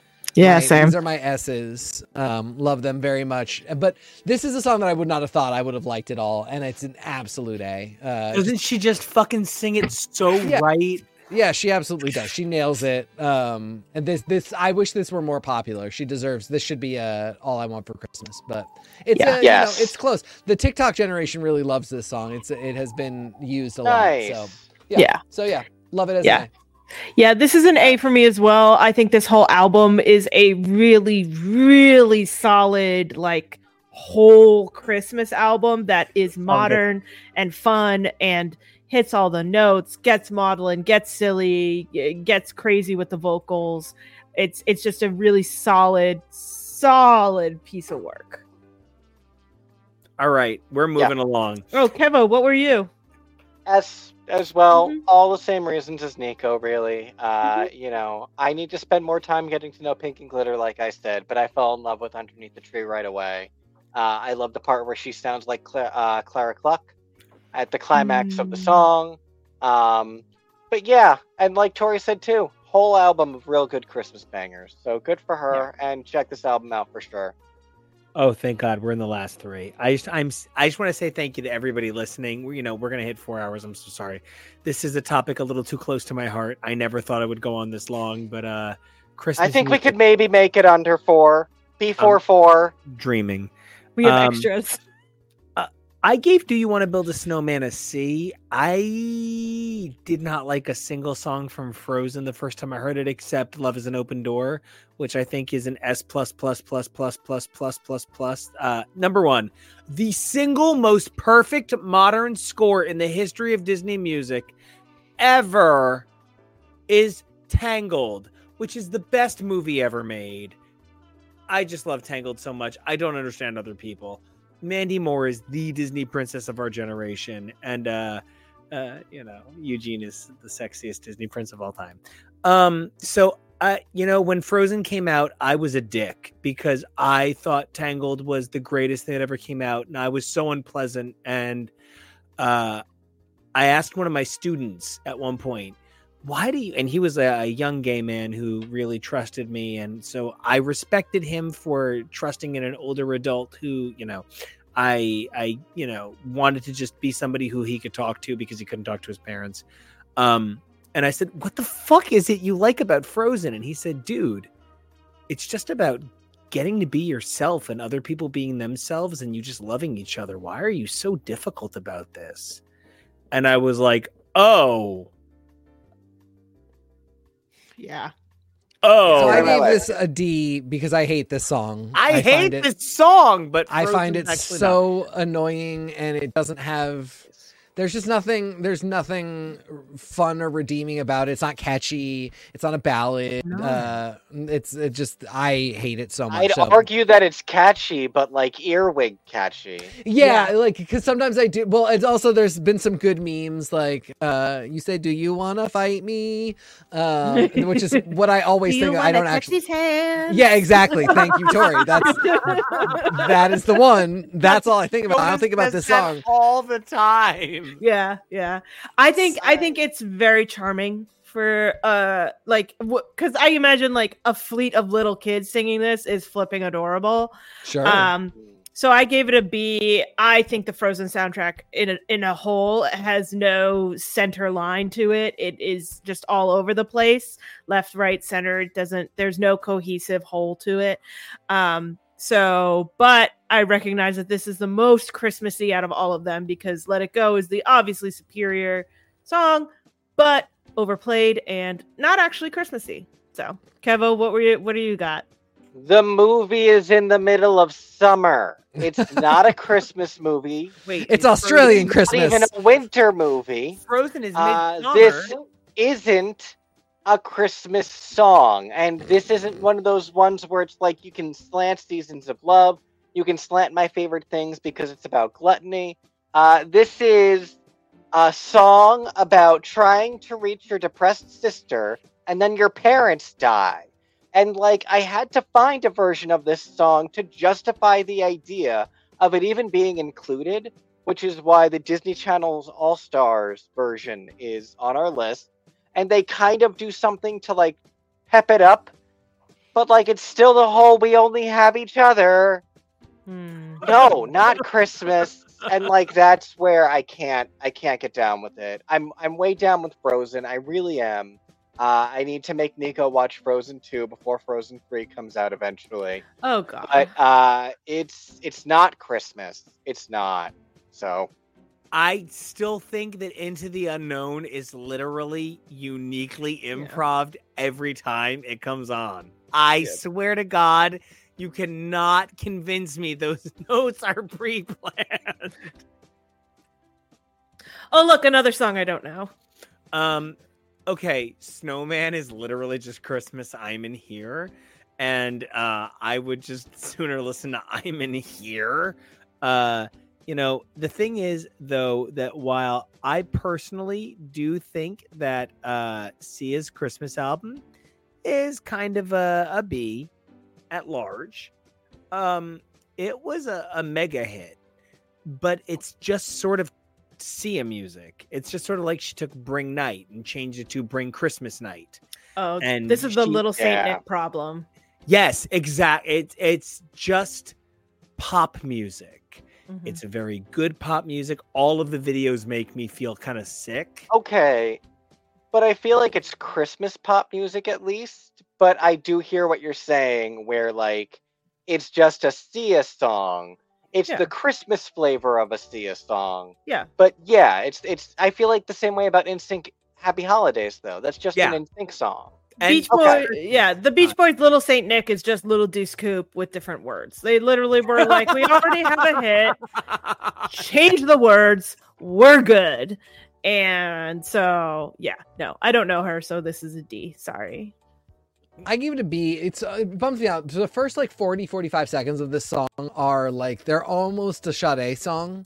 Um, there's something so Yes. R and B beautiful about them. That's And why it sounds- I'm in here. Yeah, Yeah, and it sounds like something really unique is about to happen, and then the chorus hits, and it's just kind of a dull Sia drone. But before that, it has this lilt to it, and the way her voice rocks into it, it just feels like something really emotional is about to happen, and then it just dies on the vine. Uh, this this w- could have been if you started me with the intro and the the first verse and the pre-chorus were like a maybe even S territory, but ultimately it's a B because uh the I just it just peters out to nothing. Okay, so I'm gonna get booed for this next one. Uh Cozy Little Christmas by Katy Perry is an S. Um Okay, just Kevo, cut it now. We're done. It's Yeah, podcast over. Like, I really think that Katy Perry is an S class songwriter. Um, California Girls, Teenage Dream. I just think what she makes is a very unique sound, and she you were makes- talking about Benny Blanco right now. I think she makes music better than anybody makes what she makes in her genre. You guys don't understand that the only reason I want to cut him from the room right now is because he should have watched Glee for me two years ago oh, I'm sure. with this sort of opinion. Mhm, One of the most used artists. mhm. Uh, no, Darren Yeah. Criss sobbing playing Teenage Dream is formative, but Yeah, uh, no, moment. yeah. this Katy- this song is so good. Yeah, Katy Perry Glee era, like I I am deep on her oeuvre at that point, and I have never heard this before. So again, this is a D for me. I understand Katy Perry is very good at what she does. I don't think she's as good as Nico is claiming she is. Yeah. I'm But, so sorry. uh, I forgot. I have to go. Give me one moment when my mouse starts working and I can dramatically remove myself. Um, yeah, Tori, same for me. D. Uh, Yes, Katy Perry's great at what she does. I don't think this is what she does. This is a Christmas song, but it's not even a good Christmas song. It's not a Katy Perry Christmas song. So it's just kind of nothing. Uh, and She was uh, a little Jesus girl beforehand. I know. So why is there so Little many things that she could? There's so many things that she could have given me that are like I'm a I was a Jesus girl. Cozy Little Christmas is so not it. Uh, it is yeah. Could not be less memorable. Um, I would rather listen to her stupidest song, Harley's in Hawaii. But hot and cold is dumber, but I appreciate. Hot and cold is really fun if you do the sign language for it. It's a great tutorial. I love that. Tori with the queen opinions. Uh, Kevo, talk to me. Uh, Kevo Perry, how do you feel about Uh, don't do that to Cozy him. Little Christmas with uh with Nico?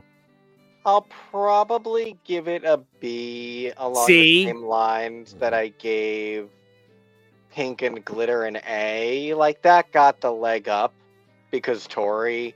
Uh, I haven't really fully uh, made up my mind on this song yet, uh, but it's cute. You know, Christmas songs are supposed to be fun, and this was. This is it's a cute song. It's fun. Well, all right, guys, we had Yeah. the absolute best time. I kept everybody way too long. Turns out that uh, if you talk about one of your five favorite topics, Tori Amos, Mariah Carey, Final Fantasy, uh, composition, or Christmas songs, you wind up talking a little too long. Really sorry. But uh, you guys have been such troopers, such amazing kings, queens, and all the in betweens. And uh, I am so grateful that you guys went on this Christmas journey with me. But, uh, you know, Tori, were there are a couple of Christmas songs that didn't make uh, the list that you wanted to mention? Oh, oh, just a few. Uh, beyond the ones that I've already talked about in in passing. Um, I'm a big nerd for the Twelve Pains of Christmas, which is a very specific comedic Christmas song about all of the annoyances of Christmas, and it's hilarious for lines like.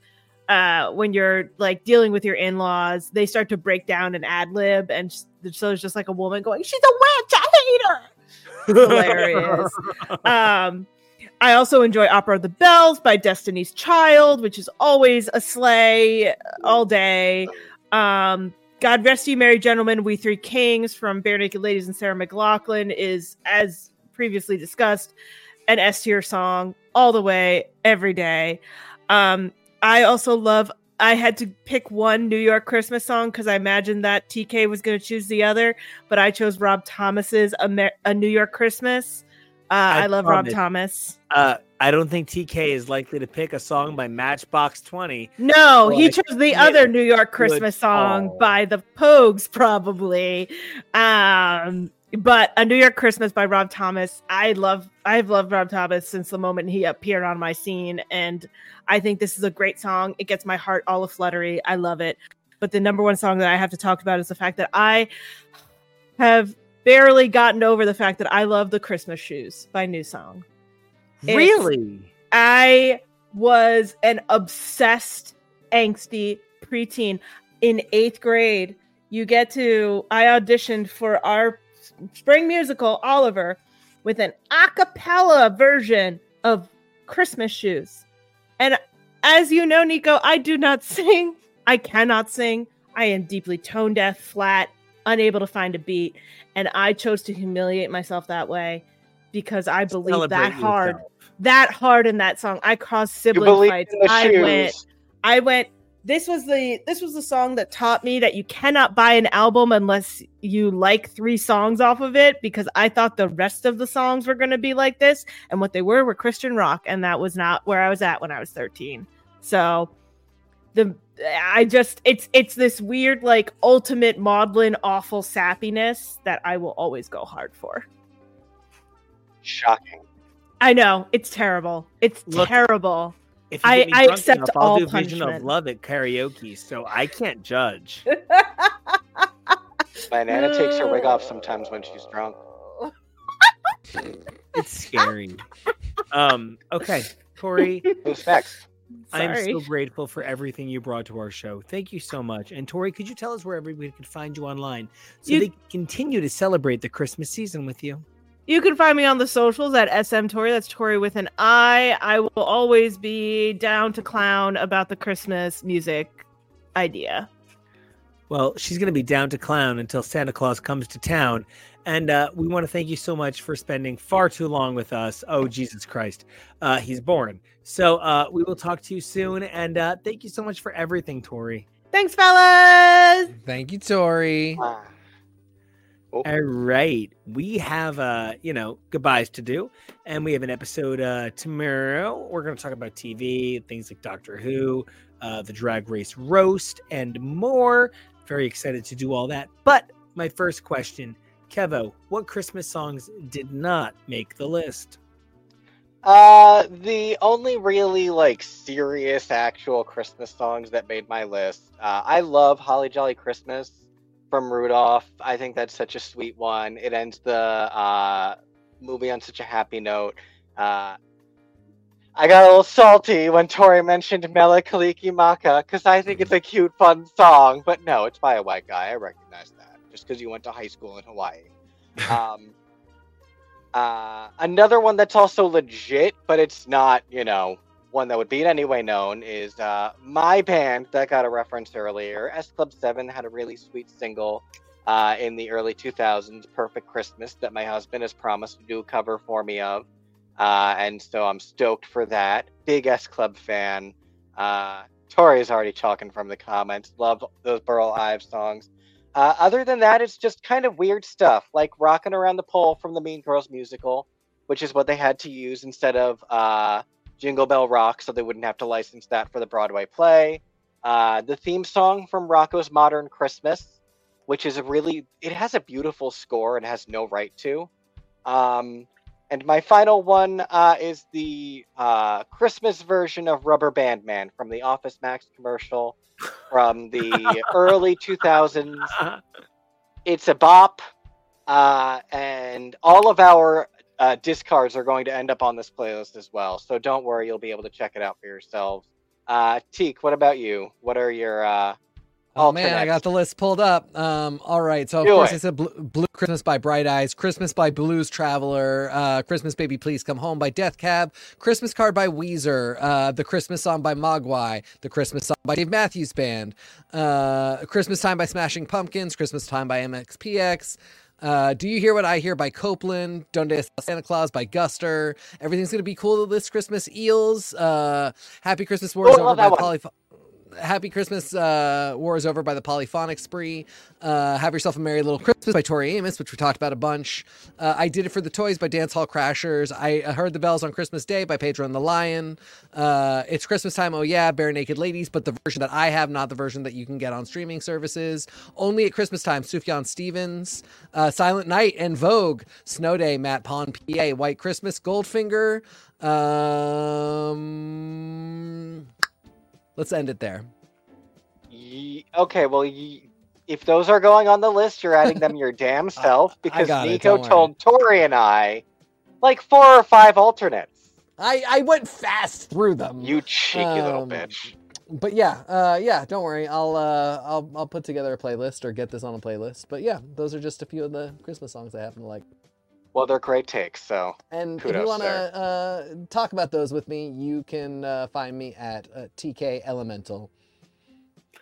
I love it. So thrilled. If you guys want to follow me, you guys can check me out at Nico Action. That's N I C O H C D I O N, and a little extra X for Xmas. Uh, I have loved being here with all these people. So sorry I kept everybody here uh, real. you know, don't apologize. We loved it. We love being here. We love making the show, and uh, It's Christmas time. Well, and thank we're you all. thank you all for loving your Christmas shackles. Uh, but as I, I set you free to the the Christmas magic uh, and release you from your elvitude, uh, I am so excited to uh, talk TV, uh, both new specials like uh, the Doctor Who special that aired and Drag Race, plus all of our favorite game shows, scripted shows, and more. I cannot wait to watch the next episode of Beacon 23. So, as much as it is magical stocking season, it is also still regular TV coming through your way. And we can't wait to bring that to you guys three days a week. That's comics on Wednesdays, special topics Saturdays, and TV Sundays. And until next time, please do not forget to like, subscribe, and check us out at X Is for Show And then three other things we need you to do. Number one, we need you to stay safe and holly jolly. We need you to uh, be brave and also very merry. And number three, evolve daily and uh, have a happy new year. All right. And uh, we'll Sure. see you guys tomorrow. Uh, oh my God, it's like six hours from now because this went so long. Bye. Oh, sh-